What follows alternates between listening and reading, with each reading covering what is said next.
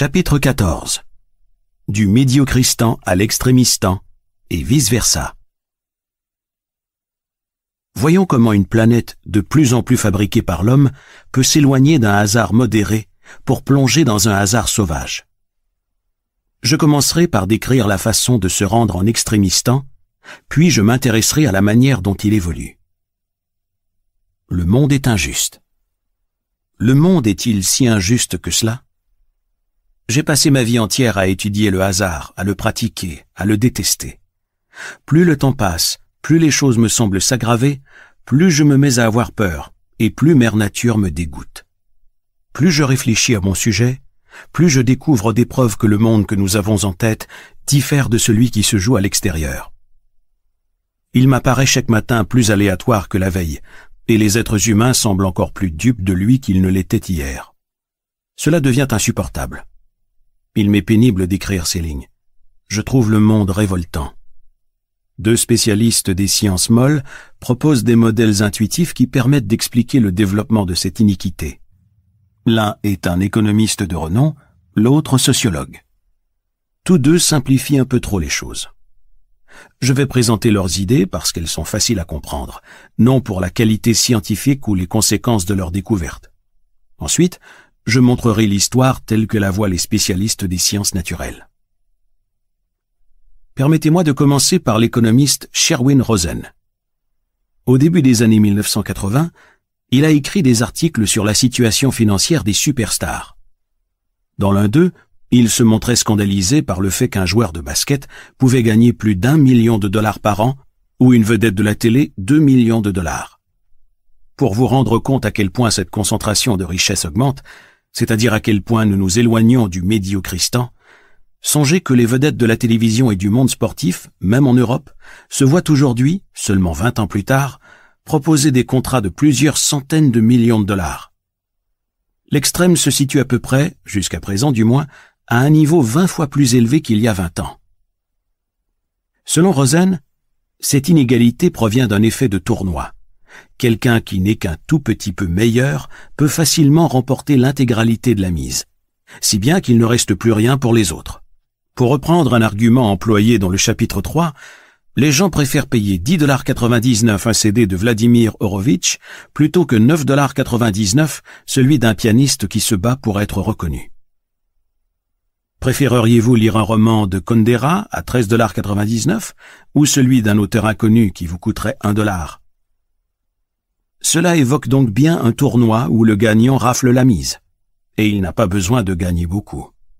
Toutefois, la belle démonstration de Rosen omet de prendre en compte le facteur chance. Le problème ici, c'est la notion de meilleur, cette focalisation sur les compétences comme sésame de la réussite. Des résultats aléatoires ou une situation arbitraire peuvent également expliquer la réussite et apportent le petit coup de pouce initial qui mène à un résultat de type le gagnant rafle tout. Une personne peut prendre une légère avance sur ses concurrents pour des raisons complètement aléatoires. Parce que nous aimons tous faire comme les autres, nous allons nous précipiter en masse sur le gagnant. Le monde de la contagion est tellement sous-estimé. Je suis en train d'écrire ces lignes sur un Macintosh, produit d'Apple, après avoir passé des années à utiliser les outils informatiques de Microsoft. Le matériel Apple est bien supérieur, et pourtant, c'est la technologie la moins performante qui a remporté la mise. Pour quelle raison? La chance l'effet Saint-Mathieu. Plus de dix ans avant Rosen, le sociologue des sciences Robert K. Rosen présenta sa théorie de l'effet Saint-Mathieu, selon laquelle on prend aux pauvres pour donner aux riches. Ces lois scalables faisaient déjà l'objet d'un passage dans les Saintes Écritures. Car à tout homme qui a, l'on donnera et il aura du surplus. Mais à celui qui n'a pas, on enlèvera ce qu'il a. Évangile selon Saint Matthieu, chapitre 25, verset 29. Étudiant le parcours des scientifiques, Robert Carosen montrait qu'un avantage obtenu au départ suit la personne tout au long de sa vie.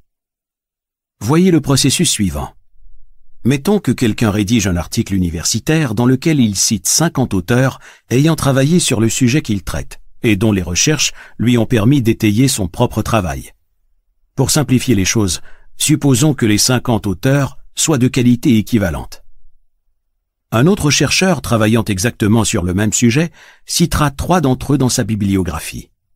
Merton montre que nombre d'universitaires citent des références sans avoir lu les œuvres elles-mêmes. Généralement, ils lisent un article et en extraient les citations qu'ils vont utiliser. Ainsi, un troisième chercheur lisant l'article du deuxième va sélectionner les trois auteurs référenciés par son collègue pour les besoins des citations qu'il veut lui-même faire. Leur nom étant associé de plus en plus étroitement avec le sujet en question, ces trois auteurs vont recueillir de plus en plus d'attention. Ce qui fait la différence entre eux et les autres membres du groupe initial, c'est surtout la chance. À l'origine, ce n'est pas pour leurs compétences supérieures qu'ils ont été choisis, mais simplement parce que leur nom apparaissait dans la bibliographie dans l'article précédent. Leur renommée va permettre à ces universitaires de continuer à écrire des articles et de faire publier facilement leurs travaux.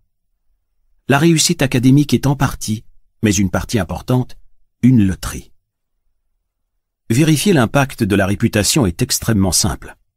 Une manière de le faire serait de trouver des articles qui ont été écrits par des scientifiques célèbres dont on aurait changé le nom par erreur et qui ont été refusés. On pourrait ensuite vérifier le nombre de rejets qui se sont transmués en acceptation après que la véritable identité de leur auteur eût été révélée. Notez que les universitaires sont essentiellement jugés sur le nombre de fois où leurs travaux sont référencés dans ceux des autres. C'est ainsi que se constituent des clics de gens qui se citent les uns les autres, en vertu d'un principe du genre je te cite, tu me cites. Les auteurs qui ne sont pas suffisamment cités se retireront du jeu pour aller travailler pour le gouvernement, s'ils ont un tempérament modéré par exemple, ou pour une société de Wall Street, si leur taux hormonal est élevé. Ceux qui auront reçu un bon coup de pouce au début de leur carrière universitaire continueront tout au long de leur vie à cumuler les avantages. Il est plus facile pour les riches de s'enrichir, et pour les gens célèbres de devenir encore plus célèbres. En sociologie, les effets Saint-Mathieu portent le nom moins littéraire d'avantages cumulatifs. Cette théorie peut facilement s'appliquer aux entreprises, aux hommes d'affaires, aux acteurs, aux écrivains et à quiconque bénéficie d'un succès passé. Si vous êtes publié par une grande maison d'édition parce que la couleur de votre en-tête a retenu l'attention du rédacteur qui rêvait à des pâquerettes, la gratification qui en découlera vous suivra toute votre vie. Surtout, cela suivra les autres toute leur vie. L'échec aussi est cumulatif. Il y a des chances pour que les perdants le soient également dans le futur, même si l'on ne tient pas compte du mécanisme de démoralisation susceptible d'exacerber leur échec initial et d'en entraîner d'autres. Notez que l'art, parce qu'il dépend du bouche à oreille, est un domaine particulièrement propice à ces effets d'avantages cumulatifs. Dans le chapitre 1, j'ai parlé des regroupements et de la façon dont les journalistes contribuent à les perpétuer.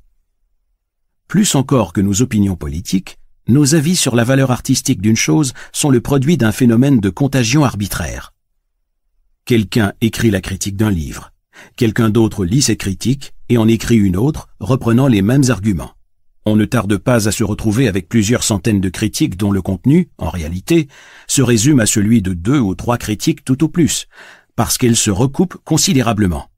Pour avoir une illustration de ce constat, lisez Fire the Bastards, son auteur, Jack Green, procède à l'analyse systématique des critiques du roman de William Gaddis, Les reconnaissances.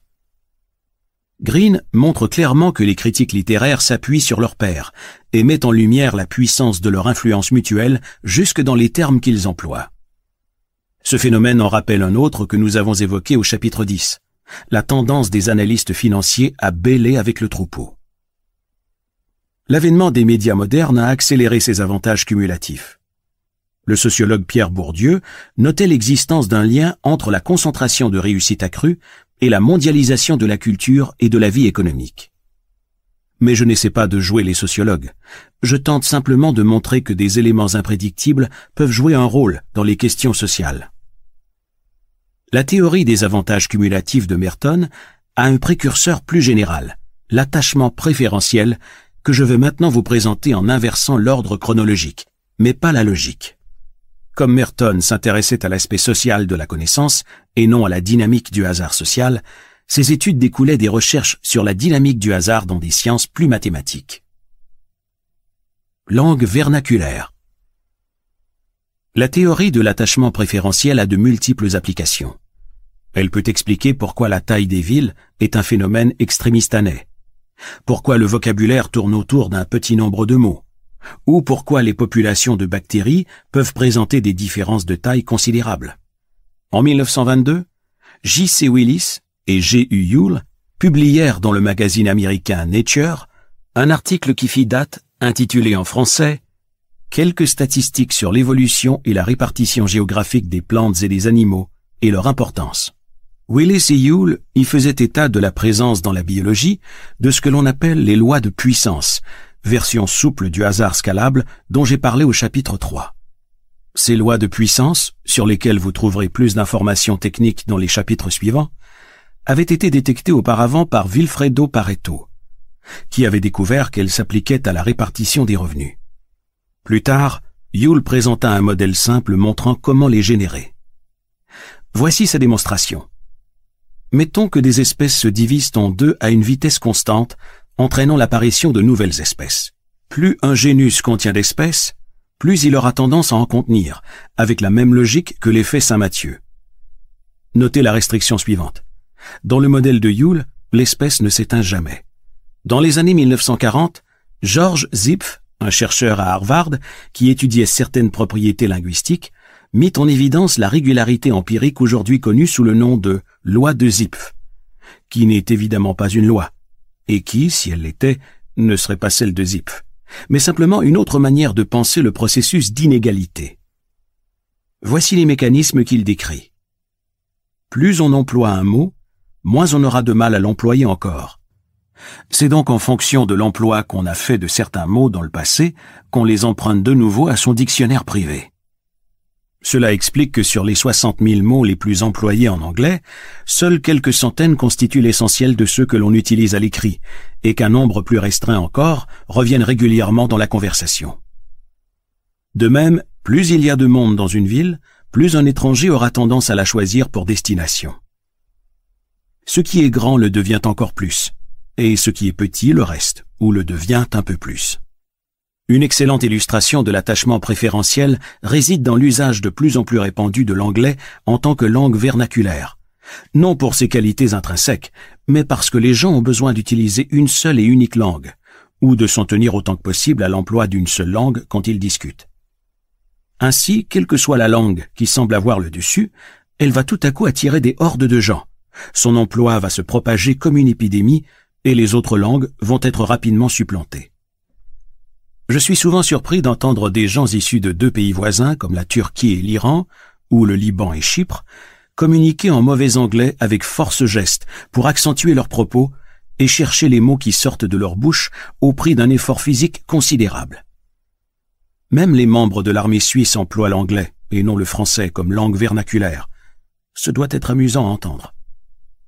Songez qu'une infime minorité d'Américains de souche nord-européenne viennent d'Angleterre. Les groupes ethniques dominants ont toujours été les Allemands, les Irlandais, les Hollandais, les Français et d'autres nationalités originaires d'Europe septentrionale.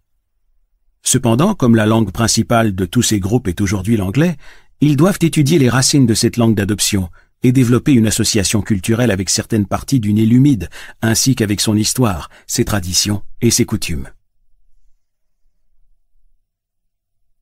Idées et contagions. Le même modèle peut être utilisé pour les contagions et la concentration d'idées. Mais il y a certaines restrictions concernant la nature des épidémies dont je dois parler ici. Les idées ne se propagent pas sans une forme quelconque de structure. Souvenez-vous de notre discussion au chapitre 4 sur notre prédisposition à faire des déductions. De même que nous avons tendance à généraliser certaines choses et pas d'autres, il semble y avoir des bassins d'attraction qui nous orientent vers certaines croyances. Ainsi, certaines idées se révéleront-elles contagieuses et d'autres non. Certaines formes de superstition se propageront, mais pas d'autres. L'anthropologue Dan Sperber, qui est également scientifique cognitif et philosophe, a avancé la théorie suivante sur l'épidémiologie des représentations. Ce que l'on appelle même, ces idées qui se propagent et se font concurrence en se servant des gens comme de véhicules, ne sont pas réellement semblables aux gènes.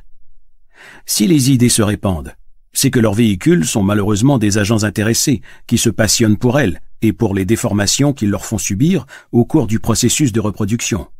On ne confectionne pas un gâteau pour le simple plaisir de reproduire une recette. On essaie de confectionner son propre gâteau en se servant des idées d'autrui pour l'améliorer.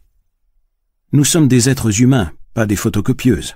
Ainsi, les catégories mentales contagieuses doivent être celles auxquelles nous sommes prêts à croire, et peut-être même celles que nous sommes programmés pour croire. Pour être contagieuse, une catégorie mentale doit être compatible avec notre nature. Nul n'est en sécurité en extrémistant. Les modèles de dynamique de concentration que j'ai présentés jusqu'ici ont tous quelque chose d'extrêmement naïf, en particulier les modèles socio-économiques. Ainsi, bien que la théorie de Merton inclue la chance, elle omet de prendre en compte un autre niveau de hasard. Dans tous ces modèles, le gagnant reste gagnant. Cela dit, un perdant pourrait toujours le rester, mais un gagnant pourrait être détrôné par un nouvel arrivant surgi de nulle part. Nul n'est en sécurité. Si les théories sur l'attachement préférentiel sont spontanément séduisantes, elles ne prennent pas en compte cette possibilité d'être supplanté par un nouvel arrivant, ce que tous les écoliers connaissent sous le nom de déclin des civilisations. Songez à la logique des grandes villes. Comment Rome, dont la population s'élevait à 1,2 million d'habitants au premier siècle avant Jésus-Christ, s'est-elle retrouvée avec 12 000 citoyens au troisième siècle Comment Baltimore, qui était autrefois une ville américaine majeure, est-elle devenue une relique? Et comment Philadelphie en est-elle arrivée à être éclipsée par New York? Un Français de Brooklyn. Quand je commençais à faire du trading de devises étrangères, je me liais d'amitié avec un gars prénommé Vincent, qui ressemblait à s'y méprendre à un trader de Brooklyn, au point que je retrouvais chez lui les tics de Gros Tony, à cela près qu'il parlait la version française de la langue de Brooklyn. Vincent m'a pris quelques trucs. Entre autres devises, il aimait à dire que si le trading a ses princes, personne n'en reste le roi, et que les gens que l'on rencontre en montant, on les retrouvera en descendant. Quand j'étais enfant, il y avait des théories sur la lutte des classes et des individus innocents qui se battaient contre des entreprises colossales et puissantes capables d'engloutir le monde entier. Tous les boulimiques intellectuels se voyaient servir ces théories héritées de la croyance marxiste selon laquelle les outils d'exploitation s'auto-alimentent, les puissants le deviennent encore plus, perpétuant ainsi l'injustice du système. Cependant, il suffisait de regarder autour de soi pour s'apercevoir que ces énormes monstres tombaient comme des mouches. Prenez un échantillon représentatif des principales sociétés à n'importe quelle époque. Quelques vingt ans plus tard, nombre d'entre elles seront hors service, tandis que d'autres dont personne n'avait jamais entendu parler auront surgi de quelques garages californiens ou dortoirs universitaires pour faire leur apparition dans le paysage. Voyez la statistique suivante qui permet vraiment de relativiser les choses. Sur les 500 plus grandes entreprises américaines en activité en 1957, 74 seulement figuraient encore au palmarès des Standard Poor's 500 40 ans plus tard. Quelques-unes seulement avaient été englouties dans des fusions, les autres avaient vu leur taille diminuer ou elles avaient fait faillite. Il est intéressant de remarquer qu'elles se trouvaient presque toutes dans le pays le plus capitaliste de la planète, les États-Unis. Plus un pays penchait vers le socialisme, plus elle parvenait à s'y maintenir. Pourquoi est-ce le capitalisme et non le socialisme qui les a détruites? En d'autres termes, si on laisse tranquilles ces ogres redoutables, ils ont tendance à se faire absorber. Les partisans de la liberté économique affirment qu'ils ne représentent aucune menace, parce que la concurrence permet de les maîtriser. Ce que j'ai vu à la Wharton School m'a convaincu que la vraie raison de ce phénomène réside dans une bonne dose d'autre chose, la chance. Cependant, quand les gens parlent de chance, ce qu'ils font rarement, ils ne voient généralement que celle qu'ils ont eue, eux. Or, la chance des autres a une importance capitale. Ainsi, une autre grande entreprise peut avoir de la veine grâce à un produit qui va faire un tabac et supplanter les gagnants du moment. Entre autres choses, le capitalisme permet de régénérer le monde en offrant la possibilité d'avoir de la chance. C'est le facteur d'égalité par excellence, parce que quasiment tout le monde peut en bénéficier. Les gouvernements socialistes protégeaient leurs monstres et, ce faisant, il tuait dans l'œuf les nouveaux arrivants potentiels. Tout est éphémère. C'est la chance qui fit et défie Carthage, et elle encore qui fit et défie Rome. J'ai dit plus haut que le hasard était une mauvaise chose, mais ce n'est pas toujours le cas. La chance est un facteur d'égalité beaucoup plus important que l'intelligence elle-même. Si les gens étaient récompensés uniquement en fonction de leurs capacités, les choses seraient encore injustes, car on ne choisit pas ses capacités. Le hasard a un effet bénéfique. Il redistribue les cartes de la société et terrasse le puissant. Dans le domaine artistique, les modes ont la même fonction. Les adeptes se multipliant au gré d'une épidémie de style attachement préférentiel. Un nouveau venu peut bénéficier d'un engouement passager. Et puis, devinez quoi? Il devient à son tour has Il est très intéressant de regarder les auteurs que l'on portait au pinacle à une époque donnée et qui sont aujourd'hui tombés dans l'oubli. Cela arrive même dans des pays tels que la France, où le gouvernement soutient les réputations solidement établies, tout comme il soutient les grandes entreprises en crise. Quand je me rends à Beyrouth, il m'arrive souvent de repérer chez certains membres de ma famille les vestiges d'une collection d'ouvrages récompensés par le Nobel, avec leur reliure en cuir blanc caractéristique. Quelques représentants hyperactifs dû réussir jadis à peupler les bibliothèques privées de ces ouvrages à la facture superbe. Quantité de gens achètent des livres dans un but purement décoratif et recherchent un critère de sélection simple. Le critère proposé par cette collection était la publication annuelle d'un livre d'un auteur récompensé par le prix Nobel de littérature, moyen facile de se constituer la bibliothèque ultime. La collection était censée être mise à jour chaque année, mais je suppose que la société cessa son activité dans les années 1980. À chaque fois que je vois ces volumes, j'ai un pincement au cœur. Aujourd'hui, entend-on encore beaucoup parler de Sully Prudhomme, le premier Nobel de littérature, de Pearl Buck, une américaine, de Romain Roland, d'Anatole France, les deux plus célèbres écrivains français de leur génération, de Saint John Perse, de Roger Martin Dugard ou de Frédéric Mistral. La longue traîne. J'ai dit que personne n'était en sécurité en Extrémistan. Mais cette médaille a son revers. Personne n'y est non plus menacé d'extinction totale.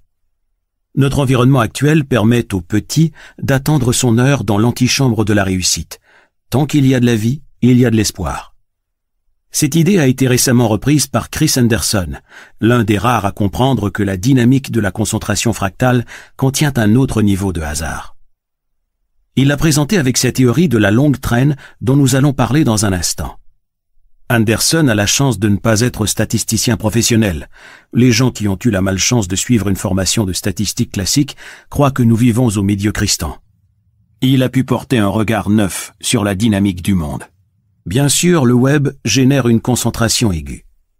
Un grand nombre d'utilisateurs se contentent de visiter quelques sites comme Google qui, au moment où j'écris ces lignes, a l'exclusivité totale du marché. À aucun autre moment de l'histoire, une compagnie n'est venue à dominer autant et aussi rapidement le marché. Du Nicaragua au sud-ouest de la Mongolie, en passant par la côte ouest des États-Unis, Google parvient à offrir ses services sans avoir à se soucier d'opérateurs téléphoniques, de transport par bateau, de livraison et de fabrication. Cette société est l'exemple type du gagnant qui rafle tout. Cependant, on oublie qu'avant Google, c'est AltaVista qui dominait le marché des moteurs de recherche je me prépare à corriger la métaphore employée par Google en la remplaçant par un autre nom dans les éditions futures de ce livre. Ce qu'a décelé Anderson, c'est que le web entraîne autre chose que la concentration. Il permet la constitution d'une réserve de Google en herbe qui attendent dans le fond. Il promeut également un Google inversé, c'est-à-dire qu'il permet aux gens dotés d'une spécialité technique de trouver un petit public stable. Souvenez-vous du rôle joué par le web dans le succès de Yevgenia Krasnova. Grâce à Internet, elle a réussi à contourner les éditeurs traditionnels. Si le web n'avait pas existé, son éditeur aux lunettes roses n'aurait même pas démarré son activité. Supposons qu'Amazon.com n'existe pas et que vous ayez écrit un livre au style très raffiné il y a des chances pour qu'une toute petite librairie ne contenant que 5000 volumes ne soit pas intéressée à permettre à votre prose si délicatement ornée d'occuper une place de choix dans ses rayons. Quant à la gigantesque librairie dont le stock atteint peut-être les 130 000 volumes, ce chiffre n'est pas encore suffisant pour lui permettre d'héberger les ouvrages marginaux. Votre travail est donc morné. Il n'en va pas de même pour les vendeurs de livres sur le web. Une librairie en ligne peut comprendre un nombre infini de livres, puisqu'elle n'a pas besoin de les avoir physiquement en stock.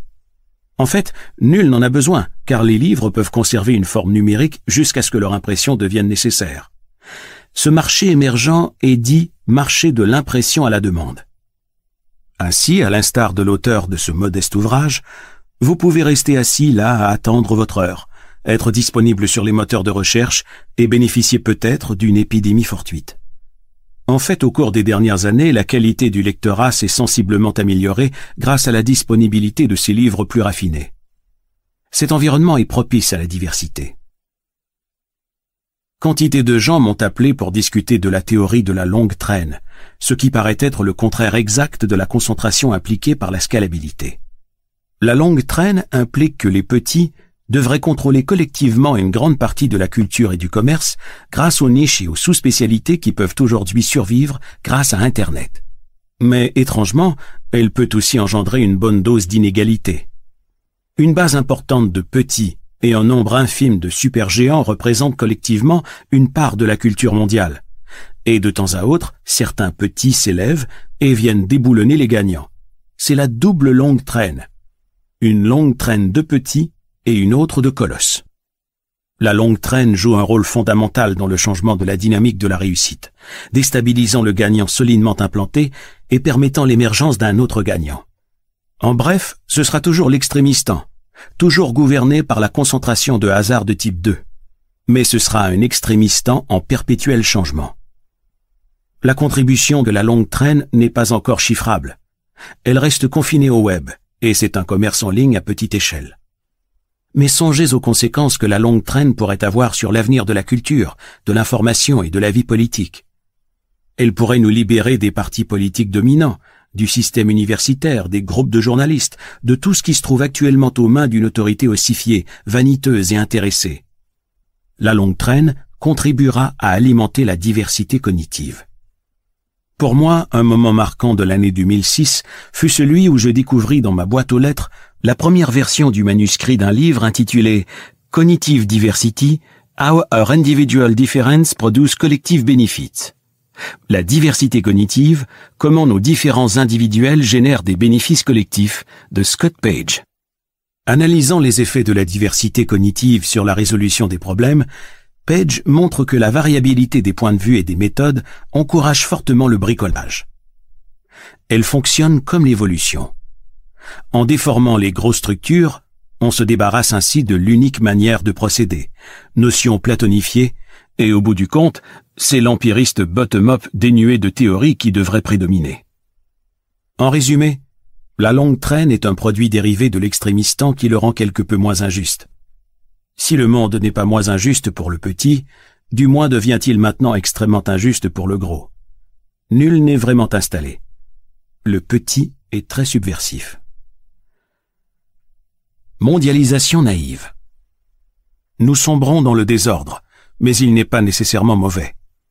Cela implique que nous allons connaître davantage de périodes de calme et de stabilité, et que la plupart des problèmes prennent la forme d'un petit nombre de signes noirs. Songez à la nature des guerres passées. Le XXe siècle ne fut pas le plus meurtrier en termes de pourcentage de la population totale, mais il apporta un phénomène nouveau, le commencement de la guerre extrémistanaise. Faible probabilité d'un conflit dégénérant jusqu'à entraîner une décimation totale de la race humaine, un conflit dont personne, nulle part, n'est à l'abri. On observe un effet similaire dans la vie économique. Au chapitre 3, j'ai parlé de la mondialisation. Elle est là, mais pas uniquement pour le meilleur, car elle génère une fragilité qui se répercute en cascade tout en diminuant la volatilité et en créant une apparence de stabilité. En d'autres termes, la mondialisation produit des signes noirs foudroyants. Nous n'avons jamais vécu sous la menace d'un effondrement général. Jusqu'à présent, les institutions financières ont fusionné, donnant naissance à un nombre plus restreint de très grandes banques. Maintenant, les banques sont pratiquement toutes liées entre elles. Ainsi, l'écologie financière est-elle en train d'enfler pour former des banques bureaucratiques gigantesques, incestueuses, souvent gaussianisées en termes d'évaluation des risques. La chute de l'une entraîne celle de toutes les autres. La concentration accrue des banques semble avoir pour effet de rendre les crises financières moins probables. Mais quand elles se produisent, c'est à une échelle plus globale, et elles nous frappent très cruellement. Nous sommes passés d'une écologie diversifiée de petites banques, avec différentes politiques de prêt, à un ensemble plus homogène de sociétés qui se ressemblent toutes. Certes, nous enregistrons maintenant moins d'échecs, mais quand ils se produisent, cette pensée me fait frémir. Je reformule mon idée. Nous allons avoir moins de crises, mais elles seront plus graves. Plus un événement est rare, moins nous connaissons les chances qu'il a de se produire. Autrement dit, nous en savons toujours moins sur les possibilités qu'une crise a de survenir. Et nous avons quelque idée de la manière dont elle surviendrait. Un réseau est un assemblage d'éléments appelés nœuds, qui sont reliés les uns aux autres. Les aéroports dans le monde constituent un réseau, de même que le World Wide Web, les relations sociales et les réseaux électriques. Il existe une branche de la recherche appelée théorie des réseaux, qui, avec des chercheurs tels que Duncan Watts, Steven Strogatz, Albert Laszlo Barabasi et bien d'autres encore, étudie l'organisation de ces derniers et les liens qui existent entre les nœuds. Tous comprennent les mathématiques extrémistanaises et l'inadaptation de la courbe en cloche par rapport à elles. Ils ont mis en lumière les propriétés de réseaux suivantes. Il existe une concentration parmi quelques nœuds qui servent de connexion centrale. Les réseaux ont naturellement tendance à s'organiser autour d'une architecture extrêmement concentrée. Quelques-uns sont particulièrement connectés, alors que d'autres le sont à peine. La répartition de ces connexions a une structure scalable d'un certain type que nous aborderons dans les chapitres 15 et 16. Une concentration de ce type n'est pas limitée à Internet. Elle apparaît dans la vie sociale, un petit nombre de gens sont connectés aux autres, les réseaux électriques et de communication. Cela semble rendre les réseaux plus solides. Les préjudices aléatoires de la majorité de leurs partis seront sans conséquence, car ils toucheront sans doute un endroit peu connecté. Mais cela augmente aussi la vulnérabilité des réseaux par rapport aux signes noirs. Songez simplement à ce qui se passerait s'il y avait un problème avec un nœud essentiel. La panne d'électricité survenue en août 2003 dans le nord-est des États-Unis et le désordre qu'elle engendra illustre parfaitement ce qui pourrait arriver aujourd'hui si l'un des grands établissements bancaires plongeait. Cependant, la situation des banques est bien pire que celle d'Internet. L'industrie financière, elle, n'a pas de longue traîne significative. Nous nous porterions beaucoup mieux si nous avions une écologie différente. Une écologie dans laquelle les institutions financières faisaient faillite de temps à autre et étaient rapidement remplacées par de nouvelles reflétant ainsi la diversité des sociétés sur Internet et la résilience de l'économie de ce réseau mondial. Ou s'il y avait une longue traîne de fonctionnaires gouvernementaux qui venaient revigorer les bureaucraties. S'éloigner de l'extrémistan.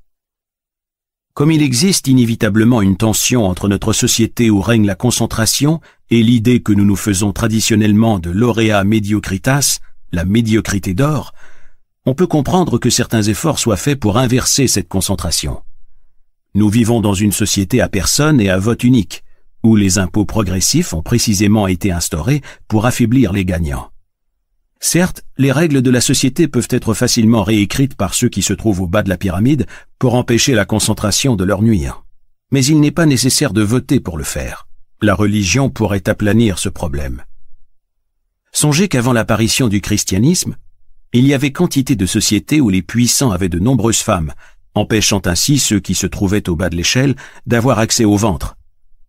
Une situation qui ne diffère pas tellement de l'exclusivité de la reproduction dont jouissaient les mâles dominants dans certaines espèces. Mais le christianisme inversa cette situation en instaurant la règle une seule femme pour un seul homme. Plus tard, l'islam limita à quatre le nombre d'épouses par homme et le judaïsme, d'abord polygame, instaura la monogamie au Moyen Âge. On peut dire que cette stratégie a réussi. L'instauration d'un mariage strictement monogame, sans concubine officielle, contrairement à l'époque gréco-romaine, même s'il est vécu à la mode française, apporte une stabilité sociale, puisqu'il n'y a plus de groupes d'hommes en colère et sexuellement frustrés au bas de la pyramide qui fomentent une révolution juste pour avoir une chance de s'accoupler. Cependant, je trouve extrêmement ennuyeux d'insister ainsi sur l'inégalité économique au détriment d'autres formes d'inégalité. La justice n'est pas une question exclusivement économique. Elle le devient de moins en moins quand nous satisfaisons nos besoins matériels vitaux. C'est l'ordre hiérarchique qui pose problème. Il y aura toujours des superstars. Les soviétiques ont peut-être nivelé la structure économique, mais ils ont encouragé leur propre type d'Ubermensch. Ce que l'on comprend mal, voire que l'on nie, parce que cela a des conséquences déstabilisantes, c'est qu'il n'y a pas de place pour la moyenne dans la production intellectuelle. L'influence intellectuelle démesurée exercée par un tout petit nombre est encore plus dérangeante que la répartition inégale des richesses.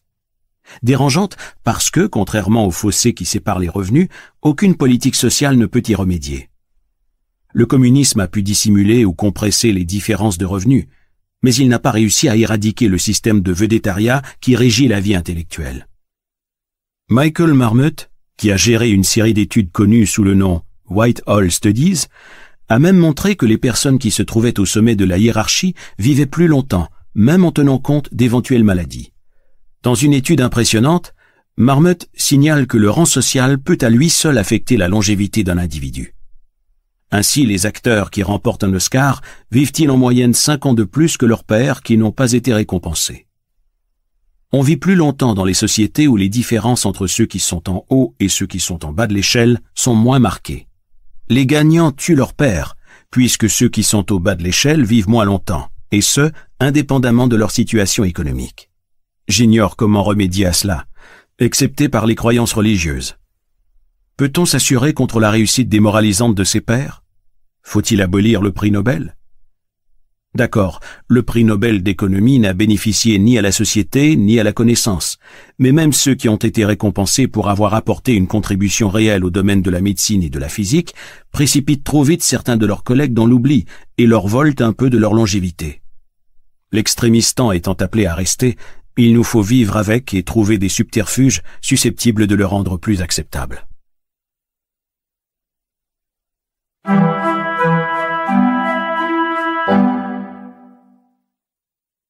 Chapitre 15 La courbe en cloche, cette grande escroquerie intellectuelle. Les lecteurs qui n'ont pas l'esprit technique, ou qui sont intuitifs, peuvent sauter ce chapitre, car il étudie la courbe en cloche en détail. Vous pouvez également vous en dispenser si vous appartenez à la catégorie des bienheureux qui ne connaissent pas la dite courbe en cloche. Oubliez tout ce que l'on vous a dit à l'université sur les statistiques ou la théorie probabiliste. Et si vous n'avez jamais eu de cours sur le sujet, c'est encore mieux. Commençons par le tout début. Le gaussien et le mandelbrotien. Alors que je me rendais d'Oslo à Zurich en décembre 2001, je passais par l'aéroport de Francfort. J'avais du temps à tuer et je fus ravi d'avoir la possibilité d'acheter du chocolat noir européen dans cet aéroport, d'autant que j'ai réussi à me convaincre que les kilos que l'on prend dans les aéroports ne comptent pas. Le caissier me tendit un billet de 10 Deutschmark. Comme l'Europe s'apprêtait à passer à l'euro, ce n'était qu'une question de jours avant que les billets allemands ne soient retirés de la circulation. J'ai conservé celui-ci en guise d'adieu à l'ancienne monnaie. Avant l'arrivée de l'euro, il y avait quantité de monnaie nationale en Europe, ce qui était bon pour les imprimeurs, les bureaux de change et bien sûr les traders financiers tels que votre plus ou moins humble serviteur. Alors que je dégustais mon chocolat noir européen en contemplant le billet avec nostalgie, je faillis m'étrangler. Pour la première fois, je remarquai qu'il avait quelque chose de curieux. Il représentait le portrait de Carl Friedrich Gauss et une illustration de sa courbe en cloche. La terrible ironie, en l'occurrence, c'est que le dernier objet que l'on puisse associer à la monnaie allemande est précisément cette courbe. Dans les années 1920, le Reichsmark, ainsi que l'on appelait autrefois cette monnaie, passa d'un rapport de 4 pour 1 dollar à 4 trilliards pour 1 dollar en l'espace de quelques années. Un résultat qui prouve l'incapacité de la courbe en cloche à décrire le hasard dans les fluctuations monétaires. Il suffit qu'un tel mouvement se produise une et une seule fois. Songez simplement aux conséquences, pour que l'on rejette cette courbe. Mais pourtant, elle était représentée là, avec à sa droite Herr Professeur Dr Gauss, homme quelque peu sévère, avec lequel je n'aimerais certainement pas passer un moment à me prélasser sur une terrasse en buvant du pastis et en bavardant de tout et de rien.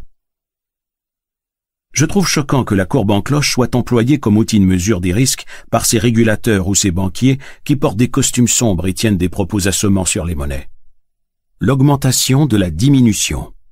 Comme je l'ai dit, la caractéristique essentielle de la courbe de Gauss est que la plupart des phénomènes observés oscillent autour du médiocre, de la moyenne les probabilités d'écart diminuent de plus en plus vite, de manière exponentielle, à mesure que l'on s'éloigne de la moyenne. Si vous ne devez avoir qu'une seule information, c'est celle-ci. L'augmentation considérable de la vitesse de la diminution des probabilités à mesure que l'on s'éloigne du centre ou de la moyenne. Pour en avoir une illustration, écoutez bien la suite. Je prends un exemple de quantité gaussienne, celui de la taille, et je le simplifie un peu pour le rendre plus parlant. Supposez que la taille moyenne, hommes et femmes confondus, soit de 1,67 m et considérez que ce que j'appelle ici écart type est de 10 cm. Observons les augmentations progressives au-dessus de 1,67 m et voyons les chances qu'il y a pour que quelqu'un soit aussi grand. J'ai un peu truqué les chiffres par souci de simplicité. 10 cm de plus que la moyenne, c'est-à-dire plus de 1,77 m, une personne sur 6,3. 20 cm de plus que la moyenne, c'est-à-dire plus de 1,87 m, une personne sur 44. 30 cm de plus que la moyenne, c'est-à-dire plus de 1,97 m, une personne sur 740. 40 cm de plus que la moyenne, c'est-à-dire plus de 2,07 m, une personne sur 32 000. 50 cm de plus que la moyenne, c'est-à-dire plus de 2,17 m, une personne sur 3 500 000. 60 cm de plus que la moyenne, c'est-à-dire plus de 2,27 m, une personne sur 1 milliard. 70 cm de plus que la moyenne, c'est-à-dire plus de 2,37 m, une personne sur 780 milliards. 80 cm de plus que la moyenne, c'est-à-dire plus de 2,47 m, une personne sur 1,6 billiard. 90 cm de plus que la moyenne, c'est-à-dire plus de 2,57 m, une personne sur 8,9 trillions. 100 cm de plus que la moyenne, c'est-à-dire plus de 2,67 m, une personne sur 130 trilliards. Et 110 cm de plus que la moyenne, c'est-à-dire plus de 2,77 m, une personne sur 36 quadrillions de déciliards, soit un nombre à 87 zéros. Remarquez qu'après 22 écarts, je crois, ou 220 cm de plus que la moyenne, les chances atteignent rapidement plusieurs milliards, c'est-à-dire un suivi de 100 zéros. Le but de cette liste est d'illustrer l'accélération. Voyez la différence des chances quand on passe de 60 à 70 cm de plus que la moyenne. Une simple augmentation de 10 cm les fait passer d'une sur un milliard de personnes à une sur 780 milliards. Et regardez le saut qu'elles font quand on passe de 70 à 80 cm. 10 cm de plus que la moyenne, et l'on passe d'une chance sur 780 milliards à une chance sur 1,6 quadrillion.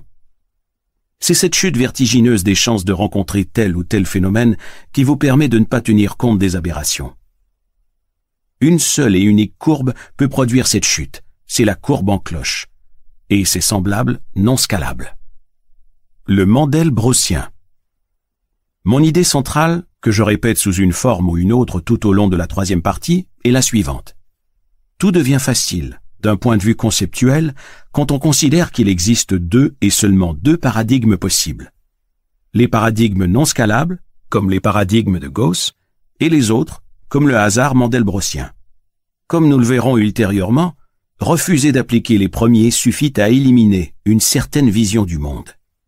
C'est comme l'empirisme négatif. Je sais beaucoup de choses en déterminant ce qui est faux. Par comparaison, intéressons-nous maintenant aux chances que l'on a de devenir riche en Europe. Supposez que la richesse y soit scalable, c'est-à-dire mandelbrottienne. Ce n'est pas une description exacte de la richesse en Europe. Je l'ai simplifié pour mettre en exergue la logique de la distribution scalable. Distribution scalable de la richesse. Personne dont la richesse a une valeur nette supérieure à 1 million de dollars. 1 sur 62,5. 2 millions de dollars, 1 sur 250. 4 millions de dollars, 1 sur 1000. 8 millions de dollars, 1 sur 4000. 16 millions de dollars, 1 sur 16 000. 32 millions de dollars, 1 sur 64 000. 320 millions de dollars, 1 sur 640 000. Ici, la vitesse de la diminution reste constante, ou ne baisse pas. Quand on multiplie la somme d'argent par 2, on divise par 4 le nombre de personnes qui la possèdent, peu importe son montant, que l'on soit à 8 ou à 16 millions de dollars. En deux mots, cela illustre la différence entre médiocristan et extrémistan.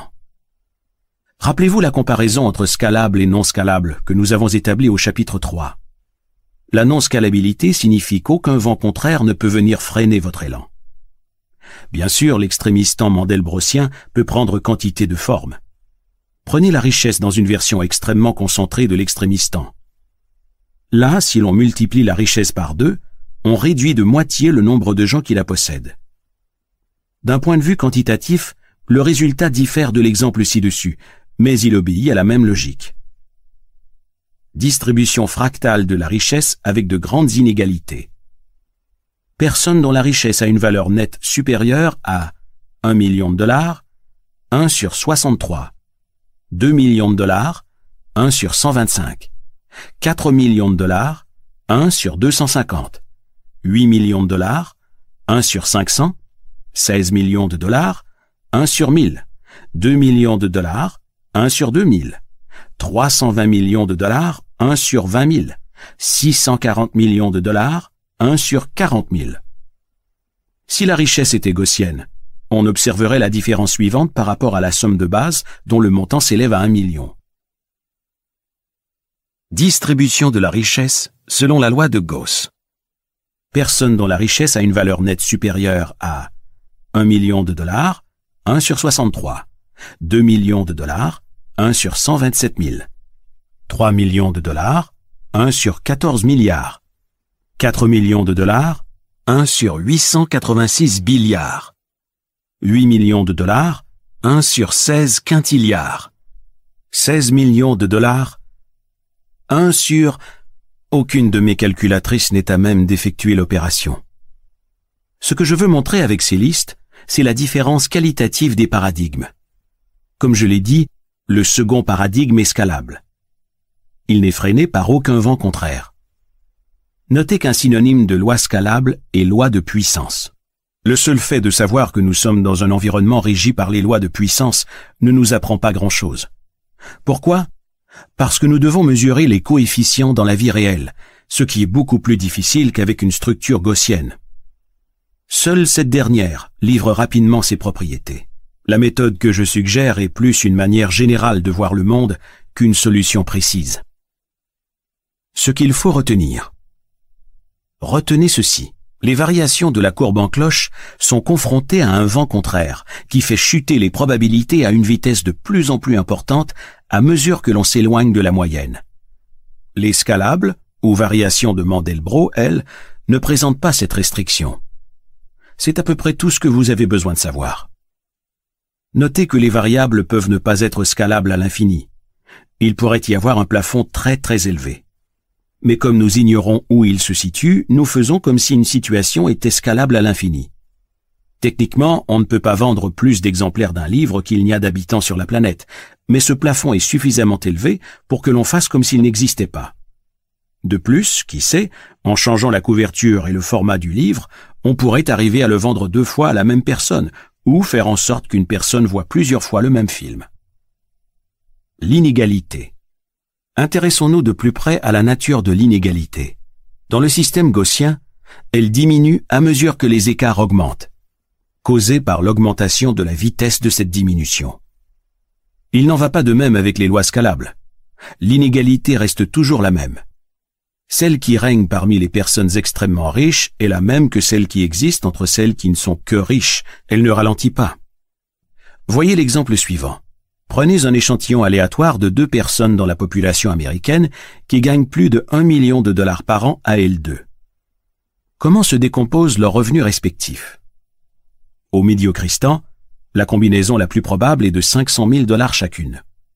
En extrémistan, ce serait 50 000 dollars et 950 000 dollars. La disproportion est encore plus évidente quand il s'agit de livres. Si je vous disais que deux auteurs ont vendu un million d'exemplaires de livres, la combinaison la plus probable serait de 993 000 exemplaires vendus pour l'un et 7 000 pour l'autre. Cette hypothèse est bien plus vraisemblable que des ventes respectives de 500 000 exemplaires. Pour tout total important, la décomposition sera de plus en plus asymétrique. Comment en est-il ainsi? Le problème de la taille permet de prendre une comparaison. Si je vous disais que l'addition des tailles respectives de deux personnes donne 4 mètres 26, vous estimeriez la décomposition de ces deux tailles à 2 mètres 13 pour chaque personne, non à 60 cm et 3 mètres 66, ni même à 2 mètres 43 et 1 mètre 83. Les personnes mesurant plus de 2 mètres 43 sont tellement rares qu'une telle combinaison serait impossible. L'extrémistan et la loi des 80-20. Avez-vous déjà entendu parler de la loi des 80-20 C'est la caractéristique d'une loi de puissance. En fait, c'est ainsi que tout commença, quand Vilfredo Pareto observa que 80% de la terre en Italie était détenue par 20% de la population. Certaines personnes recourent à cette règle pour signifier que 80% du travail est effectué par 20% de la population, ou que 80% du travail ne contribue qu'à 20% des résultats, et vice-versa. De tous les axiomes, ce n'est pas le plus impressionnant en termes de formulation. On pourrait aisément l'appeler loi des 50-01, c'est-à-dire 50% du travail est effectué par 1% de la population active. Cette formulation fait paraître le monde encore plus injuste, et pourtant les deux formules sont rigoureusement identiques. Pourquoi? Eh bien, si inégalité il y a, la contribution de ceux qui représentent les 20% dans la règle des 80-20 est aussi inégale. Seul un petit nombre d'entre eux fournissent la plus grande part des résultats. Cela aboutit au fait qu'environ 1% de ces personnes contribuent à un peu plus de la moitié de l'ensemble du travail. La loi des 80-20 est une simple métaphore. Ce n'est pas une loi, encore moins une loi rigide. Dans le monde de l'édition américaine, le rapport est plus vraisemblablement 97-20, soit 97% de livres vendus par 20% des auteurs. C'est encore pire si l'on se concentre sur la littérature non romanesque. 20 livres sur près de 8000 représentent la moitié des ventes. Notez bien qu'ici, il ne s'agit pas uniquement d'un problème d'incertitude. Dans certaines situations, il peut y avoir une concentration de type 80-20 avec des propriétés très prédictibles et souples, ce qui permet de prendre des décisions claires, parce que l'on peut identifier à l'avance où se trouvent les 20% qui comptent. Ces situations sont très faciles à contrôler. Ainsi, dans un article publié par The New Yorker, Malcolm Gladwell a écrit que la plupart des maltraitances aux prisonniers étaient le fait d'un nombre infime de gardiens malveillants. Si on les élimine, le nombre de ces mauvais traitements diminuera considérablement. D'un autre côté, dans l'édition, on ne sait pas à l'avance quel livre sera rentable. Il en va de même pour les guerres, où l'on ne sait pas non plus à l'avance quel conflit tuera une partie des habitants de la planète. L'herbe et les arbres. À ce stade, je vais répéter en les résumant les arguments que j'ai développés tout au long de ce livre. Les mesures de l'incertitude fondées sur la courbe en cloche ne prennent tout simplement pas en compte la possibilité et l'impact des sauts importants ou des ruptures et ne sont donc pas applicables à l'extrémistan. Les utiliser revient à se focaliser sur l'herbe et à manquer les arbres, gigantesques. Bien que rares, les écarts importants imprévisibles ne peuvent être exclus sous prétexte que ce sont des aberrations, car leurs conséquences cumulées sont extrêmement lourdes. La vision gaussienne traditionnelle du monde commence par se concentrer sur l'ordinaire, puis s'intéresse aux exceptions ou aux prétendues aberrations, comme à des phénomènes auxiliaires. Mais il y a une autre façon de procéder. Prendre l'exceptionnel comme point de départ et considérer l'ordinaire comme secondaire j'ai souligné le fait qu'il existait deux formes de hasard, deux formes qualitativement différentes comme l'air et l'eau. L'une ne se préoccupe pas des extrêmes, l'autre est sérieusement affectée par eux. L'une ne génère pas de signes noirs, l'autre si. On ne peut employer les mêmes techniques pour parler d'un gaz et d'un liquide, et si c'était possible, on ne pourrait qualifier cette approche d'approximation. Un gaz n'est pas approximativement la même chose qu'un liquide. L'approche gaussienne peut se révéler utile dans le cas de variables où le fait que la plus importante ne soit pas trop éloignée de la moyenne a une explication rationnelle. Si la gravité tire les chiffres vers le bas ou s'il y a des limitations physiques qui empêchent d'observer des chiffres très importants, on finit au médiocristan. Quand des forces puissantes restaurent assez vite l'équilibre qui a été rompu, on peut là encore utiliser l'approche gaussienne. Sinon, mieux vaut laisser tomber. C'est pour cela que l'économie est fondée en grande partie sur la notion d'équilibre. Entre autres avantages, cela permet d'appréhender les phénomènes économiques comme des phénomènes de type gaussien. Notez que je ne suis pas en train de vous dire que le hasard de type médio-cristanet n'autorise pas certains extrêmes. Mais selon lui, ils sont tellement rares qu'ils ont un impact mineur sur l'ensemble. Ces extrêmes jouent un rôle dérisoire qui s'amenuise à mesure que la population augmente. Pour être ici un peu plus technique, si l'on a un ensemble de géants et de nains, c'est-à-dire des sujets observés avec plusieurs ordres de grandeur entre les deux, on peut encore se trouver au médiocristan. Pourquoi? Supposez que vous ayez un échantillon de 1000 personnes avec un large spectre allant du nain au géant. Il y a des chances pour que vous voyiez quantité de géants dans votre échantillon, pas simplement un de loin en loin. Votre moyenne ne va pas être affectée par un géant de plus de temps à autre, parce que l'on s'attend à ce que des géants fassent partie de votre échantillon et qu'il y a des chances pour que votre moyenne soit élevée.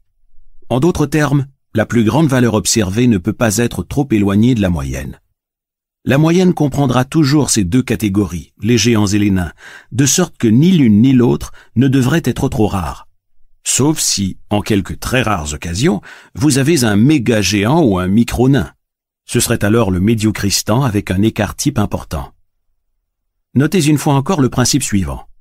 Plus un événement est rare, plus on risque de se fourvoyer en estimant sa probabilité, même si l'on utilise la courbe de Gauss. Permettez-moi de vous montrer comment cette courbe élimine le hasard de l'existence, ce qui explique pourquoi elle est tellement populaire. Si nous l'aimons, c'est parce qu'elle permet d'avoir des certitudes. Comment? Grâce à la moyenne, comme je vais l'expliquer maintenant. Comment on peut boire son café en toute sécurité? Rappelez-vous ce que nous avons dit lorsque nous avons abordé le médiocristan au chapitre 3. Aucun fait observé n'affectera votre agrégat. Plus la taille de votre population augmentera, plus cette propriété sera importante. Les moyennes se stabiliseront de plus en plus, au point que tous les échantillons se ressembleront. J'ai bu quantité de tasses de café dans ma vie. C'est ma principale source de dépendance. Je n'ai jamais vu de tasse sauter à 60 cm de mon bureau, ni le café se renverser de lui-même sur ce manuscrit sans intervention extérieure. Même en Russie. Certes, pour être témoin d'un fait tel que celui-là, il faudrait plus qu'une addiction modérée au café. Cela nécessiterait plus de vie que l'on ne peut en concevoir. Les chances sont tellement faibles, une sur tant de millions de milliards, que tout mon temps libre ne suffirait pas à me permettre de les coucher sur le papier. Et cependant, la réalité physique est telle que ma tasse de café peut effectivement faire des bons. C'est très peu probable, mais possible. Les particules ne cessent de sauter à droite et à gauche. Comment se fait-il qu'il en soit autrement pour la tasse, constituée elle aussi de particules sautillantes? La raison est simple. Pour que la tasse se mette à sauter, il faudrait que toutes les particules sautent dans la même direction, et qu'elles le fassent en boucle plusieurs fois de suite, avec un mouvement compensatoire de la table dans la direction opposée. Les milliards de particules qui se trouvent dans ma tasse de café ne vont pas toutes sauter dans la même direction. Cela n'arrivera pas dans l'existence de cet univers-ci. Je peux donc reposer la tasse en toute sécurité au bord de mon bureau et me préoccuper de sources d'incertitude plus sérieuses. Ce fait illustre la façon dont on peut rationaliser le caractère aléatoire de la loi de Gauss en tenant compte des moyennes. Si ma tasse était une seule grande particule, ou qu'elle se comportait comme telle, elle pourrait effectivement poser problème en sautant. Mais elle est la somme de milliards de minuscules particules. Les gérants de casinos le comprennent bien, c'est pourquoi ils ne perdent jamais d'argent, s'ils se débrouillent bien ils ne permettent tout simplement pas à un seul et unique joueur de parier une somme colossale, préférant voir quantité de joueurs parier des sommes successives et modérées. Ceux-ci auront beau parier un montant total de 20 millions de dollars, inutile de vous faire du souci pour la santé du casino. Mettons que les paris tournent autour de 20 dollars en moyenne. Le casino leur imposera un plafond maximum qui permettra à ses propriétaires de dormir tranquilles. Ainsi, les bénéfices réalisés par le casino connaîtront-ils des variations dérisoires, et ce, quel que soit le montant total des recettes. Dans l'univers où nous vivons, jamais on ne verra qui que ce soit quitter le casino avec un milliard de dollars. Ceci illustre la loi suprême du médiocristan. Quand on a quantité de joueurs, aucun d'eux ne peut exercer sur l'ensemble plus qu'un impact infime. Conséquence, les variations autour de la moyenne de la courbe de Gauss, également appelée erreur, ne sont pas réellement inquiétantes. Elles sont faibles et sont effacées. Ce sont des fluctuations maîtrisées autour de la moyenne. Au médiocristan, à mesure que la taille de votre échantillon augmente, la moyenne observée se présentera avec de moins en moins de dispersion. La distribution se rétrécira de plus en plus. L'incertitude disparaît sous l'effet de moyenne. En bref, c'est ainsi que tout marche, ou que tout est censé marcher, dans la théorie statistique. C'est ce qu'on appelle la loi des grands nombres. L'amour des certitudes.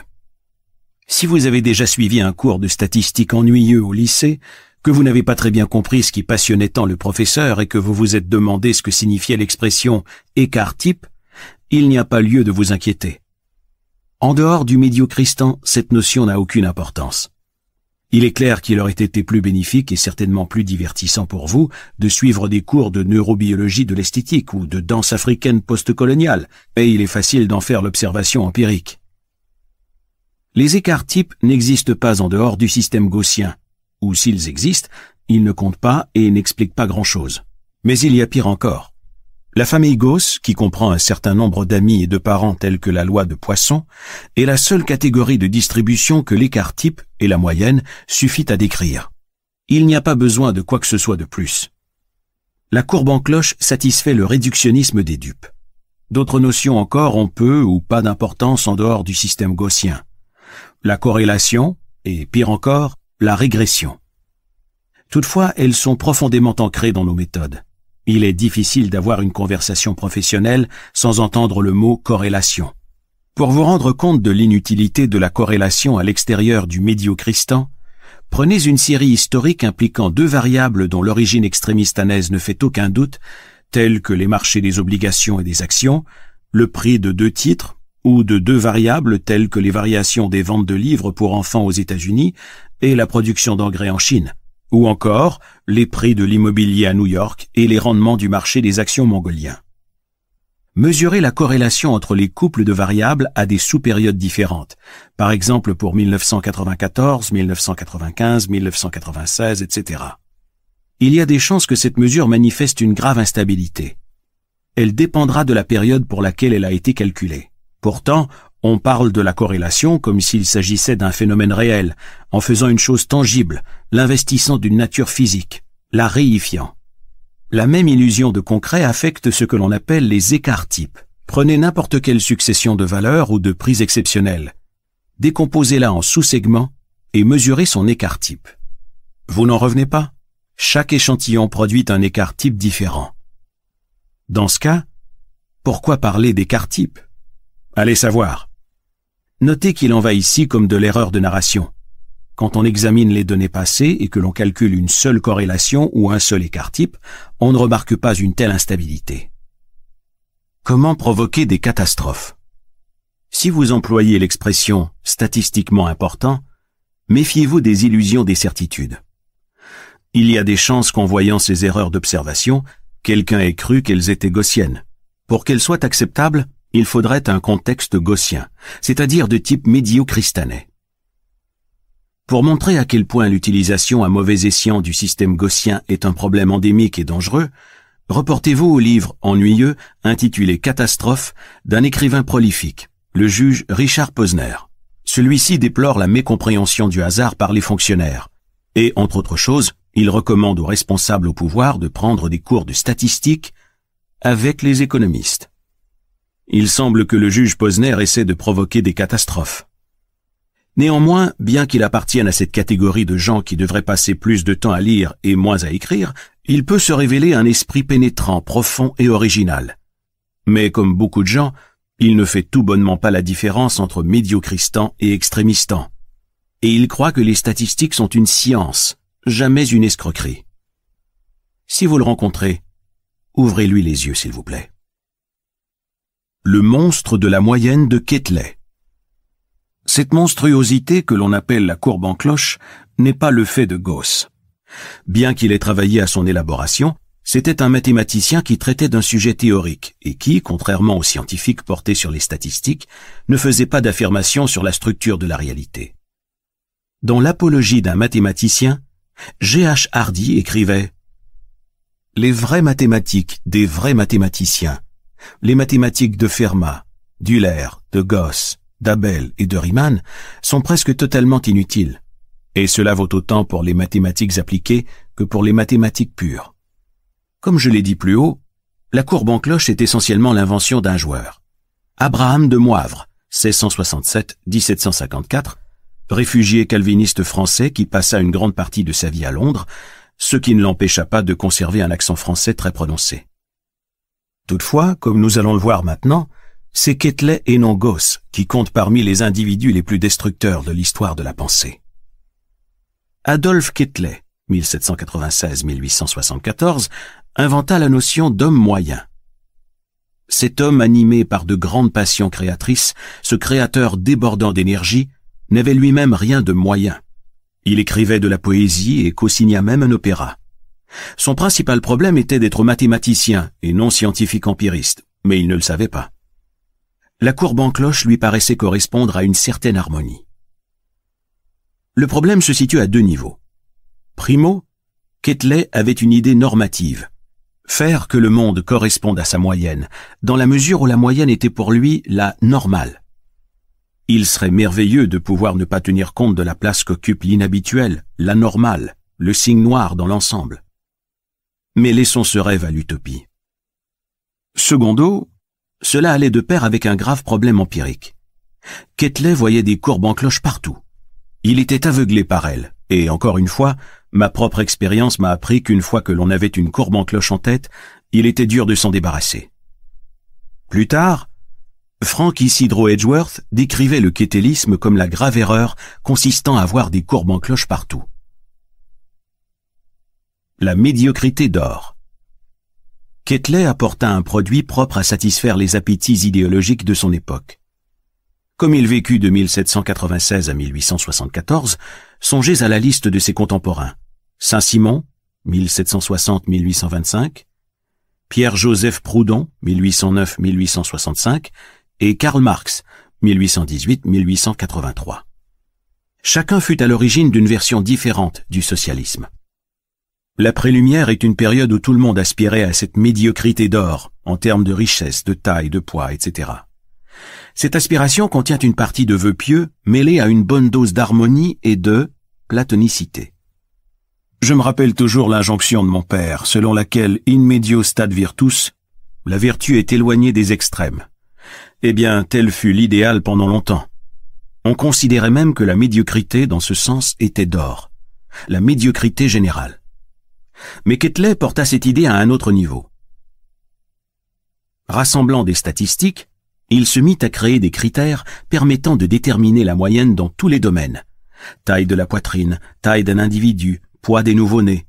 Très peu de choses échappaient à ces critères il découvrit que les écarts par rapport à la norme se rarifiaient de manière exponentielle à mesure que leur ampleur augmentait. Ayant élaboré cette idée de caractéristique de l'homme moyen, M. Ketley s'intéressa ensuite aux questions sociales. L'homme moyen avait ses habitudes, sa consommation et ses méthodes propres. À travers cette élaboration de l'homme moyen physique et de l'homme moyen moral, Ketley élabora une gamme d'écarts par rapport à la moyenne, qui situait tous les gens à gauche ou à droite du centre et pénalisait véritablement ceux qui se retrouvaient à l'extrême gauche ou droite de la courbe en cloche. Ils devenaient anormaux. Il est évident que cela inspira Marx, qui cite Ketley à propos de ce concept d'homme moyen ou normal. Il faut minimiser les écarts sociétaux, en termes de distribution des richesses par exemple, écrivait un commentateur marxiste de Le Capital. Il faut rendre justice aux autorités scientifiques contemporaines de Ketley. Elles n'acceptèrent pas aussi facilement ses arguments. Pour commencer, le philosophe mathématicien et économiste Augustin Cournot estimait impossible de créer un être humain type pour des raisons purement quantitatives. Ce type dépendrait de l'attribut étudié. Une mesure effectuée dans une province peut différer de celle effectuée dans une autre. Laquelle faut-il prendre pour norme? Selon Cournot, l'homme moyen serait un monstre. Je vais expliquer sa pensée comme suit. En supposant qu'il y ait quelque chose d'enviable à être un homme moyen, celui-ci devrait avoir une spécialité quelconque dans laquelle il serait plus doué que les autres. Il ne pourrait être moyen à tous égards. Ainsi, un pianiste jouerait mieux du piano que la moyenne, mais serait moins bon en équitation, par exemple. Un dessinateur serait plus doué en dessin, et ainsi de suite.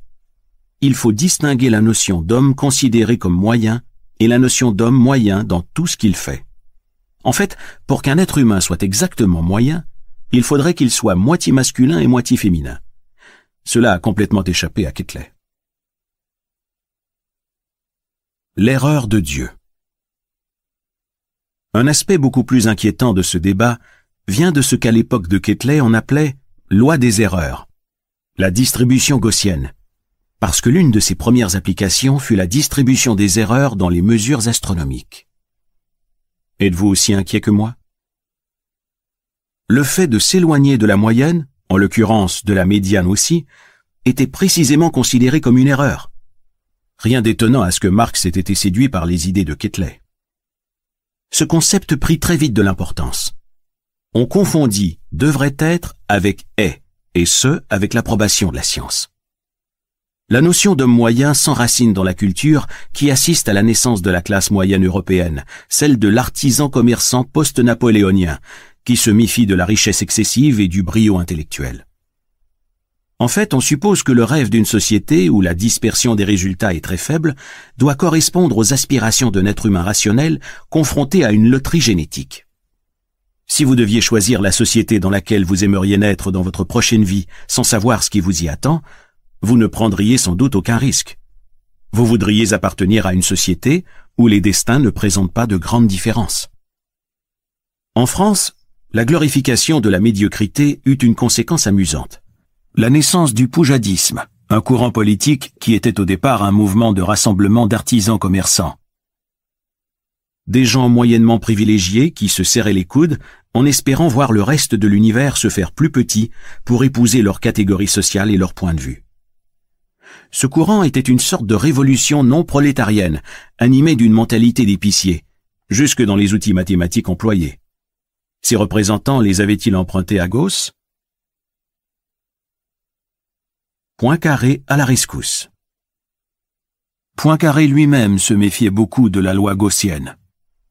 Je soupçonne que cette manière d'appréhender la modélisation de l'incertitude, et d'autres du même acabit, le mettait mal à l'aise. Songez simplement qu'à l'origine, la courbe de Gauss était destinée à mesurer les erreurs en astronomie, et que les idées de Poincaré sur la modélisation de la mécanique céleste étaient empreintes d'un sentiment d'incertitude plus profonde.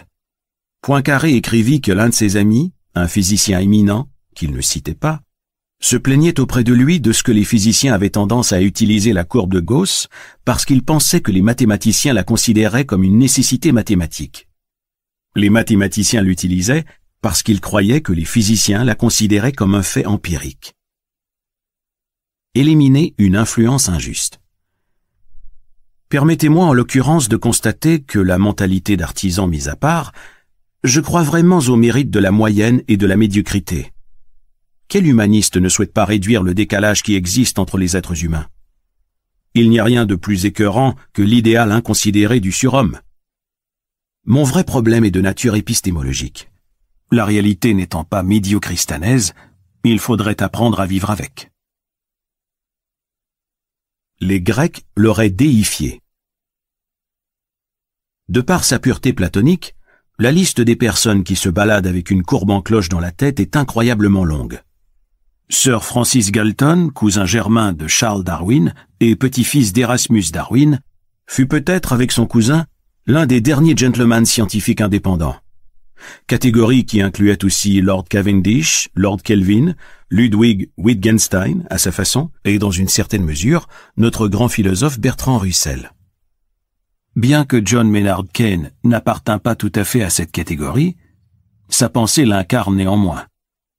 Galton vivait à l'époque victorienne, où les héritiers et les rentiers pouvaient, entre autres loisirs tels que l'équitation ou la chasse, devenir penseurs, scientifiques ou, pour les moins doués d'entre eux, hommes politiques. Beaucoup de choses concernant cette époque laissent pensif. L'authenticité de quelqu'un faisant de la science pour la science, sans avoir directement de motivation de carrière. Malheureusement, faire de la science pour l'amour de la connaissance ne mène pas nécessairement dans la bonne direction. Lorsqu'il découvrit la distribution normale et s'y plongea, Galton en tomba amoureux. Il se serait exclamé que si les Grecs l'avaient connu, il l'aurait déifié. Peut-être son enthousiasme contribua-t-il à la primauté de la courbe de Gauss. Galton avait la chance de n'avoir aucun bagage mathématique, mais il possédait une obsession rare de la mesure. Il ne connaissait pas la loi des grands nombres, mais il la redécouvrit à partir des données elles-mêmes. Il construisit le quinconce, un flipper qui montre l'évolution de la courbe en cloche, ce dont nous reparlerons dans quelques paragraphes. Certes, Galton appliqua cette courbe à des domaines tels que la génétique et l'hérédité dans lesquels son utilisation se justifiait. Mais son enthousiasme contribua à injecter des méthodes statistiques à l'état de balbutiement dans les problèmes sociaux. Seulement par oui ou par non, s'il vous plaît. Et maintenant, si vous le voulez bien, je vais aborder la question de l'ampleur des dégâts. Si l'on traite d'inférences qualitatives, comme en psychologie ou en médecine, et que l'on recherche des réponses par oui ou par non qui n'admettent pas de grandeur, on peut alors supposer que l'on se trouve au Médiocristan, pays où il n'y a pas de problème grave. L'improbable ne peut pas avoir d'impact tellement fort. On a le cancer ou on ne l'a pas, on est enceinte ou on ne l'est pas, etc. Les degrés de mort ou de grossesse n'ont pas lieu d'être, à moins que l'on ait affaire à des épidémies. Mais si l'on a affaire à des ensembles où les grandeurs sont importantes, tels que le revenu, la richesse, les bénéfices des portefeuilles ou les ventes de livres, et qu'on utilise la courbe de Gauss, on va avoir un problème et se retrouver avec une distribution erronée, car cette courbe est inadaptée à ce genre de cas.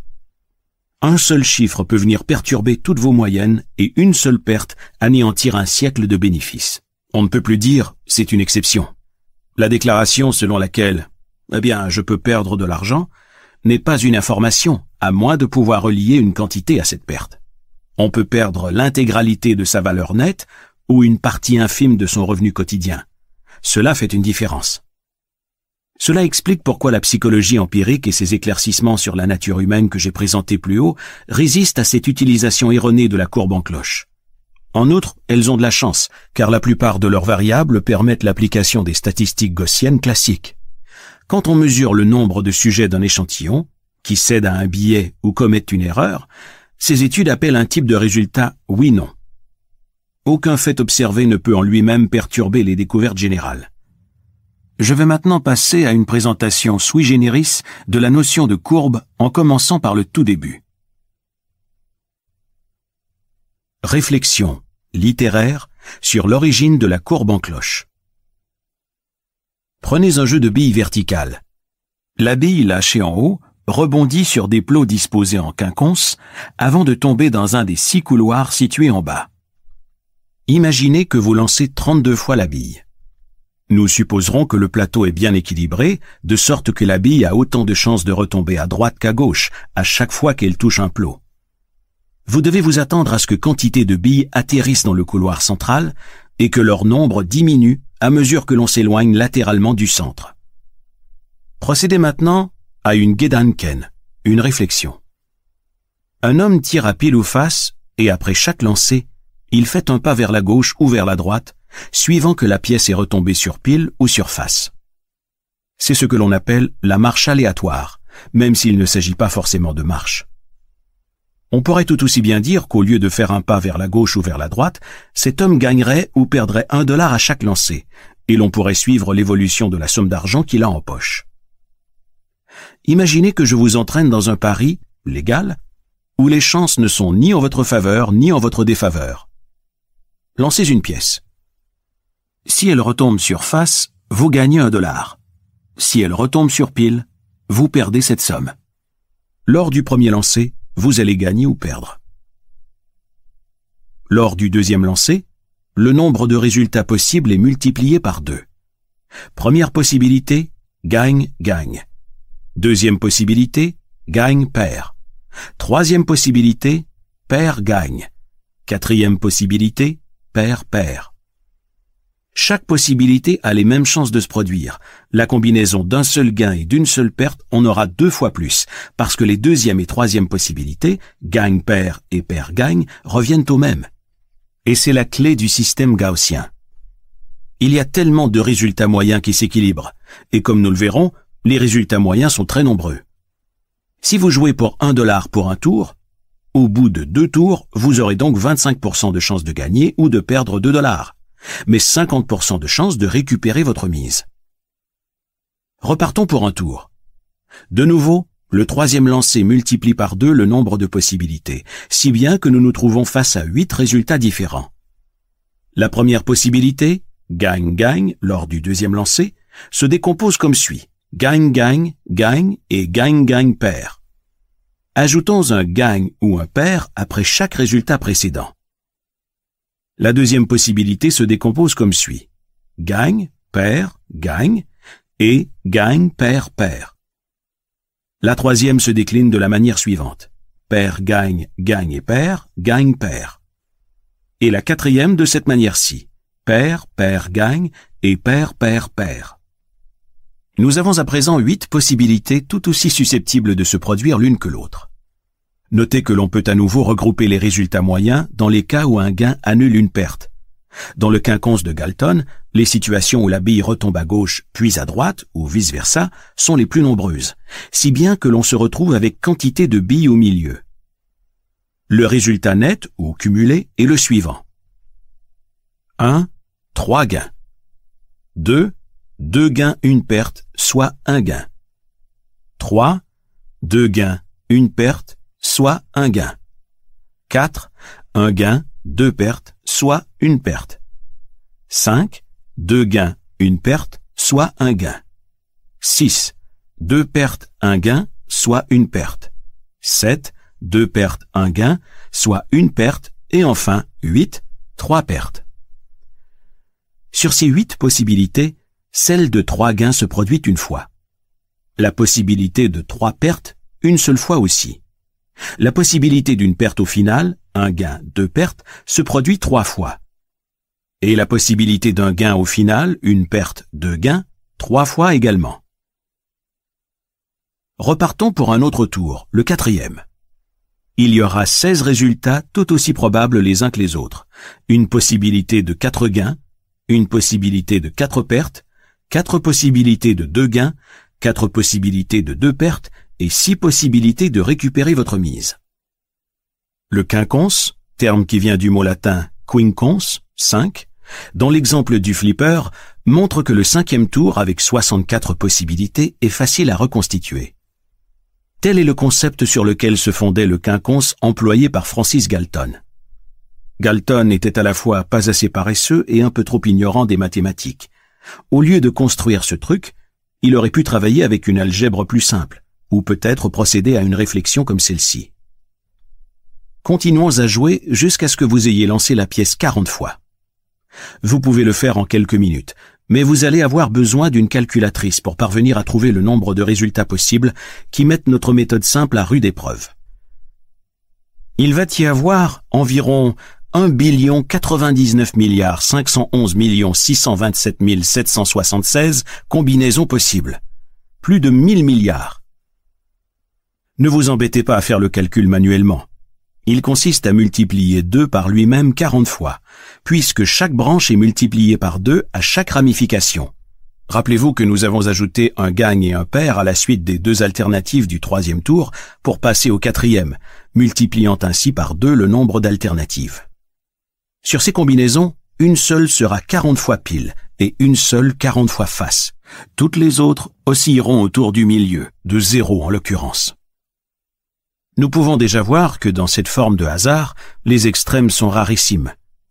Il y a une chance sur 1 billion 99 milliards 511 millions 627 776 que vous obteniez 40 fois pile en lançant 40 fois la pièce. Si vous effectuiez 40 lancers par heure, les chances que la pièce retombe 40 fois de suite sur pile seraient tellement infimes qu'il faudrait un nombre considérable de 40 lancers pour y parvenir.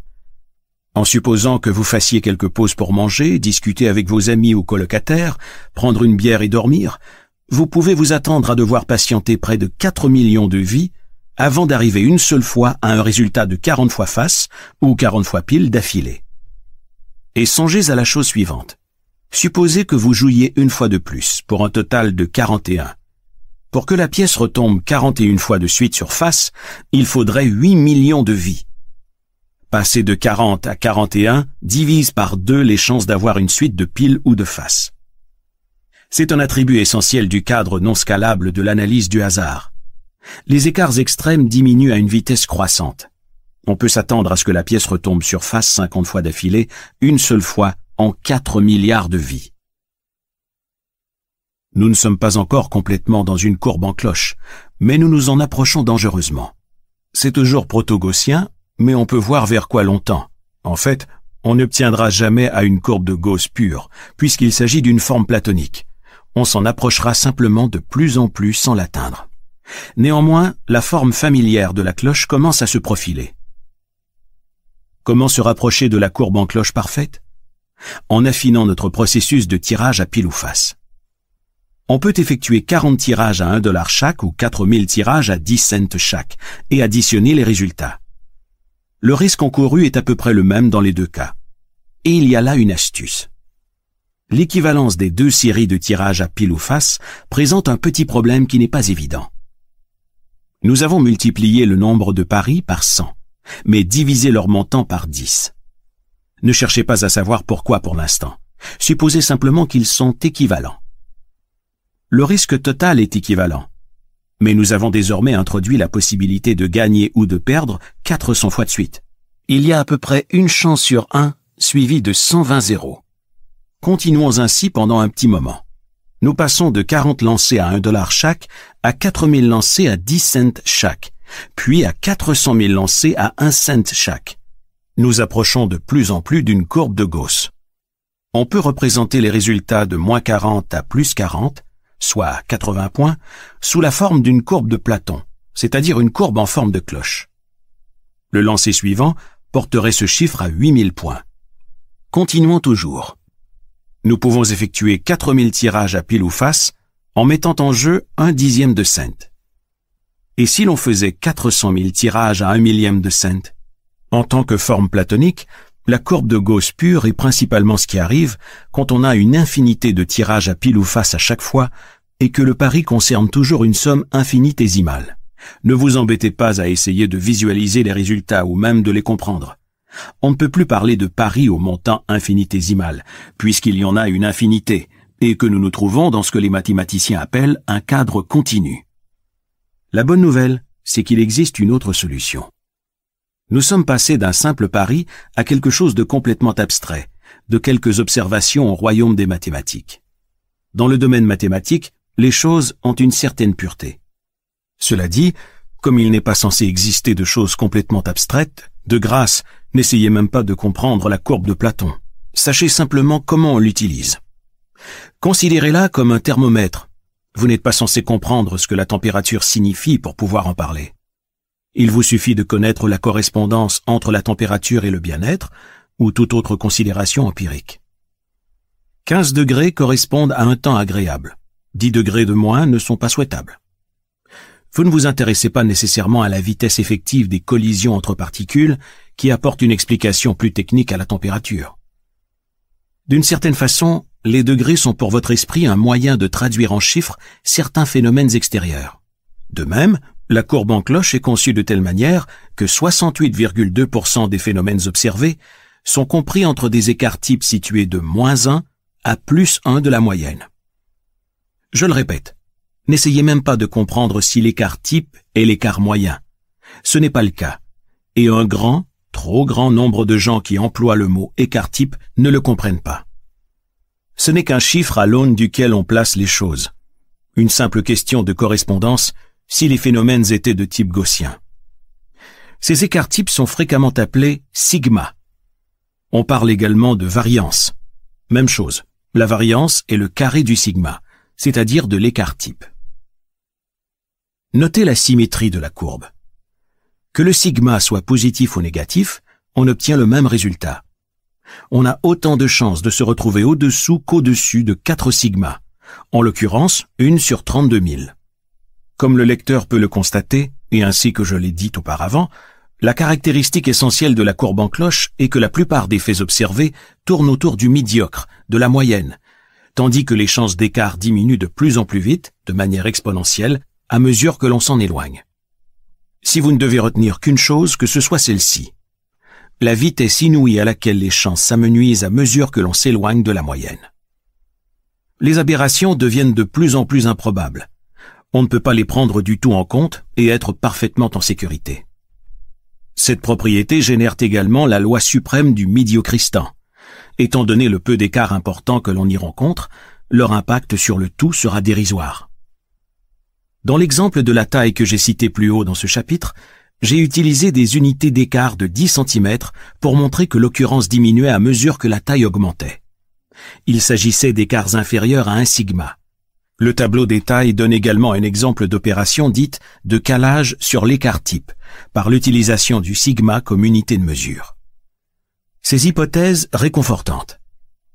Notez les deux hypothèses majeures que nous avons faites dans ce jeu de tirage à pile ou face et qui nous ont conduits au hasard protogossien ou modéré.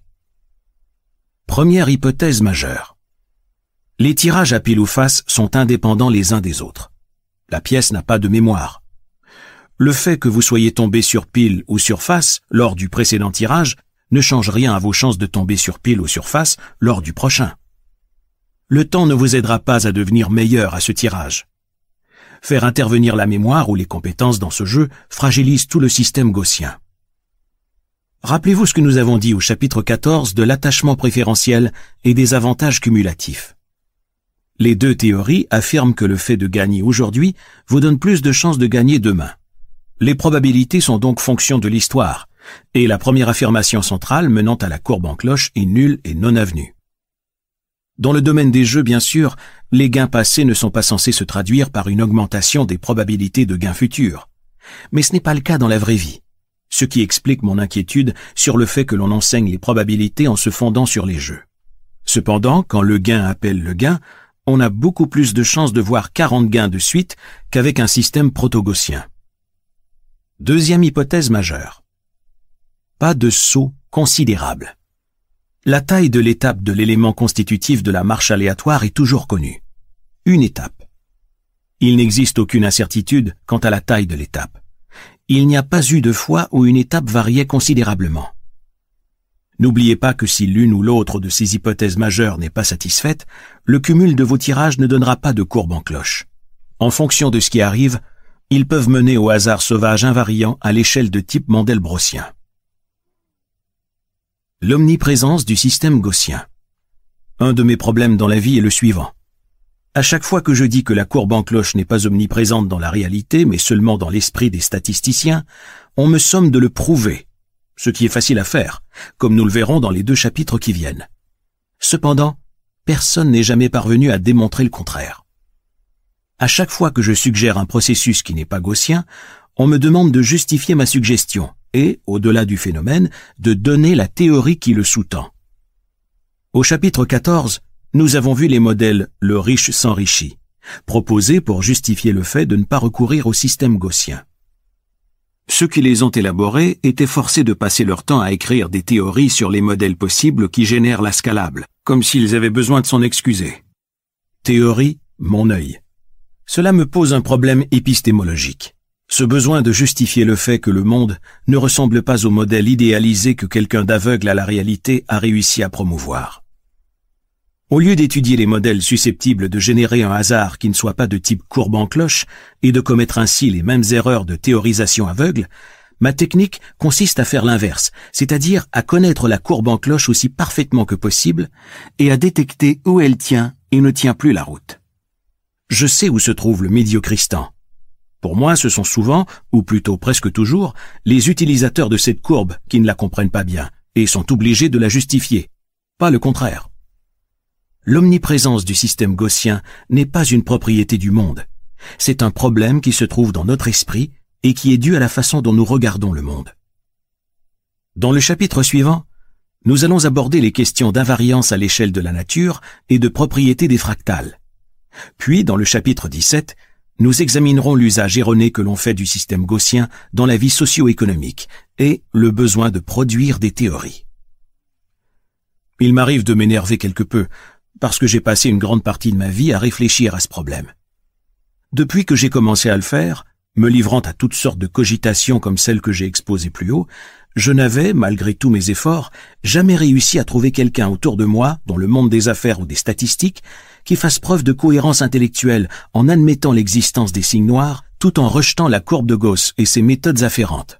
En effet, beaucoup acceptaient la notion de signe noir, mais étaient incapables de la porter à sa conclusion logique, à savoir que l'on ne peut pas recourir à une seule façon, dite écart-type, de mesurer le hasard, et le qualifier de risque.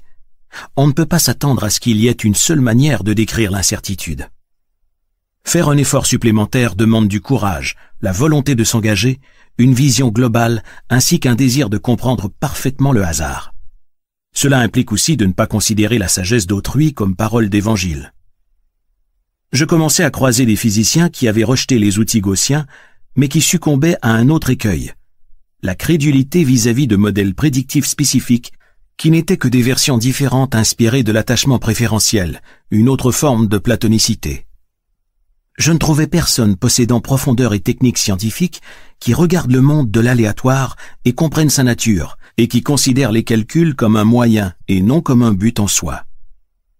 Il me fallut près de dix ans et demi pour dénicher ce penseur, l'homme grâce auquel nombre de signes devenaient gris. Mandelbrot. Le grand Benoît Mandelbrot.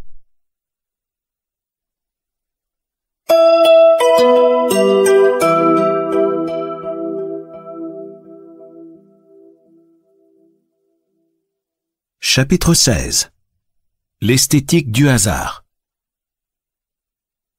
Le poète du hasard C'est par une mélancolique après-midi de l'année 2005 que je humais les vieux livres qui peuplaient la bibliothèque de Mandelbrot. Nous étions au mois d'août, et la chaleur exacerbait l'odeur de moisi que dégage la colle des livres anciens, éveillant en moi une puissante nostalgie olfactive.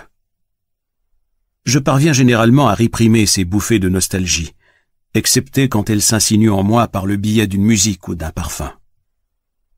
L'odeur qui émanait des livres de Mandelbrot était celle de la littérature française, de la bibliothèque de mes parents, des heures passées dans les librairies et les bibliothèques quand j'étais adolescent, à l'époque où j'étais surtout entouré, hélas, de livres français, et où je plaçais la littérature au-dessus de tout. Je n'ai pas lu beaucoup de livres français depuis mon adolescence. J'avais beau vouloir en faire une notion abstraite, la littérature avait une incarnation physique, une odeur, et c'était exactement celle-là. Si l'après-midi était triste, c'était aussi parce que Mandelbrot s'en allait. Juste au moment où j'avais obtenu le droit de l'appeler à des heures indues, simplement parce que j'avais une question à lui poser. Pourquoi les gens ne s'aperçoivent-ils pas que la loi des 80-20 pourrait être la loi des 50-01, par exemple? Mandelbrot avait décidé d'aller s'installer dans la région de Boston, non pour prendre sa retraite, mais pour travailler pour un centre de recherche sponsorisé par un laboratoire national. Comme il emménageait dans un appartement à Cambridge et quittait son immense maison de Westchester dans la banlieue de New York, il m'avait invité à venir faire mon choix parmi ses livres. Même les titres des ouvrages rencontraient chez moi un écho nostalgique. Je remplis un carton de livres français tels que Matières et mémoires de Henri Bergson, un exemplaire datant de 1949 que Mandelbrot, semble-t-il, avait acheté quand il était étudiant. Ah, cette odeur. Après avoir cité son nom ici et là tout au long de cet ouvrage, je vais enfin vous présenter Mandelbrot. Je préciserai avant toute chose que c'est la première personne possédant un titre universitaire avec laquelle j'ai pu parler de hasard sans avoir le sentiment de me faire escroquer. D'autres mathématiciens probabilistes m'avaient jeté à la tête des théorèmes portant des noms à consonance russe tels que Sobolev, Kolmogorov ou des expressions comme mesure de Weiner, sans lesquelles ils semblaient perdus. Ils avaient beaucoup de mal à entrer dans le vif du sujet, ou à sortir assez longtemps de leur petit moule pour prendre en compte ces failles empiriques. Avec Mandelbrot, ce fut différent. Comme si nous étions tous deux originaires du même pays, que nous nous rencontrions après de longues et frustrantes années d'exil, et que nous pouvions enfin échanger dans notre langue maternelle, sans aucun effort c'est le seul professeur en chair et en os que j'ai jamais eu. D'habitude, ce sont les livres de ma bibliothèque qui remplissent ce rôle. Je n'avais vraiment pas assez de respect pour les mathématiciens traitant d'incertitudes et de statistiques pour les considérer comme mes professeurs. Dans mon esprit, ils étaient formés pour avoir des certitudes et n'avaient donc aucune raison de se préoccuper d'incertitudes. Mandelbrot me donna tort. Il s'exprime dans un français d'une précision et d'une tenue rare, très semblable à celui que parlaient les Levantins de la génération de mes parents ou les aristocrates du vieux monde. Du coup, cela me faisait un effet curieux de l'entendre parler de temps à autre un anglais américain populaire avec un accent prononcé, mais de manière très argotique. Il est grand, avec quelques kilos en trop qui confèrent à son visage la rondeur de l'enfance. Pourtant, je ne l'ai jamais vu manger très copieusement, et possède une présence physique forte. Un observateur extérieur pourrait penser que ce que nous avons en commun, Mandelbrot et moi, ce sont le hasard sauvage, les signes noirs et des théories statistiques plus ou moins assommantes. Pourtant, bien que nous collaborions sur ces questions, ce n'est pas autour d'elles que tourne l'essentiel de nos conversations. Nous parlons surtout de problèmes littéraires et esthétiques. Nous racontons des ragots apocryphes sur des gens d'un raffinement intellectuel extraordinaire. Oui, nous parlons bien de leur raffinement et non de leur réalisation Mandelbrot aurait bien des histoires à raconter sur le nombre phénoménal de cracks avec lesquels il a travaillé au cours du siècle dernier. Mais il y a certainement quelque chose en moi qui me pousse à trouver les personnalités scientifiques bien moins intéressantes que celles, hautes en couleur, de certains érudits. Or, Mandelbrot s'intéresse comme moi aux natures raffinées qui réunissent certains traits de caractère jugés généralement incompatibles. Ainsi fait-il souvent référence au baron Pierre-Jean de Menace, qu'il rencontra dans les années 1950 à Princeton, où Menace était le camarade de chambrée du physicien Oppenheimer. Menace est exactement le genre de personne qui m'intéresse. Une incarnation du signe noir. Il était issu d'une riche famille de commerçants juifs d'Alexandrie, franco et italophone comme tous les levantins raffinés. Ses ancêtres avaient modifié leur patronyme arabe pour lui donner une consonance vénitienne, en avait profité pour lui adjoindre une particule et s'était lié à une famille royale. Non content de se convertir au christianisme, Menace devint un prêtre dominicain et un grand érudit spécialiste des langues perses et sémitiques.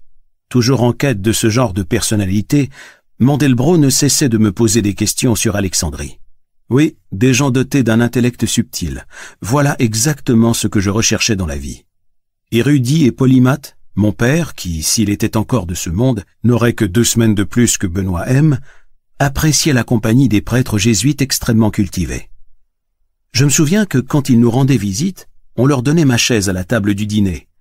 L'un d'eux, diplômé en médecine et titulaire d'un doctorat en physique, enseignait cependant l'araméen à l'Institut des langues orientales de Beyrouth.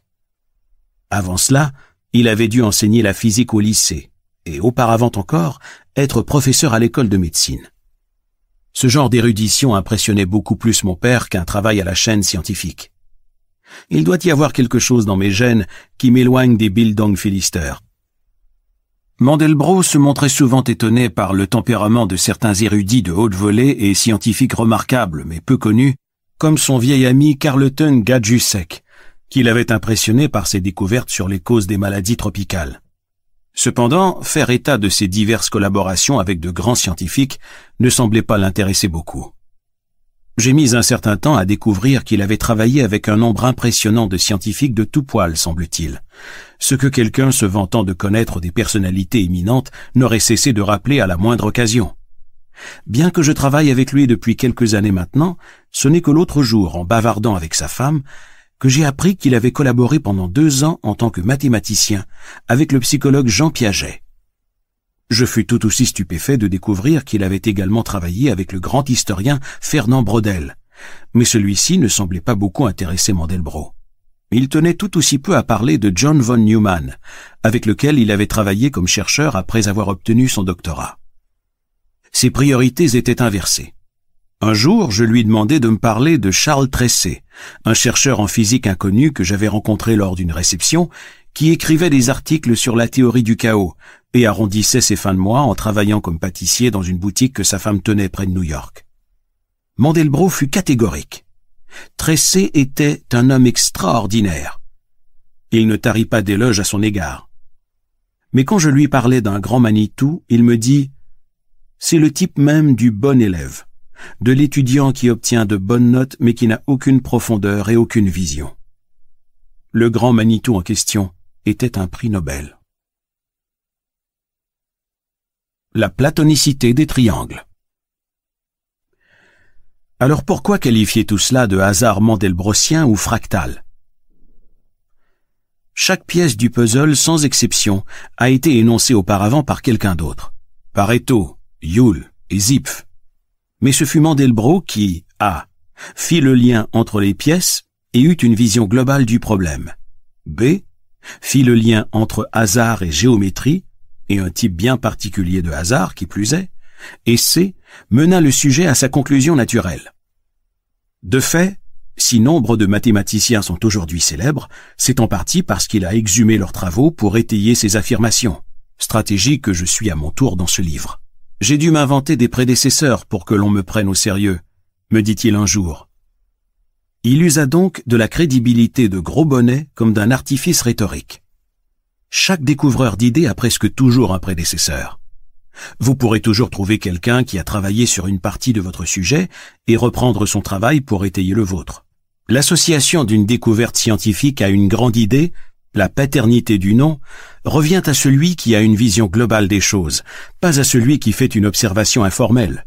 Même Charles Darwin, dont les scientifiques incultes affirment qu'il inventa la survie du plus fort, ne fut pas le premier à en parler. Dans l'introduction à l'origine des espèces, il écrit que les faits qu'il présente ne sont pas nécessairement originaux, et que ce sont leurs conséquences qu'il a trouvées intéressantes, comme il le dit avec une modestie toute victorienne.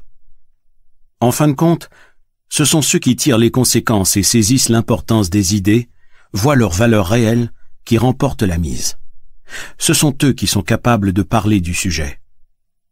Mais permettez-moi de décrire la géométrie mandelbrosienne.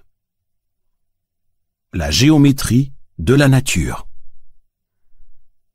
Les triangles, les carrés, les cercles et autres concepts géométriques qui nous faisaient bailler en classe sont peut-être de belles et pures notions, mais elles semblent plus présentes dans l'esprit des architectes, des artistes concepteurs et des professeurs d'école que dans la nature elle-même. C'est très joli, sauf que la plupart d'entre nous n'en ont pas conscience. Les montagnes ne sont pas des triangles ou des pyramides. Les arbres ne sont pas des cercles, et les droites ne se rencontrent quasiment nulle part. Mère Nature n'a pas assisté au cours de géométrie du lycée, ni lu les livres d'Euclide d'Alexandrie. Sa géométrie présente des irrégularités, mais possède sa propre logique, et une logique qui n'est pas facile à comprendre. J'ai dit que nous semblions avoir une tendance naturelle à platonifier et à penser exclusivement en termes de choses apprises. Maçon ou philosophe de la nature, personne ne peut facilement échapper à l'esclavage d'un tel conditionnement. Songez que le grand Galilée, par ailleurs grand pourfendeur de mensonges, écrivit les lignes suivantes. Le grand livre de la nature est ouvert en permanence sous nos yeux, et il renferme la vraie philosophie. Mais nous ne pouvons le lire si nous n'avons d'abord appris la langue et les caractères dans lesquels il est écrit. Il est écrit en langage mathématique, et ces caractères sont des triangles, des cercles et autres figures géométriques. Galilée était-il réellement aveugle? Ce grand homme lui-même, avec toute l'indépendance d'esprit qu'on lui prête, fut incapable de poser un regard neuf sur mère nature. Je suis sûr que sa maison avait des fenêtres, et qu'il lui arrivait de s'aventurer au dehors. Il aurait dû savoir que l'on ne rencontre pas beaucoup de triangles dans la nature. Il est si facile de se laisser endoctriner. Nous sommes aveugles ou illettrés ou les deux.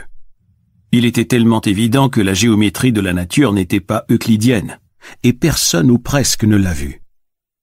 Cette cécité est semblable à l'erreur ludique qui nous fait prendre les casinos pour des incarnations du hasard. La fractalité. Mais commençons par décrire les fractales, avant d'examiner leur lien avec ce que l'on appelle loi de puissance ou loi scalable. Le terme fractal a été forgé par Mandelbrot pour décrire la géométrie de ce qui est brisé, cassé, du latin fractus, qui a donné fracture. La fractalité est la répétition à des échelles différentes de modèles géométriques révélant des versions de plus en plus petites d'eux-mêmes. Dans une certaine mesure, ces petites parties ressemblent au tout. Dans ce chapitre, je vais essayer de montrer comment la fractale s'applique à la forme d'incertitude qui devrait porter le nom de Mandelbrot, le hasard mandelbrosien. Les veines des feuilles ressemblent à des branches. Les branches ressemblent à des arbres. Et les rochers à de petites montagnes. Quand la taille d'un objet change, il n'y a pas de changement qualitatif. Si l'on regarde la côte bretonne d'avion, elle ressemble à ce que l'on voit quand on la regarde avec une loupe. Cette caractéristique d'auto-affinité implique qu'un ordinateur, ou de manière plus aléatoire mère nature, peut utiliser une règle d'itération d'une brièveté et d'une simplicité trompeuse pour construire des formes apparemment très complexes. Cela peut s'avérer pratique en infographie, mais surtout, c'est ainsi que fonctionne la nature. Mandelbrot a conçu l'objet mathématique aujourd'hui baptisé ensemble de Mandelbrot, qui est le plus célèbre de l'histoire des mathématiques. Il a remporté un grand succès auprès des adeptes de la théorie du chaos parce qu'il génère des images d'une complexité sans cesse croissante en utilisant une règle récursive minuscule. En apparence seulement. Récursive signifie qu'une chose peut être réappliquée à elle-même à l'infini. On peut regarder cet ensemble avec des résolutions de plus en plus faibles sans jamais en atteindre la limite. On continuera à avoir des formes reconnaissables. Ces formes ne sont jamais les mêmes, mais elles sont en affinité les unes avec les autres, et ont un air de famille très marqué. comme le montrent les applications suivantes, les objets fractales jouent un rôle dans le domaine esthétique. Art visuel. Aujourd'hui, la plupart des objets créés par ordinateur sont fondés sur une version quelconque de la fractale mandelbrosienne. On rencontre également des fractales en architecture, en peinture et dans quantité d'œuvres d'art visuel. Même si bien sûr elles ne sont pas intégrées consciemment par le créateur de l'œuvre. Musique. Fredonnez lentement les quatre notes d'ouverture de la symphonie numéro 5 de Beethoven. Ta ta ta ta. Puis, remplacez chaque note par la même ouverture à quatre notes, de façon à vous retrouver avec une mesure à 16 notes.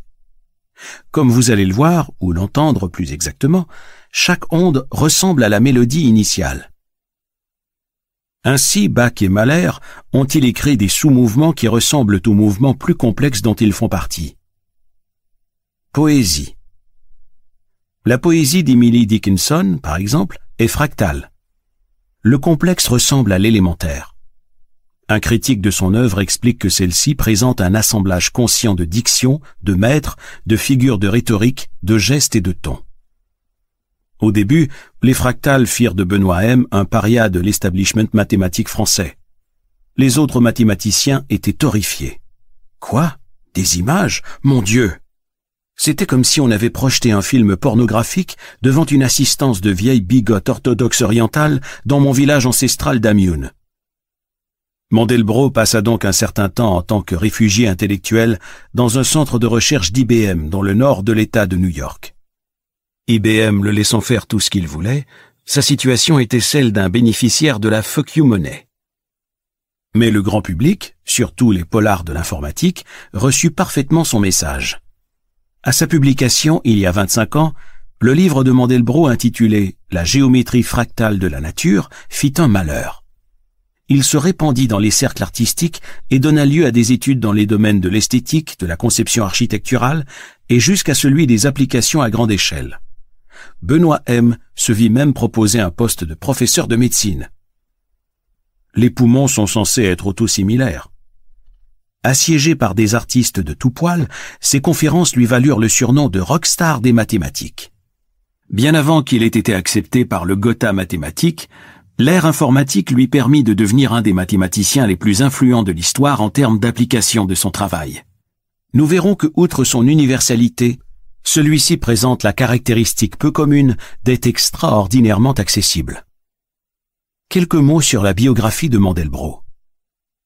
Il émigra de Varsovie en France en 1936 à l'âge de 12 ans. Les vicissitudes de la vie de clandestin dans ce pays occupé par les nazis lui permirent d'échapper en partie à l'éducation gauloise traditionnelle, notamment à ses équations algébriques assommantes, et il devint en grande partie autodidacte. Plus tard, il fut profondément influencé par son oncle Scholem, titulaire d'une chaire de mathématiques au Collège de France et membre éminent de l'establishment mathématique français. Par la suite, Benoît M alla s'installer aux États-Unis, où il occupa essentiellement des fonctions scientifiques dans l'industrie, ainsi que divers postes temporaires dans l'enseignement. L'informatique joua deux rôles dans la nouvelle science que Mandelbrot contribua à construire. Premièrement, comme nous l'avons vu, les objets fractales peuvent être générés à l'aide d'une simple règle appliquée à elle-même, ce qui en fait des objets idéaux pour l'activité automatique d'un ordinateur, ou de mère nature. Deuxièmement, il existe dans la génération des intuitions visuelles une dialectique entre le mathématicien et les objets générés. Voyons maintenant comment cela nous amène au hasard. En fait, c'est avec les probabilités que Mandelbrot commença sa carrière. Approche visuelle de l'extrémistan, du médiocristan. Je regarde le tapis qui se trouve dans mon étude. Si je l'examine au microscope, je verrai un terrain très accidenté. Si je l'observe avec une loupe, ce terrain sera plus lisse mais encore très inégal. Maintenant, si je me mets debout et que je le regarde, il apparaîtra uniforme, quasiment presque aussi lisse qu'une feuille de papier. Ce tapis vu à hauteur d'œil correspond au médiocristan et à la loi des grands nombres. Ce que je vois, c'est le total des aspérités, et celles-ci sont gommées. C'est comme le hasard gaussien. Si ma tasse de café ne saute pas, c'est parce que la somme de toutes les particules en mouvement qui la constituent est lissée. De même, c'est en additionnant de petites incertitudes gaussiennes que l'on parvient à des certitudes. C'est la loi des grands nombres. Le système gaussien n'est pas autosimilaire, et c'est ce qui explique que ma tasse de café ne saute pas sur la table. Maintenant, prenons l'exemple d'une excursion en montagne. Quelle que soit l'altitude que l'on atteigne à la surface de la Terre, elle demeurera accidentée. Cela reste vrai à une altitude de 9000 mètres. Si vous survolez les Alpes, vous verrez toujours des montagnes déchiquetées à la place de petites pierres. Certaines surfaces ne sont donc pas de type médiocristanais, et changer leur résolution ne les rend pas beaucoup plus lisses. Notez que cet effet ne disparaît que lorsque l'on monte à des altitudes plus extrêmes. Vue de l'espace, notre planète semblerait lisse, mais c'est parce qu'elle est trop petite. Si elle était plus grande, ces montagnes éclipseraient l'Himalaya, et il faudrait l'observer de plus loin pour qu'elle paraisse lisse. De même, si elle était plus peuplée, même en maintenant le niveau moyen des richesses, il y aurait probablement quelqu'un dont la valeur nette excéderait largement celle de Bill Gates. Rappelez-vous ce que nous avons dit à propos de la côte bretonne. Vu d'avion, ses contours ne diffèrent pas tellement de ceux que l'on voit sur le rivage. Le changement d'échelle n'altère pas les formes et leur degré de poli.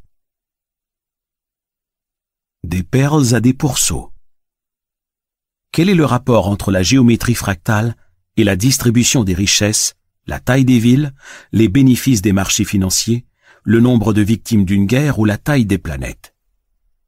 Essayons d'avoir une vision globale des choses. La clé ici réside dans le fait que les mesures numériques ou statistiques de la fractale restent, grosso modo, les mêmes à toutes les échelles. Contrairement à ce qui se passe avec la courbe de Gauss, le ratio est le même.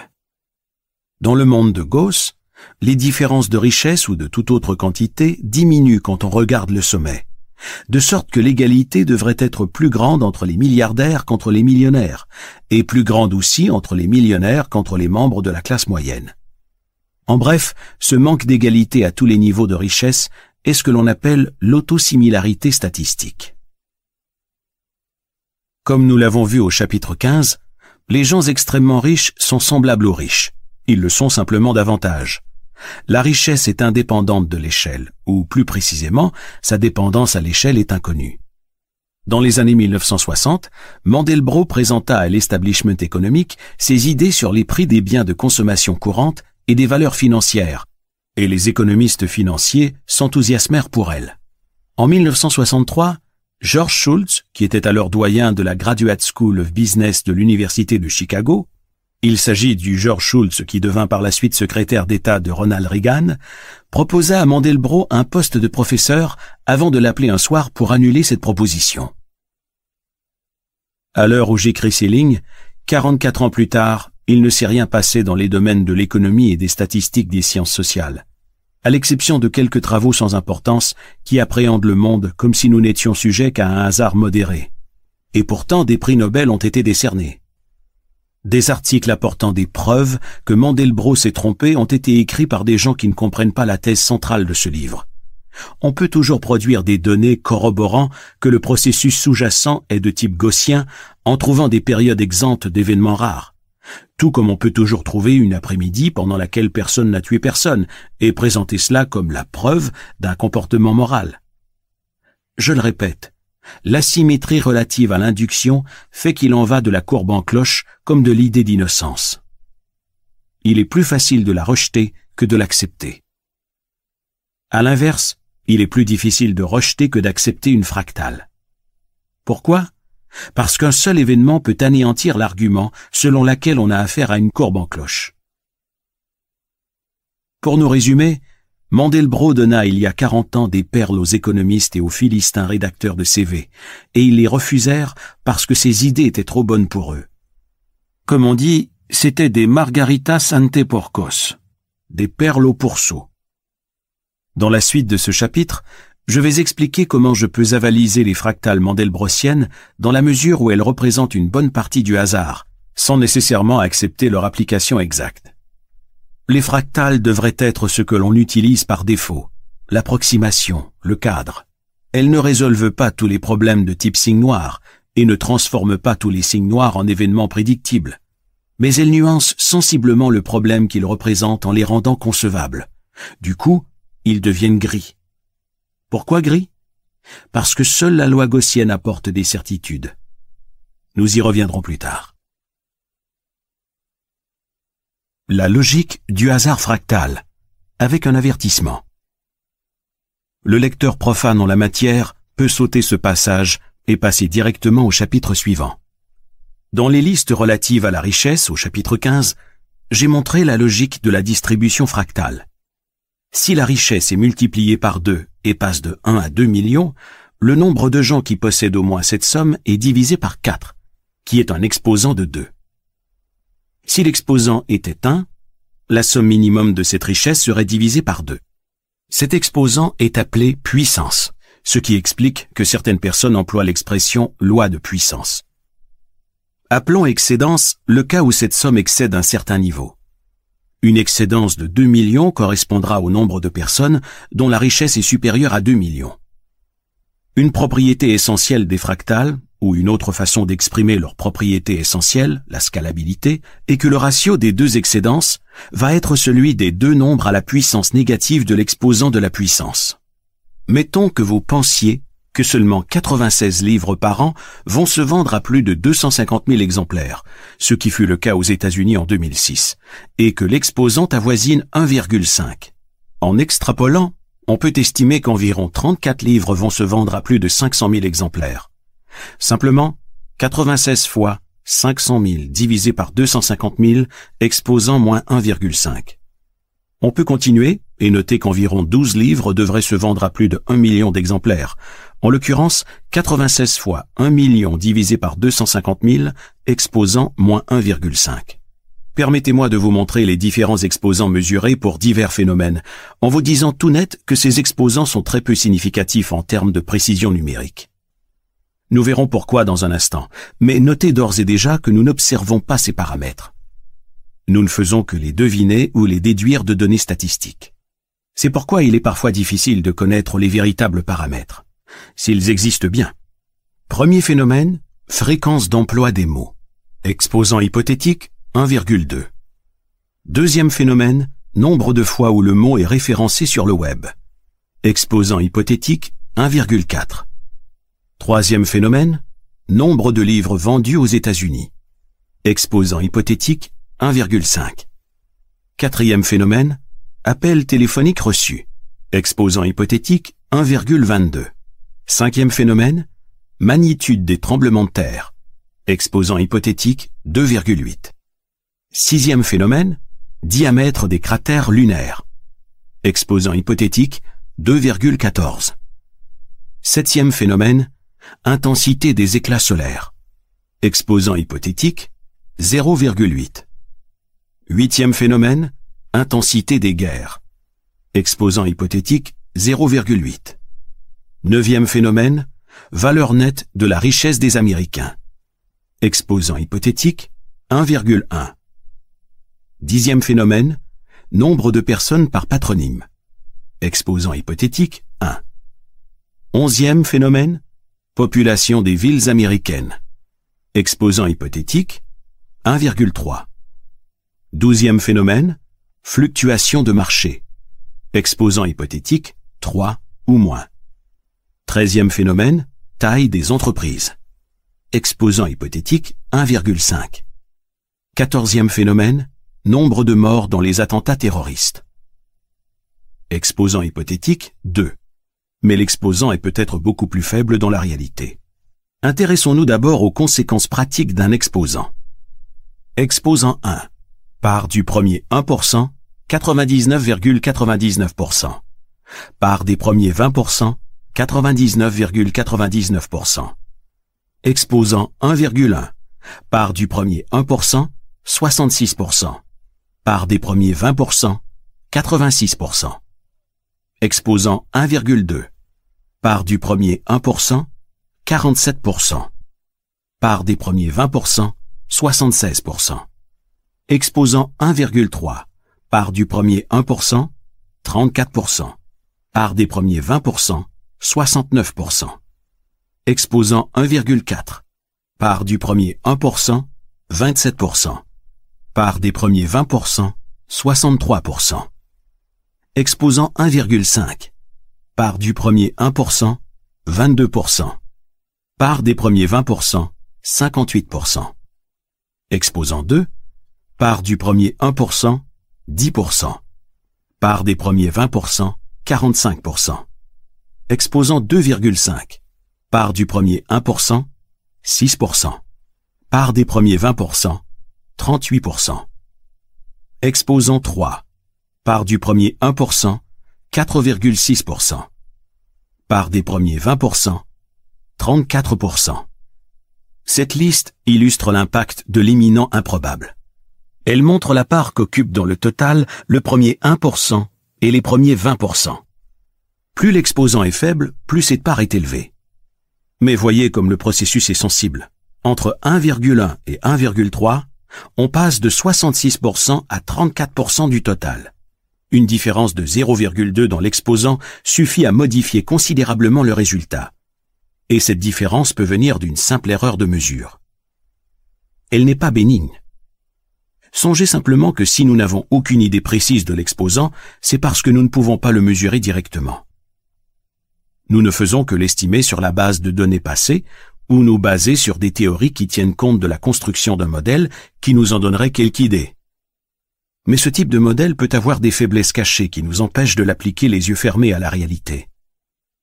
En conséquence, gardez à l'esprit que l'exposant 1,5 est une approximation, qu'il est difficile à calculer, qu'il ne tombe pas du ciel ou du moins ne s'obtient pas facilement, et que vous allez avoir une erreur d'échantillonnage monumentale vous observerez que le nombre de livres qui se vendent à plus de 1 million d'exemplaires ne va pas toujours être de 8. Il pourrait monter jusqu'à 20 ou dégringoler à 2. Plus important, cet exposant commence à s'appliquer à un certain nombre appelé points de transition et concerne les nombres plus élevés que celui-ci.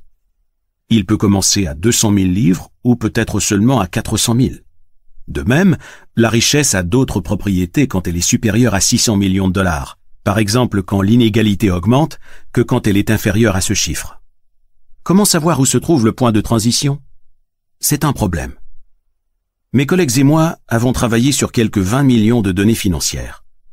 Bien qu'ayant tous le même ensemble de données, nous n'étions jamais vraiment d'accord sur l'exposant qui se trouvait dans notre ensemble. Nous savions que les données révélaient une loi de puissance fractale, mais nous nous sommes aperçus que personne ne pouvait fournir de chiffres précis. Mais ce que nous savions, la distribution est et fractale nous suffisait pour travailler et prendre des décisions. Le problème de la limite supérieure. Certaines personnes ont recherché et accepté le jusqu'à un certain point fractal. Elles affirment que tous les phénomènes de richesse, de vente de livres et de bénéfices du marché ont un certain niveau quand les choses cessent d'être fractales. La troncation, voilà ce qu'elles proposent. Je leur accorde qu'il y a un niveau où la fractalité pourrait cesser. Mais lequel? Dire d'une part qu'il existe une limite supérieure, mais que je ne sais pas à quel niveau elle se situe, et d'autre part qu'il n'y a aucune limite, a en pratique les mêmes conséquences. Proposer une limite supérieure est extrêmement risqué. On peut suggérer plafonnons la richesse à 150 milliards de dollars dans nos analyses. Quelqu'un pourrait alors dire pourquoi pas 151 ou pourquoi pas 152 autant considérer la variable comme illimitée. Méfiez-vous de la précision. L'expérience m'a appris quelques trucs. Quel que soit l'exposant que j'essaie de mesurer, il y a des chances pour qu'il soit surestimé. Souvenez-vous qu'un exposant plus élevé signifie que les grands écarts vont jouer un rôle moindre, pour que ce qu'on voit soit moins signoiresque que ce qu'on ne voit pas. C'est ce que j'appelle le problème du faux semblant. Disons que je génère un processus doté d'un exposant de 1,7. On ne voit pas ce qui se passe à l'intérieur du moteur, seulement les données qui en sortent. Si je vous demande de m'indiquer l'exposant, il y a des chances pour que vous trouviez quelque chose comme 2,4. Ce serait le cas même si vous aviez un million de points de données. Pourquoi? Parce que certains processus fractales mettent du temps à révéler leurs propriétés et que l'on surestime la gravité du choc. Une fractale peut parfois se faire passer pour une gaussienne, surtout quand le cut point commence par un chiffre élevé. Avec les distributions fractales, les écarts extrêmes de ce genre sont suffisamment rares pour vous enfumer. Vous ne parvenez pas à identifier la distribution comme fractale. La flaque d'eau bis. Comme vous l'avez vu, nous avons du mal à connaître les paramètres du modèle qui, nous le supposons, fait tourner le monde. Ainsi, avec l'extrémistan, voici que ressurgit le problème de l'induction, et avec plus de force encore qu'à tout autre moment de ce livre. Simplement, si un mécanisme est fractal, il peut générer des valeurs importantes. Les écarts importants sont donc possibles, mais jusqu'à quel point et à quelle fréquence ces écarts devraient-ils se produire? Cela nous aurons du mal à le savoir précisément. C'est le même problème que celui de la flaque d'eau. Elle peut avoir été générée par quantité de glaçons. Comme toute personne qui part de la réalité pour aller vers des modèles explanatoires possibles, je me trouve confronté à une gamme de problèmes complètement différents de quelqu'un qui fait l'inverse. Je viens de lire trois livres de vulgarisation scientifique qui résument la recherche en matière de systèmes complexes. Ubiquity de Mark Buchanan, Critical Mass de Philip Boll et Why Most Things Fail de Paul Ormerod. Ces trois auteurs présentent le monde des sciences sociales comme rempli de lois de puissance, une vision que je partage sans conteste. Ils affirment également que nombre de ces phénomènes se caractérisent par une universalité et qu'il existe une merveilleuse similitude entre certains processus naturels et le comportement de groupes sociaux. Et c'est aussi mon avis. Ils étayent leurs études avec diverses théories sur les réseaux et mettent en lumière la fabuleuse correspondance qui existe entre les phénomènes dits critiques, en sciences naturelles, et l'auto-organisation des groupes sociaux. Ils regroupent des processus qui génèrent des avalanches, des contagions sociales, et ce qu'ils appellent des cascades informationnelles, ce que j'approuve également. L'universalité est une des raisons pour lesquelles les physiciens trouvent particulièrement intéressantes les lois de puissance associées à des points critiques. Il existe de multiples situations, tant dans la théorie des systèmes dynamiques qu'en mécanique statistique, où nombre de propriétés de la dynamique des points critiques sont indépendantes des détails du système dynamique sous-jacent. L'exposant au point critique peut être le même pour quantité de systèmes du même groupe, même si beaucoup d'autres aspects du système sont différents. Je suis presque d'accord avec cette notion d'universalité. En fin de compte, ces trois auteurs nous encouragent à appliquer les techniques de la physique statistique en évitant comme la peste l'économétrie et les distributions non scalables de type gaussienne, et j'approuve totalement cette méthode. Néanmoins, en générant ou en vantant la précision, ils tombent aussi tous les trois dans le piège qui consiste à ne pas distinguer le processus de prolepse du processus d'analepse, c'est-à-dire le problème du problème inverse. Ce qui, pour moi, constitue le plus grand péché scientifique et épistémologique. Ils ne sont pas les seuls. Tous les gens, ou presque, qui travaillent avec des données, mais ne prennent pas de décisions fondées sur celles-ci, ont tendance à commettre le même péché, une variante de l'erreur de narration. Comme il n'y a pas de processus de retour, on regarde des modèles et l'on pense qu'ils confirment la réalité. Je crois aux idées de ces trois livres, mais pas à la façon dont elles sont mises en œuvre, et certainement pas à la précision que les auteurs leur attribuent. En effet, la théorie de la complexité devrait nous rendre plus méfiants vis-à-vis des modèles précis de la réalité. Cette théorie ne rend pas tous les signes blancs. Cela, c'est prévisible. Elle en fait des signes gris et seulement gris. Comme je l'ai dit plus haut, d'un point de vue épistémologique, le monde est, au sens propre du terme, un endroit différent pour l'empiriste bottom-up. Nous n'avons pas le luxe de nous asseoir et de déchiffrer l'équation qui régit l'univers. Nous ne faisons qu'observer des données formuler une hypothèse sur ce que pourrait être le véritable processus et la calibrer en corrigeant notre équation en fonction d'informations additionnelles. À mesure que les événements se présentent à nous, nous comparons ce que nous voyons à ce que nous nous attendions à voir. Découvrir que l'histoire ne recule pas, mais qu'elle avance, incite généralement à l'humilité, surtout quand on sait que l'erreur de narration existe. S'il est vrai que les hommes d'affaires ont des égaux forts, ils sont souvent contraints à l'humilité par des événements qui leur rappellent les différences qui séparent la décision des résultats, les modèles précis de la réalité. Je parle ici de l'opacité, de l'incomplétude des informations, de l'invisibilité du générateur du monde. L'histoire ne nous révèle pas sa pensée. Il nous faut la deviner. De la représentation à la réalité. L'idée ci-dessus fait le lien entre toutes les parties de ce livre. Alors que beaucoup étudient la psychologie, les mathématiques ou la théorie évolutionnaire et cherchent le moyen de monnayer leurs idées en les appliquant aux affaires, Je suggère de faire exactement l'inverse, c'est-à-dire d'étudier l'incertitude intense et inexplorée qui sévit sur les marchés et nous donne une véritable leçon d'humilité pour acquérir des connaissances sur la nature du hasard qui soient applicables à la psychologie, à la probabilité, aux mathématiques, à la théorie de la décision et même à la physique statistique. Vous verrez les manifestations sournoises de l'erreur de narration, de l'erreur ludique et les erreurs de platonicité monumentale qui consistent à passer de la représentation à la réalité. La première fois que j'ai rencontré Mandelbrot, je lui ai demandé pourquoi un scientifique aussi renommé que lui, qui devait avoir des choses bien plus intéressantes à faire dans la vie, s'intéressait à un domaine aussi vulgaire que la finance. Je croyais que les secteurs de la finance et de l'économie permettaient seulement de tirer les leçons de phénomènes empiriques divers et de remplir son compte en banque de fuck avant de s'envoler vers des domaines plus vastes et plus intéressants. Pour les données, c'est une mine de données, me répondit Mandelbrot. De fait, tout le monde oublie qu'il commença par l'économie avant de passer à la physique et à la géométrie de la nature. Travailler avec une telle profusion de données incite à l'humilité. Cela permet d'avoir l'intuition de l'erreur suivante. Parcourir dans la mauvaise direction la route qui serpente entre la représentation et la réalité.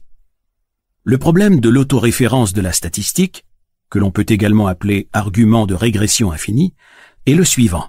Mettons que vous ayez besoin des données passées pour savoir si un problème de probabilité est gaussien, fractal ou autre chose. Vous allez devoir déterminer si vous possédez suffisamment de données pour étayer votre affirmation. Comment savoir si c'est bien le cas? Grâce à la distribution des probabilités qui va vous dire si vous avez suffisamment de données pour mieux convaincre de ce que vous déduisez. S'il s'agit d'une courbe de Gauss, quelques points y suffiront. La loi des grands nombres, une fois de plus.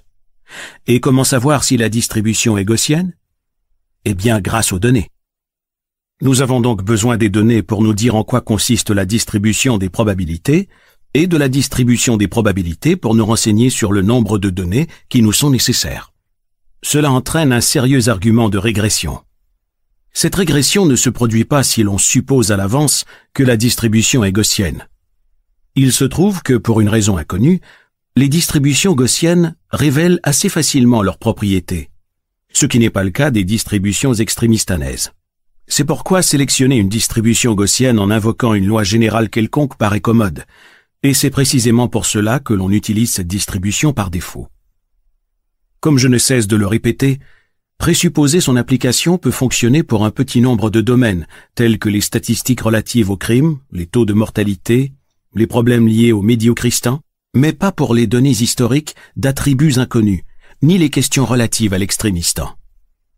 Alors, pourquoi les statisticiens qui travaillent avec des données historiques n'ont-ils pas conscience du problème? Premièrement, ils n'aimeraient pas s'entendre dire que leur travail a été réduit à néant par le problème de l'induction.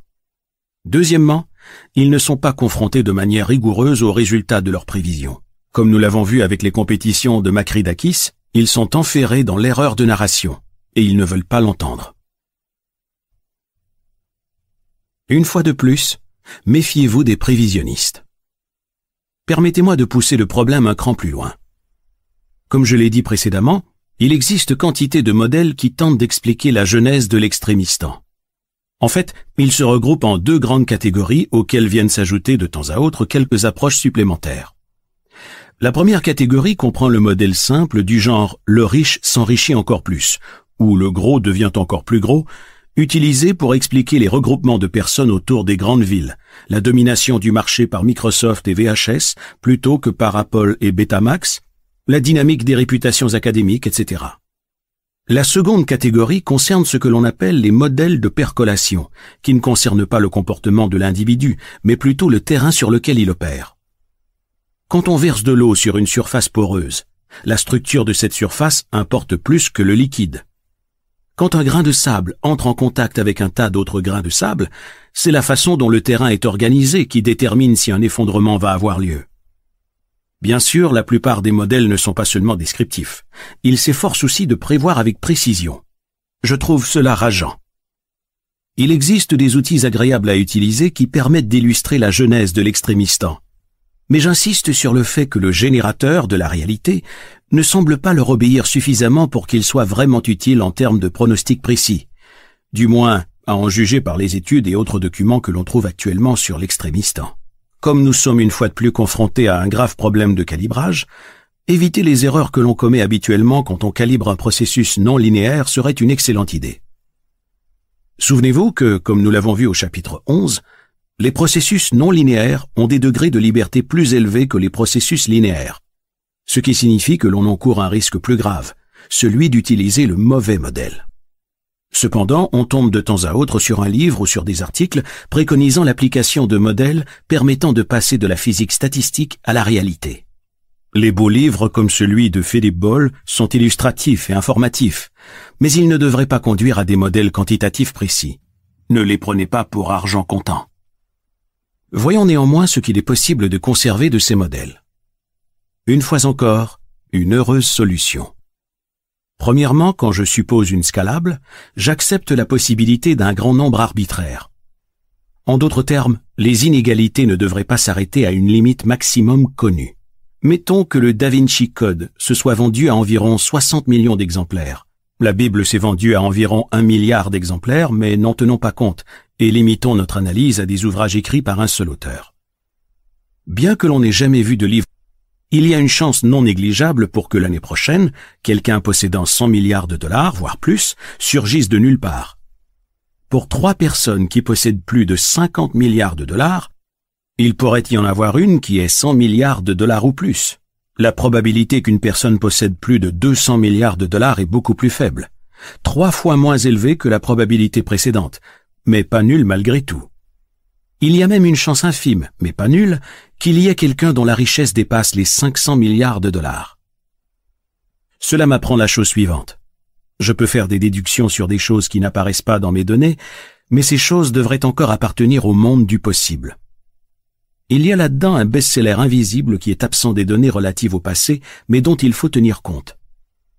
Souvenez-vous de ce que j'ai dit au chapitre 13. Cela rendait le fait d'investir dans un livre ou un médicament plus intéressant que les informations relatives aux données passées pourraient le laisser croire.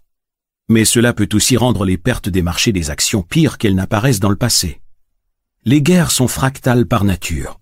Une guerre qui ferait plus de victimes que la Seconde Guerre mondiale est possible. Pas probable, mais pas totalement improbable quand même, bien qu'un tel conflit ne se soit jamais produit dans le passé. Deuxièmement, je vais emprunter un exemple à la nature pour illustrer mon propos sur la précision. Une montagne est quelque peu similaire à une pierre. Elle a une affinité avec elle, un air de famille, mais elle n'est pas identique. Le terme permettant de décrire cette ressemblance est auto-affinité, et pas le précis auto-similaire. Mais Mandelbrot eut du mal à communiquer la notion d'affinité, et le terme auto-similaire se répandit avec sa connotation de ressemblance précise plutôt que d'air de famille. Comme pour la montagne et la pierre, la distribution des richesses d'un montant supérieur à un milliard de dollars n'est pas exactement la même que celle des richesses dont le montant est inférieur à cette somme, mais les deux distributions ont des affinités. Troisièmement, j'ai dit plus haut qu'il y avait eu dans le monde de l'éconophysique, application de la physique des statistiques aux phénomènes sociaux et économiques, quantité d'études qui visaient à réaliser cette calibrage, à tirer les chiffres du monde des phénomènes. Nombre d'entre elles se veulent prédictives. Hélas, nous ne sommes pas en mesure de prévoir que des transitions vont déboucher sur des crises ou des contagions. Mon ami Didier Sornet essaie de construire des modèles prédictifs, ce que j'adore, sauf qu'il m'est impossible de les utiliser pour faire des prévisions. Mais ne lui dites pas, s'il vous plaît. Il pourrait arrêter. Que je ne puisse pas m'en servir comme il l'a prévu n'invalide pas son travail. Cela implique simplement que, contrairement aux modèles d'économie traditionnels qui sont fondamentalement erronés, les interprétations effectuées avec les siens nécessitent une plus grande ouverture d'esprit. Il est peut-être possible d'obtenir de bons résultats avec certains outils de sornette, mais pas avec tous. Où est le signe gris? J'ai consacré l'intégralité de ce livre au signe noir. Non que je le porte dans mon cœur, en tant qu'humaniste je le déteste, ainsi que l'injustice et les dégâts qu'il provoque. Il y a donc beaucoup de signes noirs que je voudrais éliminer, ou dont je souhaiterais du moins atténuer les effets et être protégé. Le hasard fractal est un moyen de limiter ces surprises, de faire que certains de ces signes semblent possibles, si je puis m'exprimer ainsi, de nous faire prendre conscience de leurs conséquences, de les rendre gris. Mais le hasard fractal ne donne pas de réponse précise. Voici les avantages de cette situation. si l'on sait que le marché boursier peut effectivement s'effondrer, comme ce fut le cas en 1987, un tel événement n'est pas un signe noir. Si l'on emploie une fractale avec un exposant de 3, cet effondrement n'est pas une aberration. Si l'on sait que les sociétés biotech peuvent développer un médicament qui fera un tabac, sera une réussite bien plus énorme que tout ce que l'on a vu jusqu'à présent, ce ne sera pas un signe noir. Et si ce médicament fait effectivement son apparition sur le marché, on ne sera pas surpris. Les fractales de Mandelbrot nous permettent donc d'expliquer quelques signes noirs, mais pas tous. J'ai dit plus haut que certains d'entre eux faisaient leur apparition parce que l'on ne tenait pas compte des sources de hasard. D'autres encore surgissent quand on surestime l'exposant fractal. Le signe gris concerne des événements extrêmes modélisables, alors que le signe noir concerne les inconnus inconnus. J'étais assis à débattre de cette question avec le grand homme, et comme d'habitude, notre conversation se mua en jeu linguistique. Dans le chapitre 9, j'ai présenté la distinction que les économistes font entre incertitude nicienne, incalculable, et risque nicien, calculable. Comme cette distinction ne peut être originale au point d'être absente de notre vocabulaire, nous la cherchâmes en français. Mandelbrot évoqua l'un de ses amis et héros, le mathématicien aristocrate Marcel Paul Schützenberger, un fin érudit qui, à l'instar de votre serviteur, s'ennuyait facilement et ne pouvait travailler sur les problèmes au-delà de leur point de rendement décroissant. Schutzenberger insistait sur la différence claire et nette qui existe en français entre les notions de hasard et de fortuit. Tandis que hasard, de l'arabe hasard, suggère comme le terme latin aléa, un hasard qui se joue sur un coup de dé. Fortuit correspond à mon signe noir, un événement purement accidentel et imprévu. Nous consultâmes le petit Robert. La différence y est bel et bien présente. Fortuit semble correspondre à mon opacité épistémique l'imprévu et le non quantifiable. Hasard?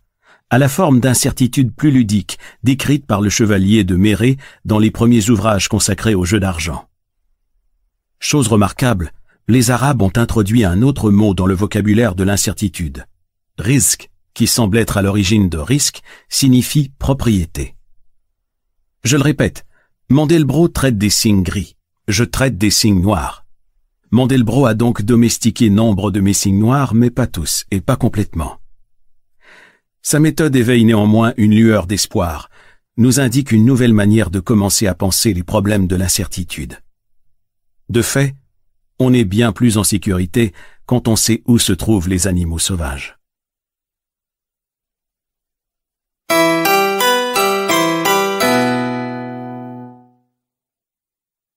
Chapitre 17 les fous de loc ou des courbes en cloche au mauvais endroit. Il s'agit d'une simple illustration du fil rouge de ce livre en finance et en économie. Si vous ne croyez pas à l'application de la courbe en cloche à des variables sociales, et si à l'instar de nombreux professionnels, vous êtes déjà convaincu que la théorie financière moderne est une science bidon et dangereuse, vous pouvez sauter ce chapitre sans problème. J'ai deux études chez moi une vraie remplie de livres intéressants et de matériaux littéraires, et une autre non littéraire, dans laquelle je n'ai pas plaisir à travailler et relègue les ouvrages prosaïques et hyper spécialisés. Elle contient un mur tapissé de livres de statistiques et d'histoire des statistiques que je n'ai jamais eu le courage de brûler ou de jeter. Ce, bien que je ne leur trouve quasiment aucune utilité en dehors de leurs applications académiques. Carnéade, Cicéron et Fouché en savent bien plus sur la probabilité que tous ces volumes pseudo-savants. Je ne peux pas les utiliser en cours car je me suis promis de ne jamais enseigner d'ineptie. Dussé-je mourir de faim? Pourquoi sont-ils inutilisables? Pas un seul de ces livres ne parle de l'extrémistan.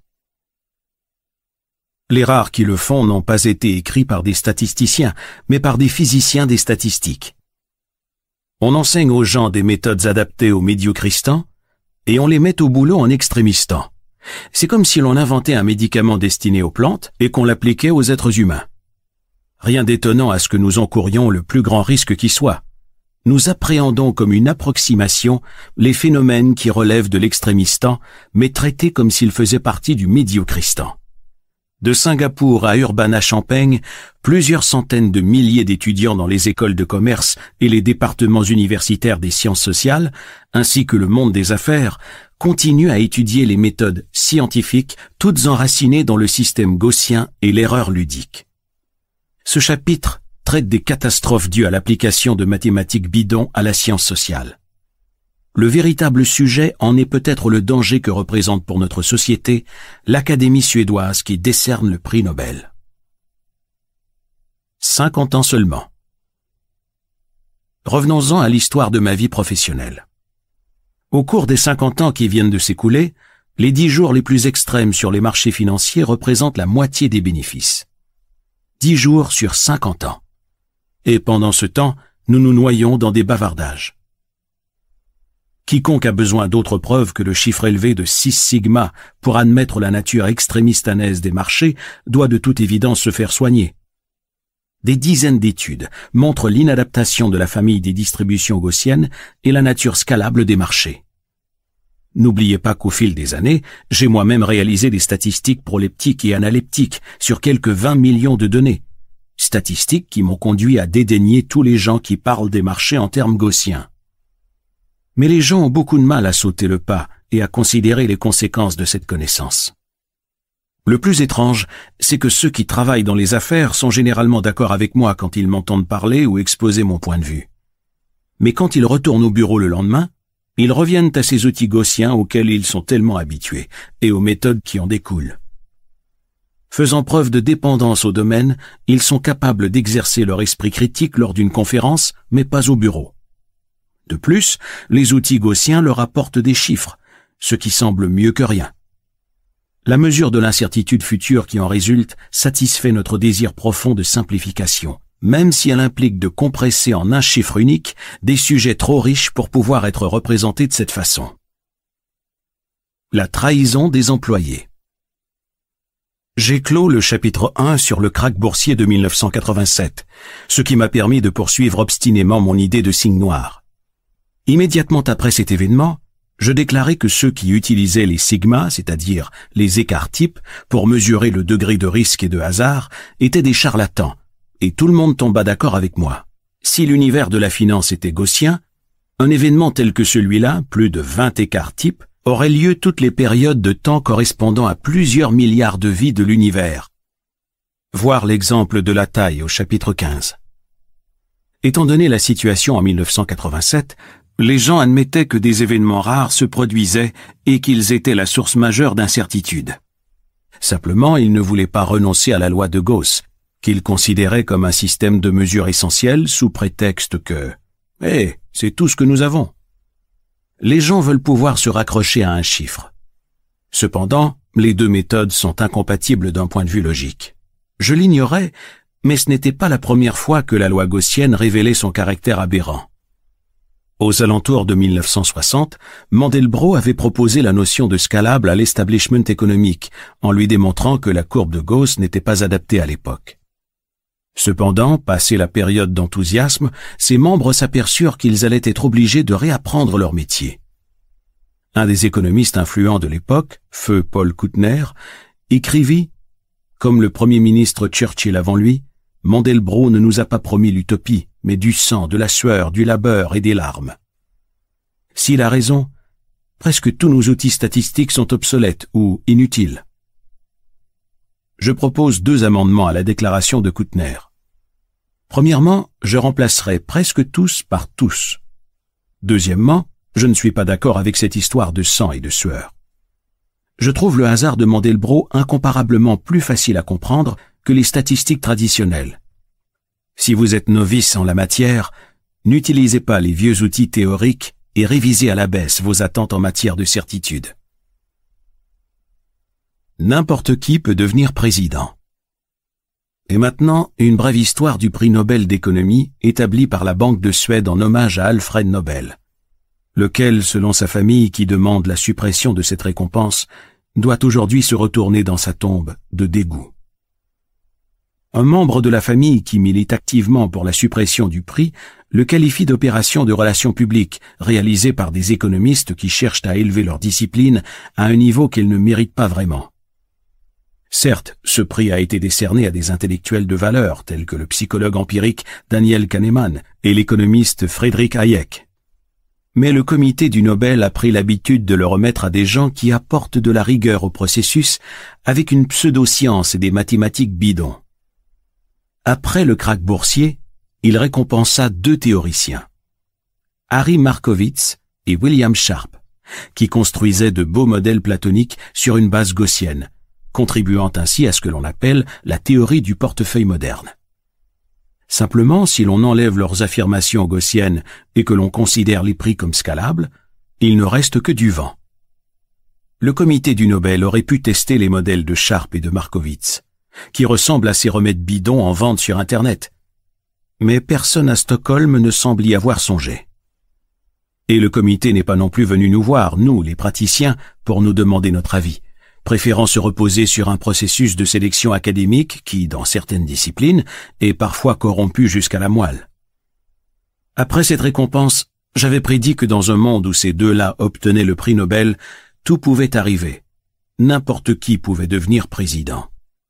Ainsi, la Banque de Suède et l'Académie du Nobel ont-elles une grande part de responsabilité dans le crédit accordé à l'utilisation de la théorie gaussienne du portefeuille moderne, puisque les institutions la considèrent comme une méthode idéale pour se couvrir.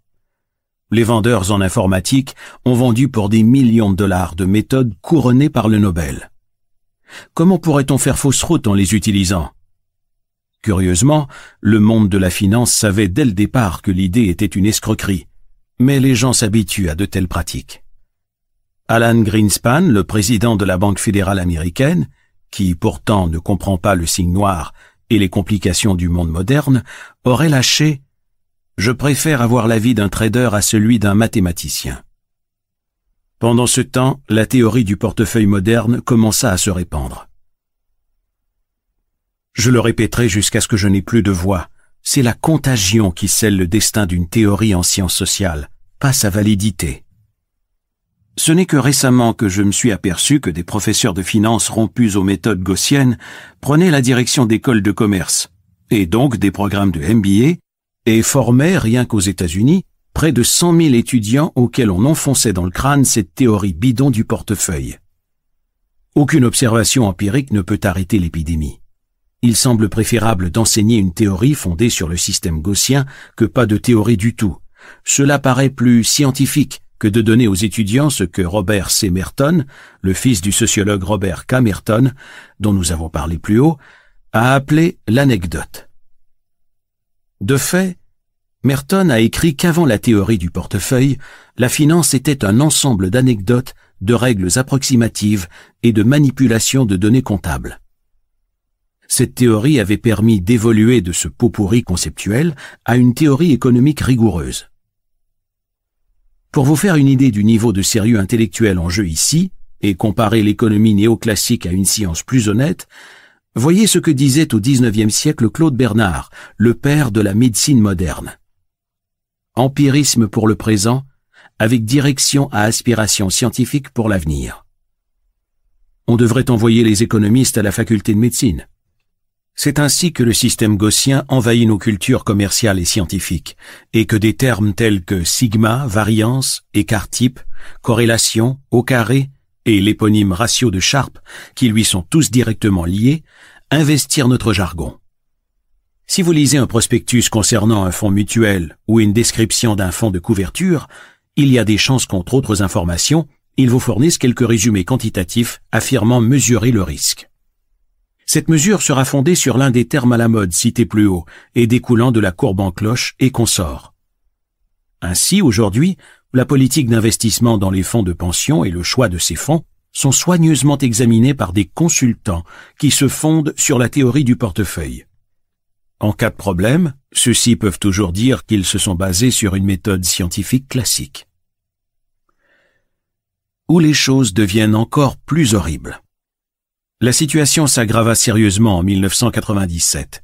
Sur décision d'adeptes de la courbe de Gauss, l'Académie suédoise décerna une nouvelle tournée de prix Nobel à Myron Scholes et Robert Semerton, qui avaient amélioré une vieille formule mathématique et l'avaient rendue compatible avec les grandes théories gaussiennes sur l'équilibre financier général, et donc acceptable par l'establishment économique. Cette formule était maintenant utilisable. Scholes et Merton avaient sur le sujet une liste de prédécesseurs oubliés depuis longtemps, parmi lesquels le trader et mathématicien français Louis Bachelier et le mathématicien et joueur Ed Thorpe, auteur du best-seller Beat the Dealer, qui expliquait comment progresser au blackjack. Certains croient peut-être que cette formule a été inventée par Scholes et Merton, mais ils n'ont fait en réalité que la rendre acceptable. Cette formule était mon gagne-pain. À force de passer leur nuit à s'inquiéter de leurs risques, les traders, personnes bottom-up, la connaissent beaucoup mieux que les universitaires. À l'exception près que très peu d'entre eux étaient capables d'exprimer leurs idées en termes techniques, si bien que j'avais le sentiment de les représenter. Si Scholes et Merton faisaient dépendre cette formule du système gaussien, leurs précurseurs, eux, ne la soumettaient à aucune restriction de ce genre. Pour être plus technique, rappelez-vous ma carrière de professionnel des options. Non contente de tirer parti des signes noirs, les options sur les paris très risqués en tirent parti de manière démesurée, chose qui n'apparaît pas dans la formule de Scholes et Merton. Les bénéfices que rapportent ces options sont tellement importants que l'on n'a pas besoin de voir juste sur les probabilités. On peut se tromper sur ce point et réaliser néanmoins des bénéfices colossaux. J'ai appelé cela le phénomène de deux effets combinés. Fixation erronée des probabilités ainsi que des bénéfices réalisés. Les années qui suivirent le crack furent pour moi très stimulantes intellectuellement. J'assistais à des conférences sur la finance et les mathématiques de l'incertitude. Prix Nobel ou pas, pas une seule fois je ne rencontrais d'orateur qui comprenait ce dont il parlait quand il s'agissait de probabilité. Du coup, mes questions pouvaient les désarçonner. Ils effectuaient un travail de fond en mathématiques, mais quand on les interrogeait sur l'origine de leurs probabilités, leurs explications révélaient clairement qu'ils avaient succombé à l'erreur ludique. Ils présentaient un mélange curieux de compétences techniques et d'incompréhension qui caractérise les savants idiots. Pas une seule fois, je n'obtins de leur part une réponse intelligente, ou qui ne soit pas ad hominem. Comme je remettais en question leur secteur d'activité, je m'attirais naturellement toutes sortes d'insultes de leur part. Obsessionnel, commercial, philosophique, essayiste, rentier oisif, répétitif, praticien, ce qui est une injure dans le monde universitaire.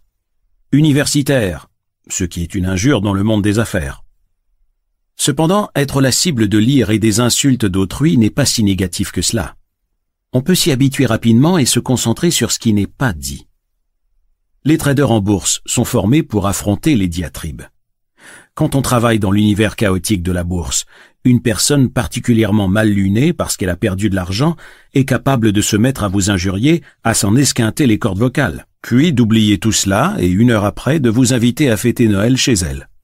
On devient donc indifférent aux insultes, surtout si l'on s'entraîne à imaginer la personne qui les profère comme une espèce de singe bruyant, incapable de se maîtriser.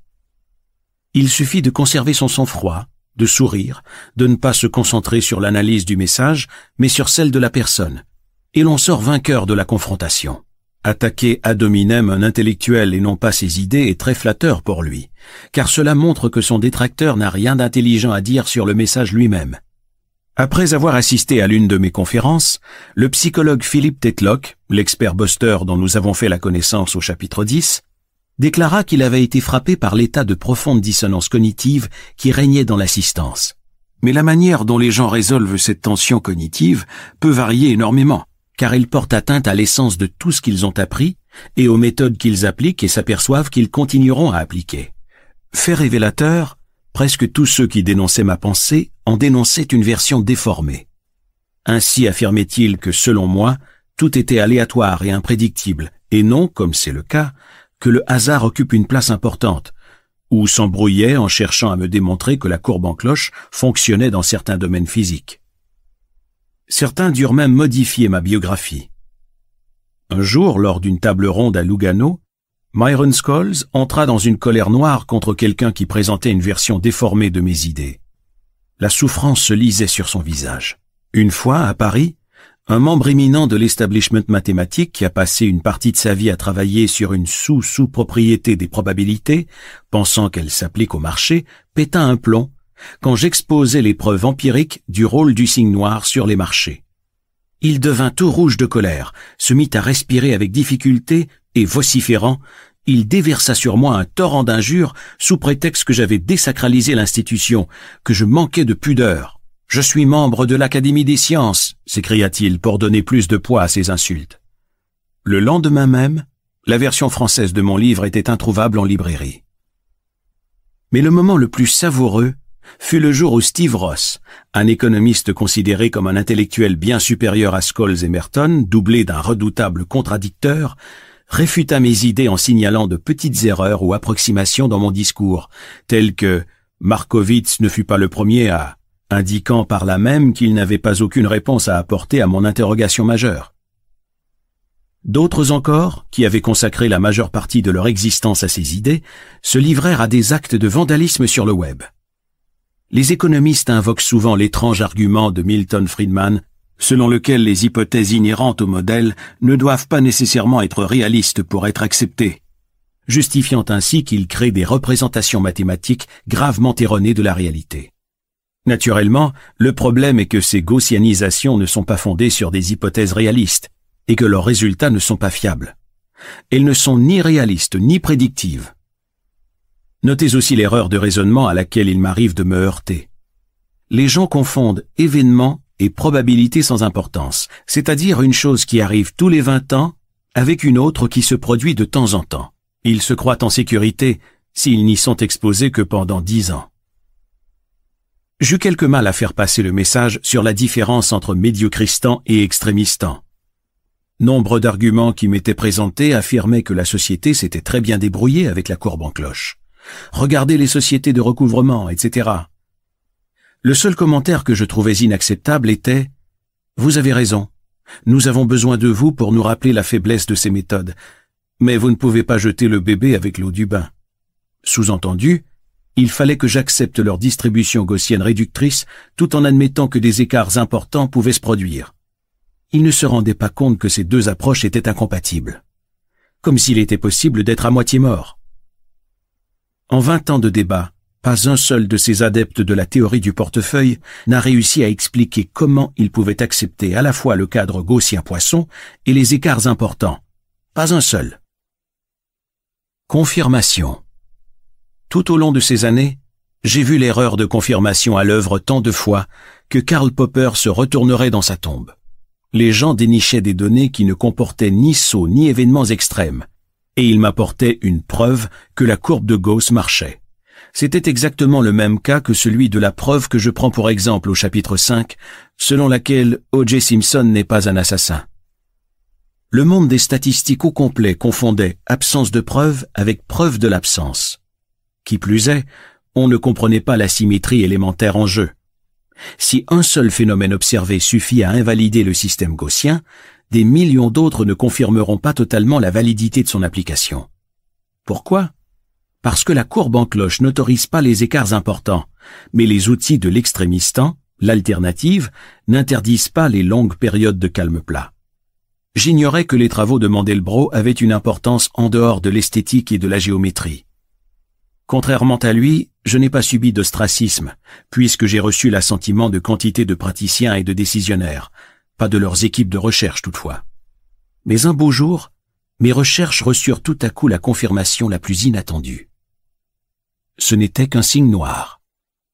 Robert Merton Jr. et Myron Scholes ont fondé ensemble la grande société de trading spéculatif baptisée Gestion de capital à long terme, GCLT, dont j'ai parlé au chapitre 4.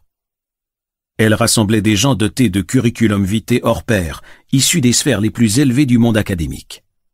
On les considérait comme des génies. Leur gestion des risques des résultats possibles s'inspirait de la théorie du portefeuille, grâce à leurs calculs sophistiqués. Ils réussissaient à faire prendre des proportions industrielles à l'erreur ludique. Puis, à l'été 1998, une crise financière russe déclencha une série d'événements importants qui sortaient du cadre de leur modèle. C'était un signe noir. La GCLT fit faillite, manquant d'entraîner tout le système financier dans sa chute, car les risques étaient colossaux. Ces modèles excluant la possibilité des écarts importants, la société se permettait en effet de prendre des risques considérables. Les idées de Merton et de Scholes, tout comme celles de la théorie du portefeuille moderne, commençaient à prendre l'eau. Les pertes furent énormes. trop énorme pour nous permettre de ne pas tenir compte de la supercherie intellectuelle.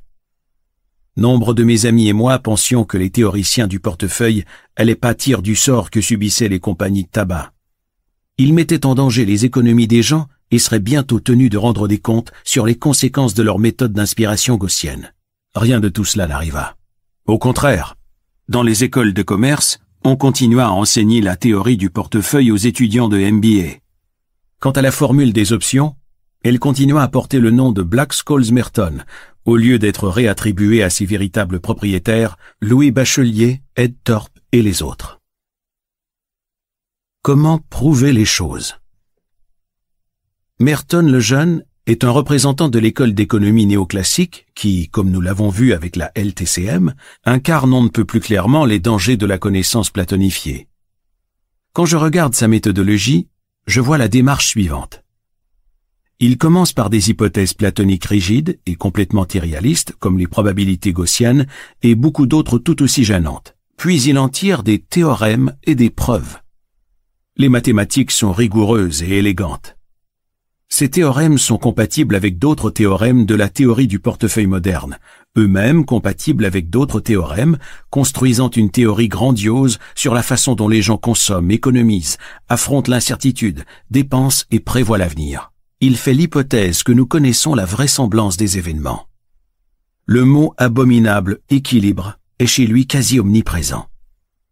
Mais tout cet édifice ressemble à un jeu totalement fermé, comme le Monopoly et toute son armada de règles.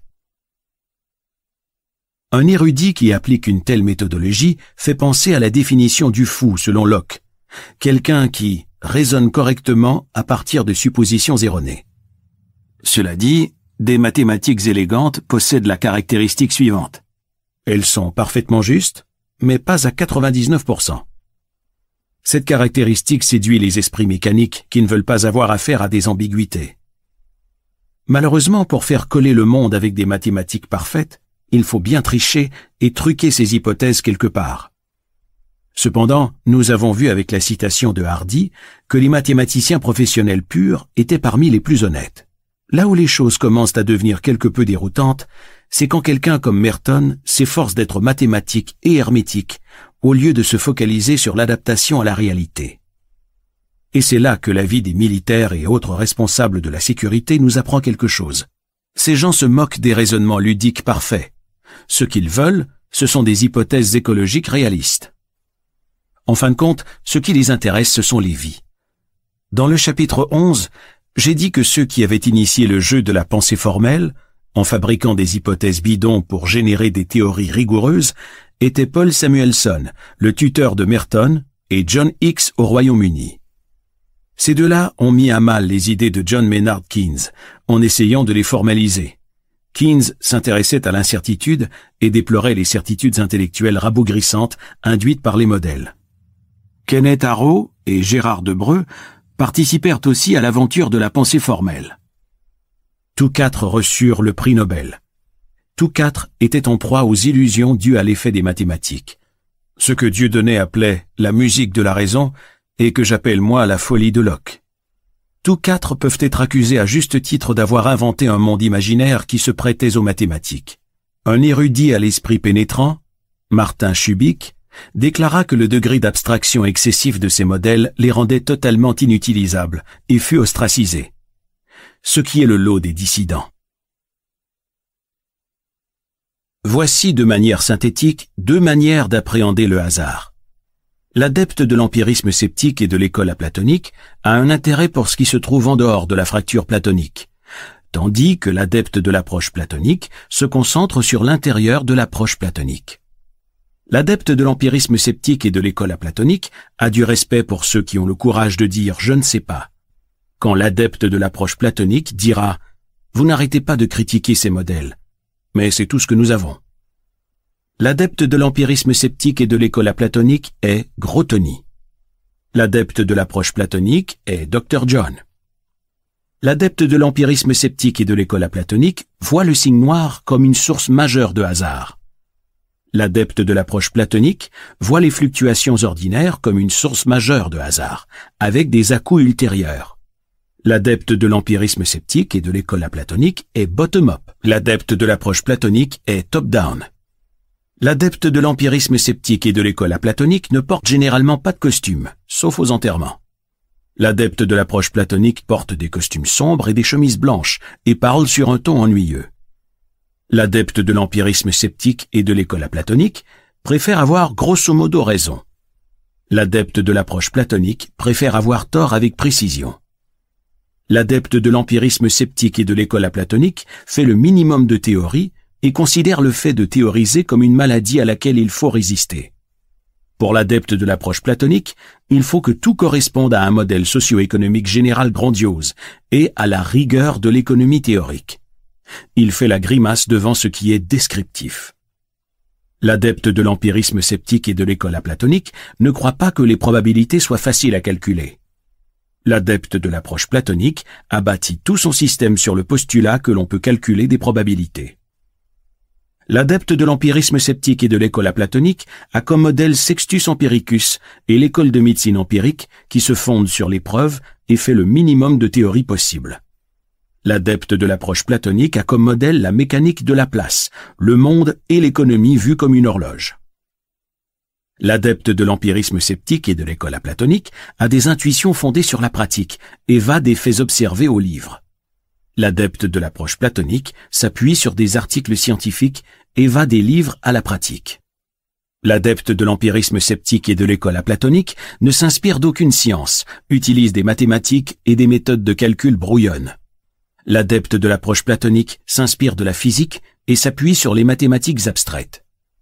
L'adepte de l'empirisme sceptique et de l'école platonique fonde ses idées sur le scepticisme et sur les livres non lus de la bibliothèque. L'adepte de l'approche platonique fonde ses idées sur des croyances et sur ce qu'il croit savoir. L'adepte de l'empirisme sceptique et de l'école platonique prend l'extrémistan comme postulat de départ. L'adepte de l'approche platonique prend le médiocristan comme postulat de départ.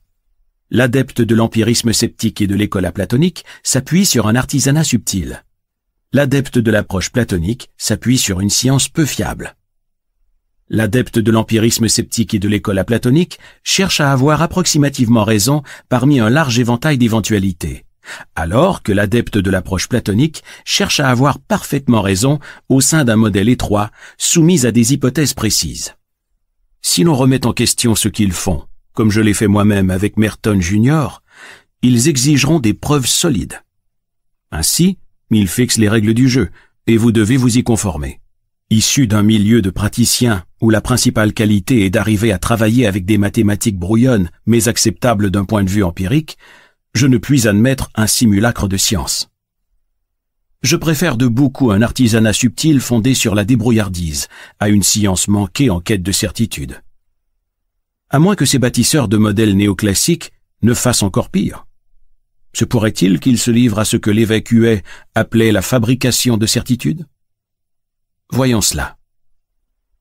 L'empirisme sceptique défend la méthode inverse.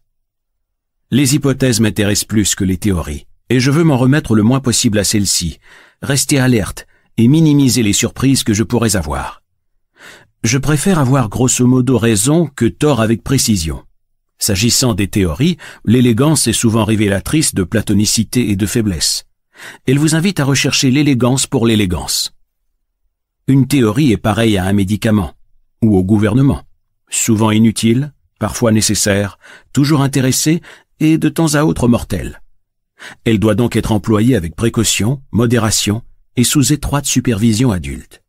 La distinction que j'opère dans la liste ci-dessus entre mon empiriste sceptique moderne type et un rejeton de Samuelson peut être généralisée à toutes les disciplines. Si j'ai présenté mes idées dans le domaine de la finance, c'est parce que c'est là que je les ai affinées. Intéressons-nous maintenant à une catégorie de personnes supposées être plus sensées. Les philosophes.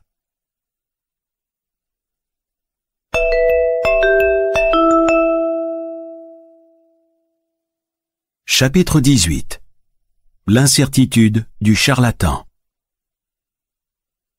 Ce chapitre, le dernier de la troisième partie, traite essentiellement d'une conséquence majeure de l'erreur ludique. Comment ceux qui ont pour tâche de nous faire prendre conscience de l'incertitude nous font faux bons et nous font croire subrepticement à des certitudes bidons. L'erreur ludique, bis. J'ai expliqué l'erreur ludique à travers l'histoire du casino. Et j'ai insisté sur le fait que le hasard aseptisé des jeux d'argent ne ressemblait pas à celui de la vraie vie. Rappelez-vous l'exemple du casino présenté dans le chapitre 15. Une moyenne s'établit tellement rapidement que je peux affirmer que le casino va me battre à très long terme, à la roulette par exemple, car les effets du hasard vont disparaître, mais pas les compétences, à l'avantage du casino en l'occurrence. Plus on allonge la période, ou réduit le montant des paris, plus il y a de hasard dans ces constructions de jeux en raison de la moyenne. L'erreur ludique est présente dans les situations de hasard suivantes. Marche aléatoire, jeter de dés, lancer de pièces, infâme pile ou face numérique, c'est-à-dire 0 ou 1, mouvement brownien, correspondant au mouvement des particules de pollen dans l'eau, etc. Ces situations génèrent une qualité de hasard qui ne présente même pas les caractéristiques du hasard. Le terme proto-hasard serait plus approprié. Au cœur de ces situations, toutes les théories édifiées autour de l'erreur ludique ne tiennent pas compte d'une couche d'incertitude. Pire encore, leurs partisans ne le savent pas. Une application stricte du fait de ne pas se concentrer sur une incertitude importante, mais sur une incertitude mineure, concerne le principe archiconnu dit principe de plus grande incertitude. Chercher le charlatan. Selon le principe de plus grande incertitude, il n'est pas possible en physique quantique de mesurer certains couples de valeurs avec une précision arbitraire, tels que la position et la vitesse des particules. Vous vous heurterez à une borne inférieure. Ce que vous gagnerez en précision dans un cas, vous le perdrez dans l'autre. Il y a donc une incertitude incompressible qui, en théorie, représentera un défi pour la science et restera à jamais une incertitude. Cette incertitude minimum fut découverte en 1927 par Werner Heisenberg. Je trouve ridicule de présenter le principe d'incertitude comme ayant un rapport quelconque avec l'incertitude. Pourquoi? Premièrement, cette incertitude est gaussienne. En moyenne, elle disparaîtra. Rappelez-vous que le poids d'un individu ne va pas modifier le poids total de mille personnes. Peut-être resterons-nous toujours dans l'incertitude quant aux futures positions des petites particules, mais ces incertitudes sont minimes et très nombreuses, et elles s'équilibrent. Oui, elles s'équilibrent, bon sang. Elles obéissent à la loi des grands nombres dont nous avons parlé au chapitre 15. La plupart des autres formes de hasard ne s'équilibrent pas. S'il y a bien une chose sur cette planète qui n'est pas aussi incertaine que cela, c'est le comportement d'une série de particules subatomiques. Pourquoi? Parce que, comme je viens de le dire, quand on regarde un objet constitué d'un ensemble de particules, leurs fluctuations ont tendance à s'équilibrer. Mais les événements politiques, sociaux et météorologiques ne possèdent pas cette propriété bien commode et il est évident que nous ne pouvons pas les prévoir.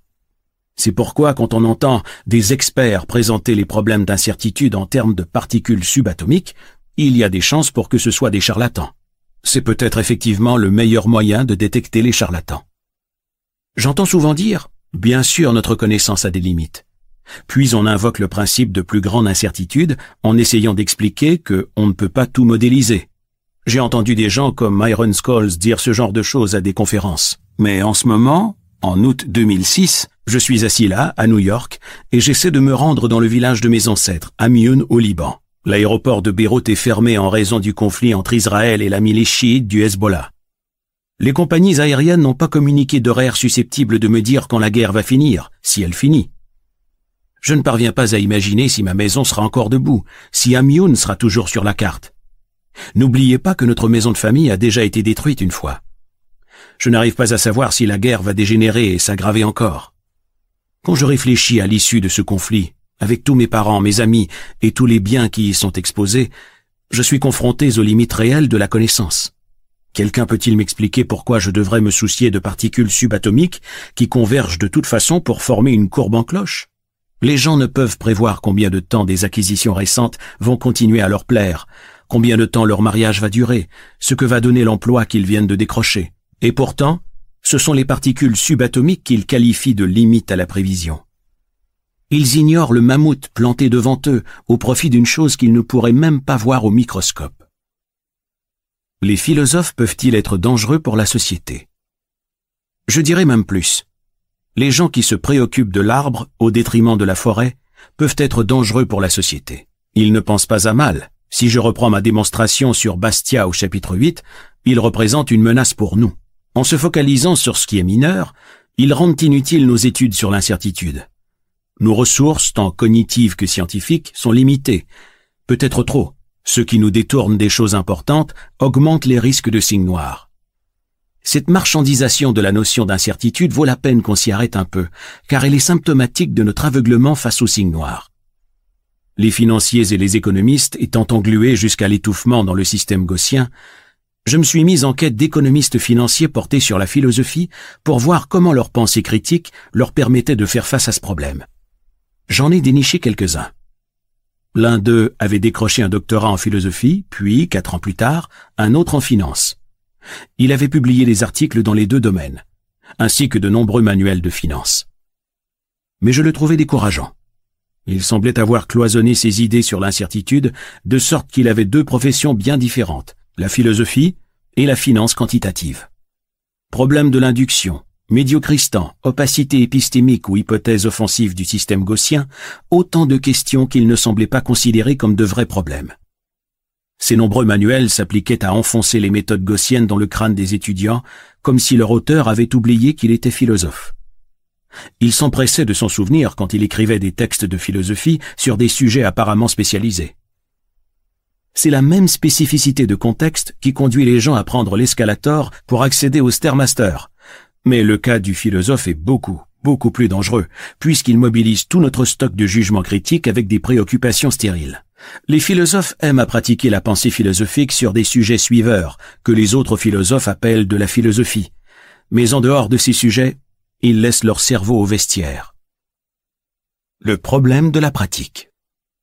J'ai beau m'insurger contre la courbe en cloche, la platonicité et l'erreur ludique, mon problème principal n'est pas tant les statisticiens, après tout, ce sont des gens qui effectuent des calculs, pas des penseurs, que les philosophes, vis-à-vis desquels nous devrions nous montrer beaucoup moins tolérants avec leur apparatchik bureaucratique qui nous ferme l'esprit. Gardiens de la pensée critique, les philosophes ont plus de devoirs que les représentants des autres professions. Combien de Wittgenstein peuvent danser sur le chat d'une aiguille? Un groupe de gens à la mise passablement miteuse, mais à l'air profond, sont rassemblés en silence dans une pièce et regardent un orateur. Ce sont tous des philosophes professionnels qui assistent au prestigieux colloque hebdomadaire d'une des universités de New York. L'orateur est assis, le nez plongé dans un ensemble de pages dactylographiées qu'il lit d'une voix monocorde. Comme il est difficile à suivre, je commence à rêvasser et perds le fil de son discours. Je peux dire vaguement que sa présentation tourne autour d'un débat philosophique sur des martiens qui envahissent votre tête et se mettent à contrôler votre pensée, tout en vous empêchant de le savoir. Il semble y avoir plusieurs théories sur ce sujet, mais l'opinion de l'orateur diffère de celle des autres auteurs qui s'y sont intéressés. Il passe un certain temps à montrer en quoi ses recherches sur ces martiens détourneurs de tête sont uniques.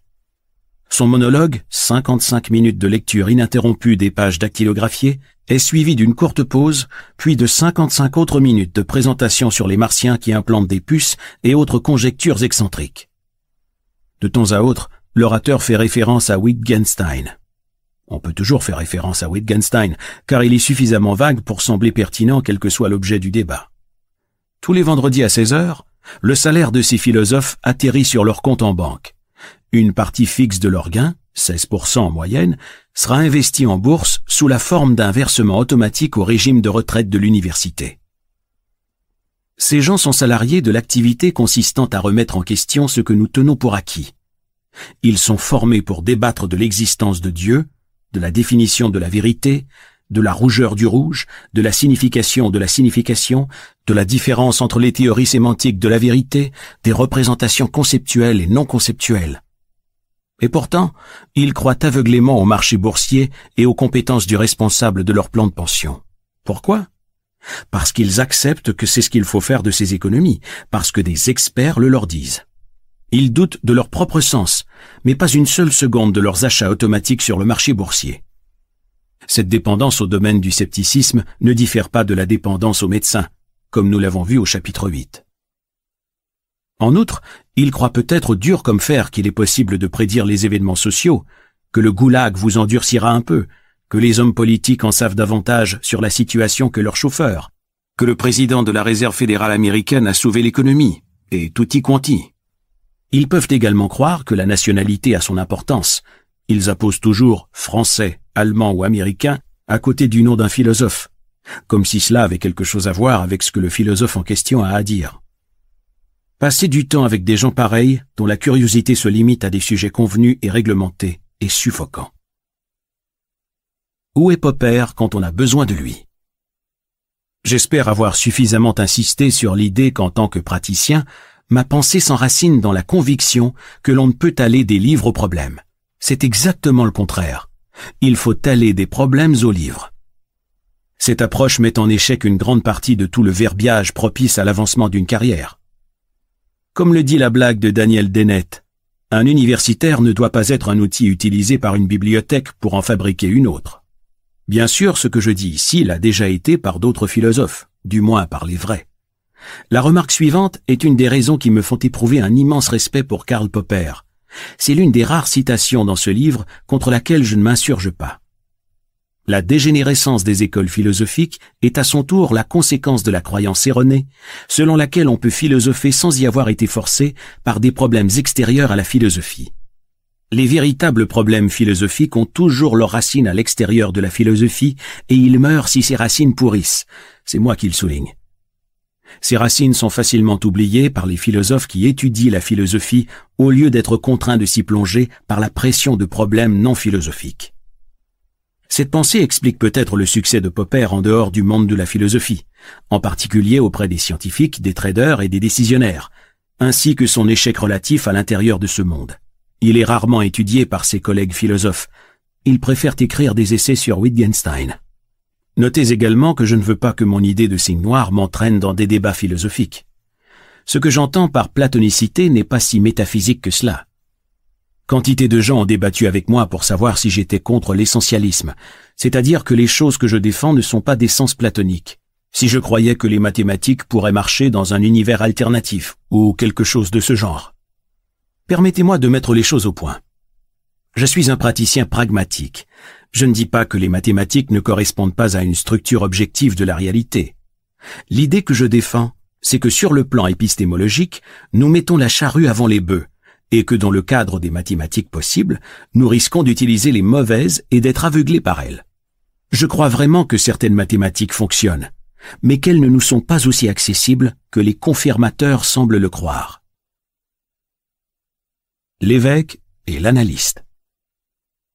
Le plus souvent, je suis agacé par ceux qui s'en prennent à l'évêque, mais semblent succomber à l'analyste financier. Ceux qui exercent leur scepticisme à l'encontre de la religion, mais pas des économistes, des scientifiques sociaux et des statisticiens bidons. Recourant aux billets de confirmation, ces gens-là vous diront que la religion a eu des conséquences horribles sur l'humanité et feront le compte des victimes de l'Inquisition et de diverses guerres de religion mais ils ne vous parleront pas du nombre de morts occasionnés par le nationalisme, les sciences sociales et la théorie politique sous Staline ou pendant la guerre du Vietnam. Même les prêtres ne vont pas voir les évêques quand ils ne se sentent pas bien. Ils se rendent d'abord chez le médecin.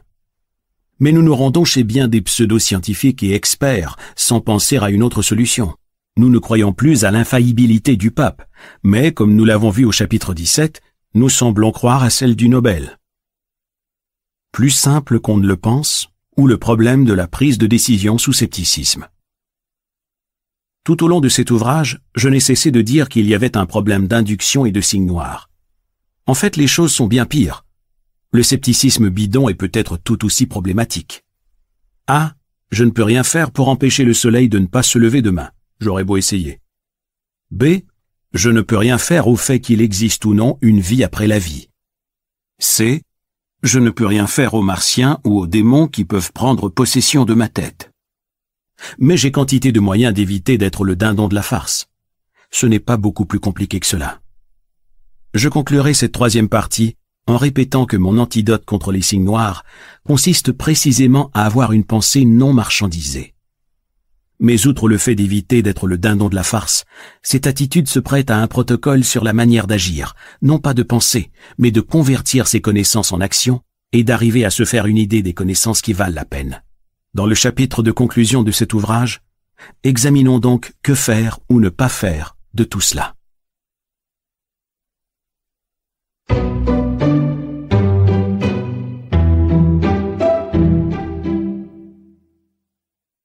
Quatrième partie.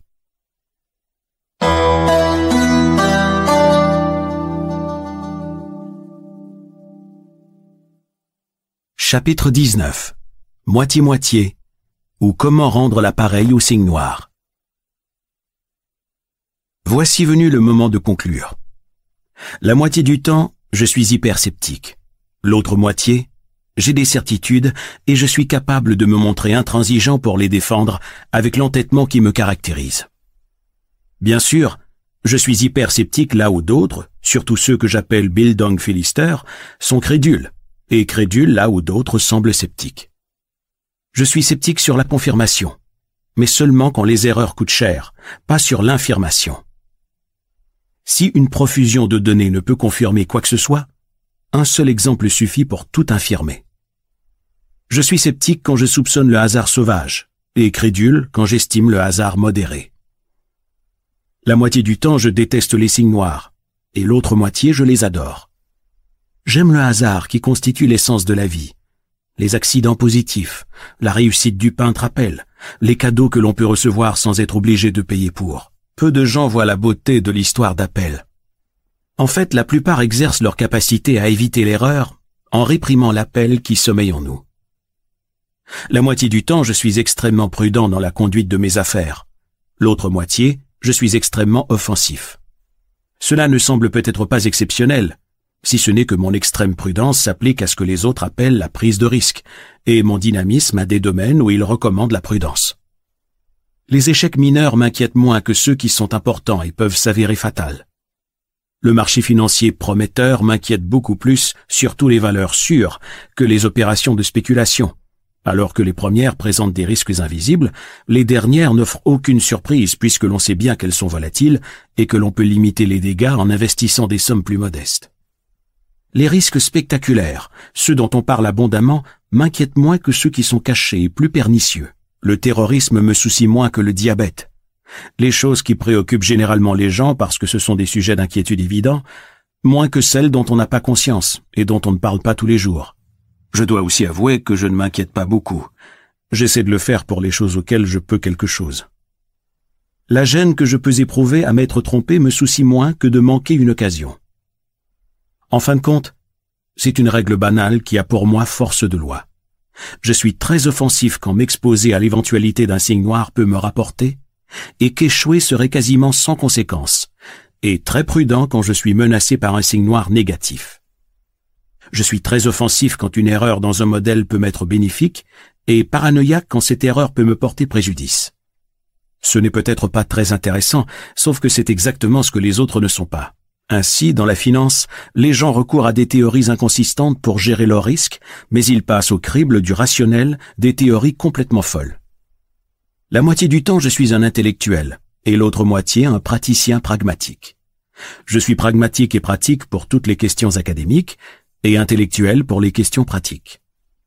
La moitié du temps, je suis superficiel, et l'autre moitié, je cherche à éviter la superficialité. Je suis superficiel lorsqu'il s'agit d'esthétique. J'évite de l'être lorsqu'il s'agit de risque et de profit.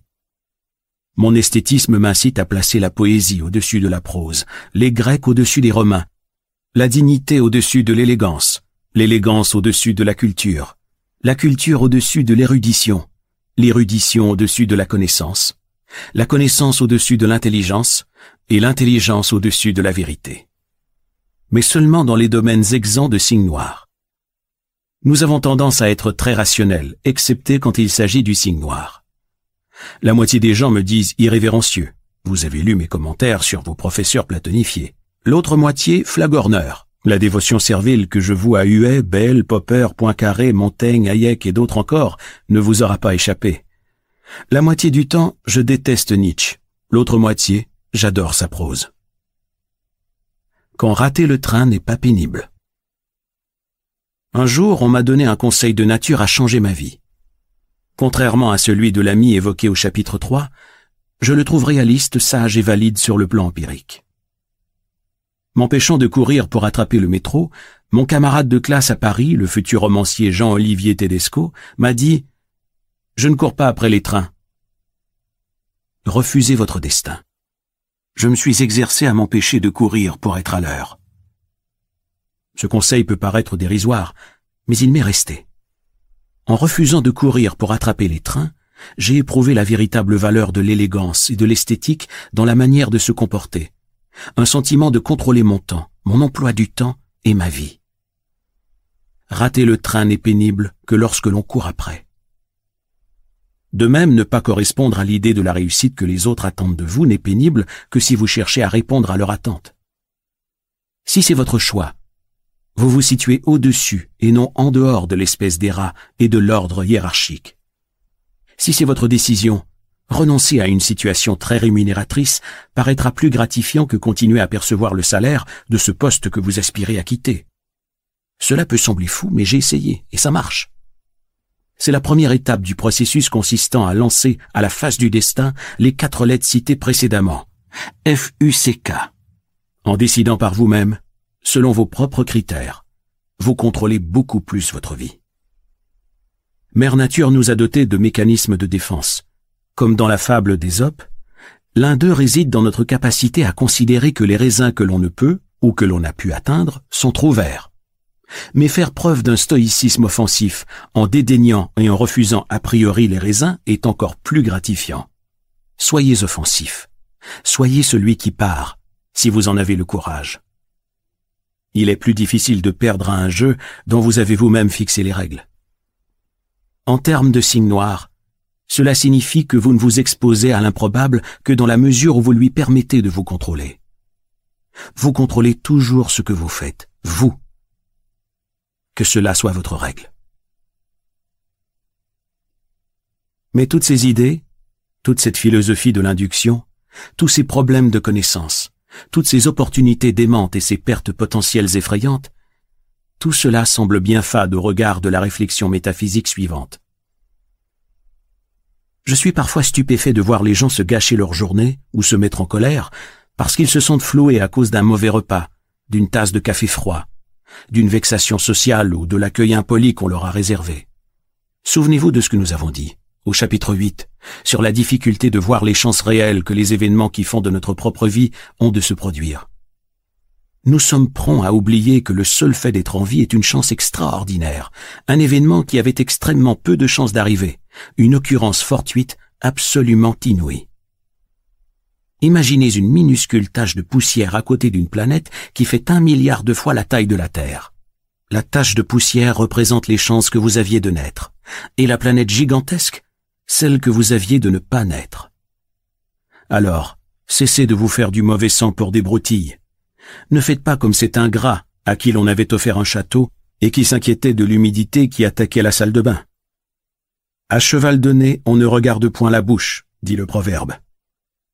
N'oubliez pas que vous êtes un signe noir. Sur ce, je vous remercie d'avoir lu mon livre.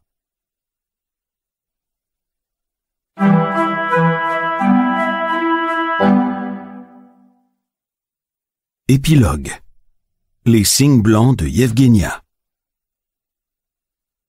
Yevgenia Krasnova entra dans la longue période d'hibernation nécessaire à l'élaboration d'un nouveau livre. Elle demeura à New York où, seule avec son texte, elle parvint plus facilement à trouver la tranquillité. Sa concentration était au maximum quand elle avait passé de longs moments au milieu des foules.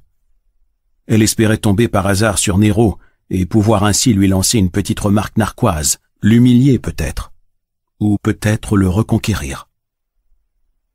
Elle résilia sa boîte courriel, se mit à écrire à la main ce qu'elle trouvait apaisant, et embaucha une secrétaire pour dactylographier son texte. Elle passa huit ans à écrire, à effacer, à corriger, à assouvir de temps en temps sa colère en s'en prenant à sa secrétaire, à recevoir de nouvelles secrétaires en entretien et à réécrire calmement. Son appartement était plein de fumée et chaque centimètre carré était jonché de papier.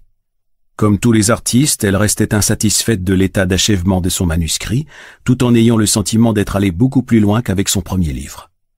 Elle se moquait des lecteurs qui portaient celui-ci au nu, car elle le trouvait maintenant superficiel, bâclé et dépourvu de subtilité. Quand parut son nouvel opus, intitulé fort à propos La boucle, Yevgenia eut la sagesse d'éviter les journalistes et de ne pas lire les critiques, et elle s'isola durablement du monde extérieur.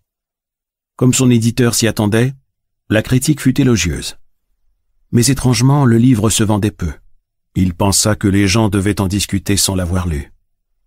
Les fans de Yevgenia l'attendaient et en parlaient depuis des années. L'éditeur, qui possédait maintenant toute une collection de lunettes roses et menait grand train, misait désormais tout sur Yevgenia. Son livre était le seul succès qu'il avait en magasin, et il n'en avait pas d'autres en vue. Il fallait qu'il fasse un carton pour lui permettre de payer sa villa de Carpentras en Provence, d'honorer l'accord financier qu'il avait conclu avec sa femme dont il s'était séparé, et d'acheter un nouveau cabriolet Jaguar rose. Avec cet ouvrage tant attendu, il avait eu la certitude de tenir un bon coup, et il n'arrivait pas à comprendre pourquoi personne ne l'achetait alors que tout le monde ou presque le tenait pour un chef-d'œuvre. Un an et demi plus tard, la boucle était effectivement épuisée.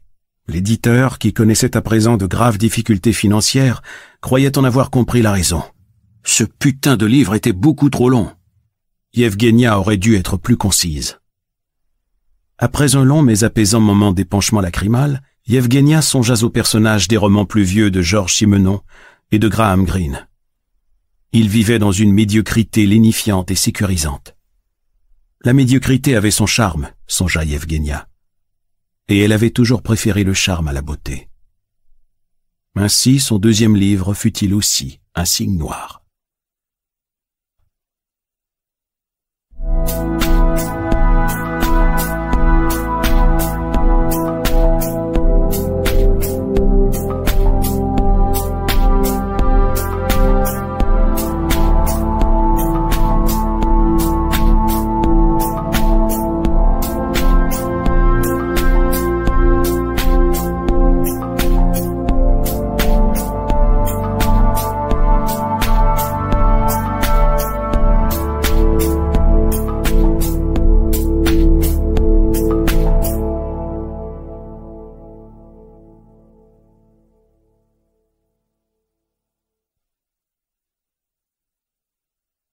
Remerciement.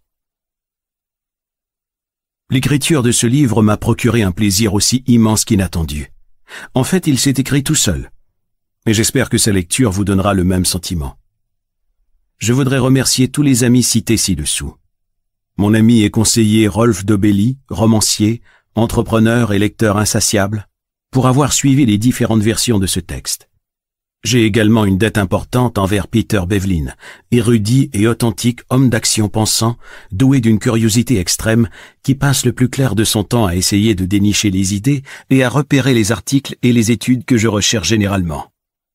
Il a relu minutieusement ce texte. Yecheskel Zilber, autodidacte d'une extrême curiosité intellectuelle basée à Jérusalem, qui voit le monde ab ovo, de l'œuf, et qui m'a posé des questions très pointues au point que j'ai eu honte de mon cursus classique et que je me suis senti gêné de ne pas être comme lui un véritable autodidacte. C'est grâce aux gens pragmatiques comme lui que j'enracine mon idée de signe noir dans la doctrine de l'académisme libertaire. Philippe Tetlock, un universitaire qui en sait plus sur les prévisions que quiconque depuis l'époque de Delphes, a parcouru le livre et passé au crible mes arguments. Phil est tellement compétent et rigoureux que les passages qu'il n'a pas commentés m'en ont appris autant que les autres.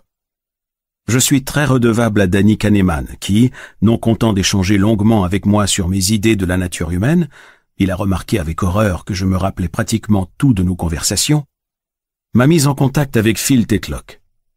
Je remercie Maya Bar pour m'avoir invité à exposer mes idées à la Society of Judgment and Decision Making lors de sa réunion annuelle en novembre 2005 à Toronto. Grâce à la générosité des chercheurs que j'y ai rencontrés, et aux discussions stimulantes que nous avons eues, je suis reparti en emportant beaucoup plus que je n'ai moi-même donné. Si Robert Schiller m'a demandé de débarrasser le texte de quelques commentaires irrévérencieux, le fait qu'il ait critiqué l'agressivité formelle du message et non son contenu m'a beaucoup aidé. Maria Giovanna Muso a été la première à prendre conscience de l'impact du signe noir sur les arts et m'a mis sur la bonne voie pour effectuer des recherches en sociologie et en anthropologie. J'ai eu avec Mia Ispariouzu, universitaire littéraire, de longues discussions sur Platon, Balzac, l'intelligence écologique et les cafés de Bucarest. Toujours très facile à joindre par téléphone, Didier Sornette m'a régulièrement envoyé par courriel des articles sur différents sujets de physique statistique qui, bien que ne faisant l'objet d'aucune publicité, n'en étaient pas moins très importants. Jean-Philippe Bouchot m'a apporté une aide considérable sur les problèmes liés aux statistiques des écarts importants. Sur la base des idées que j'expose au chapitre 8, Michael Allan a écrit une monographie à l'usage des écrivains cherchant à se faire publier. J'ai ensuite réécrit ce chapitre en me mettant à la place d'un auteur faisant le point sur sa situation. Mark Blitt m'a toujours apporté une aide précieuse en testant mes idées, en me lisant et en me conseillant. Mes amis du DOD, Andy Marshall et Andrew Mays m'ont apporté des idées et des questions. Paul Solman, qui est un boulimique de connaissances, a passé au crible l'intégralité de mon manuscrit. Je dois le terme extrémistant à Chris Anderson, qui trouvait trop littéraire celui que j'avais initialement employé. Nigel Harvey m'a aidé à décrypter la littérature prévisionniste. J'ai accablé de questions les scientifiques suivants. Terry Burnham, Robert Rivers, Robin Dawes, Peter Eaton, Scott Atran, Dan Goldstein, Alexander Rees, Art Devani, Raphaël Douadi, Piotr Zialonka, Gur Elkonon Goldberg et Dan Sperber. Ed Thorpe, le véritable propriétaire encore en vie de la formule Black Skulls, m'a également aidé. En lui parlant, je me suis aperçu que les économistes étaient indifférents aux productions intellectuelles extérieures à leur cercle, même si elles étaient importantes. Avec ses commentaires sur Ménodote, Lorenzo Perilli a fait preuve d'une extrême générosité et il m'a aidé à corriger quelques erreurs. Duncan Watts m'a permis de présenter la troisième partie de ce livre lors d'un séminaire de sociologie à l'Université de Columbia et de recueillir toutes sortes de commentaires. J'ai également tiré parti des merveilleux articles courts de James Montier sur la nature humaine. Et comme toujours, c'est avec Bruno Dupire que je converse le mieux en marchant. On n'a rien à gagner à être l'ami loyal d'un auteur arrogant trop proche de son manuscrit. C'est à Marie-Christine Riachi qu'a échu la tâche ingrate de lire les chapitres dans l'ordre inverse. Je ne lui ai donné que les passages incomplets et parmi ceux-ci, uniquement ceux qui manquaient, alors, manifestement de clarté. Quant à Jamil Baz, il recevait à chaque fois le texte intégral, mais optait pour une lecture à rebours. Laurence Zurif a lu et commenté chaque chapitre. Philippe Alperin, qui en sait plus sur la gestion du risque que n'importe quel spécialiste, encore vivant, m'a fait des commentaires et des observations extrêmement intéressants. Les autres victimes ont été Cyrus Pirach, Bernard Aupetit, Pascal Boulard, Guy Rivière, Joël Weiss, Didier Javis, Andrea Monteanu, Andrei Pokrovski, Philippe Asseli, Fadrid Karkabi, Georges Nard, Alina Stéphane, Georges Martin, Stan Jonas, et Flavia Symbalista. Je remercie également Linda Eckstein et Justin Fox pour le graphique du marché, ainsi que Paul Caju, Martin Pomp et Léa Beresford. J'ai reçu des commentaires utiles de la part de Paul Solman, intellectuel boulimique de connaissances, qui a parcouru le manuscrit à la loupe. Je dois beaucoup à Phil Rosenwig, Avishé Margali, Peter Forbes, Michael Schrage, Dries Ben Brahim, Vinnie Pand, Anthony Van Kouvring Nicolas Vardy, Brian Inchcliffe, Aaron Brown, Espen Hogg, Neil Chris, Zvika Afik, Shai Pilpel, Paul Kesdrowski, Reid Bernstein, Claudia Schmid, Jay Leonard, Tony Glickman, Paul Johnson, Shidem Kurdas et les économistes autrichiens de la NYU, Charles Babbitt, ainsi que tant d'autres anonymes que j'ai oubliés. Ralph Gomory et Jesse Ozubel de la Sloan Foundation dirigent un programme de financement de recherche baptisé The Known, The Unknown and The Unknownable. Littéralement le connu, l'inconnu et l'inconnaissable. Ils m'ont proposé leur aide morale et financière pour promouvoir mes idées. J'ai choisi le soutien moral qui n'a pas de prix. Je remercie également mes associés professionnels, co-auteurs et associés intellectuels, Espen Hogg, Mark Spitznagel, Benoît Mandelbro, Tom Witz, Paul Wilmot, Avital Pilpel et Emmanuel Derman, ainsi que John Brockman et Katinka Matson, pour avoir rendu ce livre possible, et Max Brockman pour ses commentaires sur le brouillon. Je remercie Cindy, Sarah et Alexander pour leur tolérance. En outre, Alexander m'a aidé sur les graphiques et Sarah a travaillé sur la bibliographie. J'ai essayé de donner au réviseur de cet ouvrage, Will Murphy, l'impression que j'étais un auteur insupportablement têtu, avant de découvrir qu'il l'était tout autant que moi. Mais il le cachait bien. Il m'a protégé des ingérences de ses pairs normalisateurs, qui ont l'étrange faculté de causer le maximum de dégâts en introduisant un minimum de modifications, lesquelles détruisent le rythme intérieur d'une prose. Willem est également le genre d'oiseau avec lequel il fait bon festoyer. J'ai aussi été flatté que Daniel Menaker prenne le temps de revoir mon texte. Je remercie également Janet Wigal et Steven Meyers. Si toute l'équipe de Random House était de bonne composition, ses membres n'ont jamais pu se faire à mes canulars téléphoniques, notamment quand j'essayais de me faire passer pour Bernard-Henri Lévy. L'un des moments phares de ma carrière d'écrivain a été mon long déjeuner en compagnie de William Goodlad, qui s'est occupé de mon livre chez Penguin, et Stéphane McGrath, le PDG du groupe. Je me suis brusquement rendu compte qu'il m'était impossible de dissocier le conteur en moi du penseur scientifique. De fait, c'est d'abord l'histoire qui me vient à l'esprit. L'histoire n'est pas une illustration a posteriori du concept. La troisième partie de ce livre a inspiré les cours que je donne à l'Université de Massachusetts à Amherst. Je remercie également mon second foyer, le Courant Institute of Mathematical Science of New York University, de me permettre d'enseigner dans ces locaux depuis sept ans. Malheureusement, c'est des gens dont on ne partage pas les opinions que l'on apprend le plus, chose que Montaigne encourageait il y a 500 ans, mais que l'on met rarement en pratique. J'ai découvert que cela mettait vos arguments à rude épreuve, car vos contradicteurs repèrent la moindre faille, et vous êtes renseigné sur les limites de leur théorie comme sur les faiblesses des vôtres. J'ai essayé de témoigner plus de délicatesse à mes détracteurs qu'à mes amis, particulièrement à ceux qui étaient et restent civilisés. Ainsi ai-je pu au cours de ma carrière apprendre quelques trucs à travers une succession de débats publics, d'échanges épistolaires et de discussions avec Robert Semerton, Steve Ross, Myron Scholes, Philippe Jorion et des dizaines d'autres encore. Même si hormis la critique d'Ili Ayash, la dernière fois que j'ai entendu quelque chose d'un peu nouveau contre mes idées remonte à 1994. Ces débats m'ont été précieux car je cherchais à me faire une idée de l'ampleur de l'opposition à mon idée du signe noir et j'essayais de comprendre ce que pensaient mes détracteurs ou ce à quoi ils ne pensaient pas. Au fil des années, je finis par lire plus ceux avec lesquels je suis en désaccord que ceux dont je partage les opinions. Je lis plus Samuelson qu'Hayek, Merton le jeune que Merton l'ancien, Hegel que Montaigne, Descartes que Sextus. C'est le devoir de tout auteur d'exposer aussi fidèlement que possible les thèses de ses adversaires. Ce que j'ai réussi de mieux dans la vie, c'est à nouer des liens amicaux avec des gens tels qu'Eli Ayash et Jim Catterall, malgré nos quelques désaccords intellectuels. J'ai écrit la majeure partie de ce livre au cours d'une période itinérante où je me suis libéré de presque toutes mes obligations professionnelles, activités routinières et autres pressions pour déambuler en méditant dans différentes villes où je donnais une série de conférences sur le signe noir. Quel que soit le nombre d'heures que l'on y consacre, il est impossible d'approfondir réellement une idée quand on dirige une entreprise. Pour le dire simplement, à moins d'être insensible, les soucis et les sentiments de responsabilité prennent une place cognitive précieuse. On peut arriver à étudier, méditer et écrire si l'on est employé, mais pas si l'on possède sa propre affaire, à moins d'être de nature irresponsable. Je remercie mon associé Mark Spitznagel de m'avoir permis, grâce à sa clarté d'esprit et à son approche extrêmement systématique, disciplinée et bien structurée, de m'exposer davantage à l'éventualité d'événements rares et lourds de conséquences, sans être obligé de m'impliquer directement dans les affaires. J'ai beaucoup écrit dans les cafés, j'ai toujours eu une préférence pour les cafés délabrés mais élégants, situés dans mes quartiers habituels, et aussi peu contaminés que possible par le monde du commerce.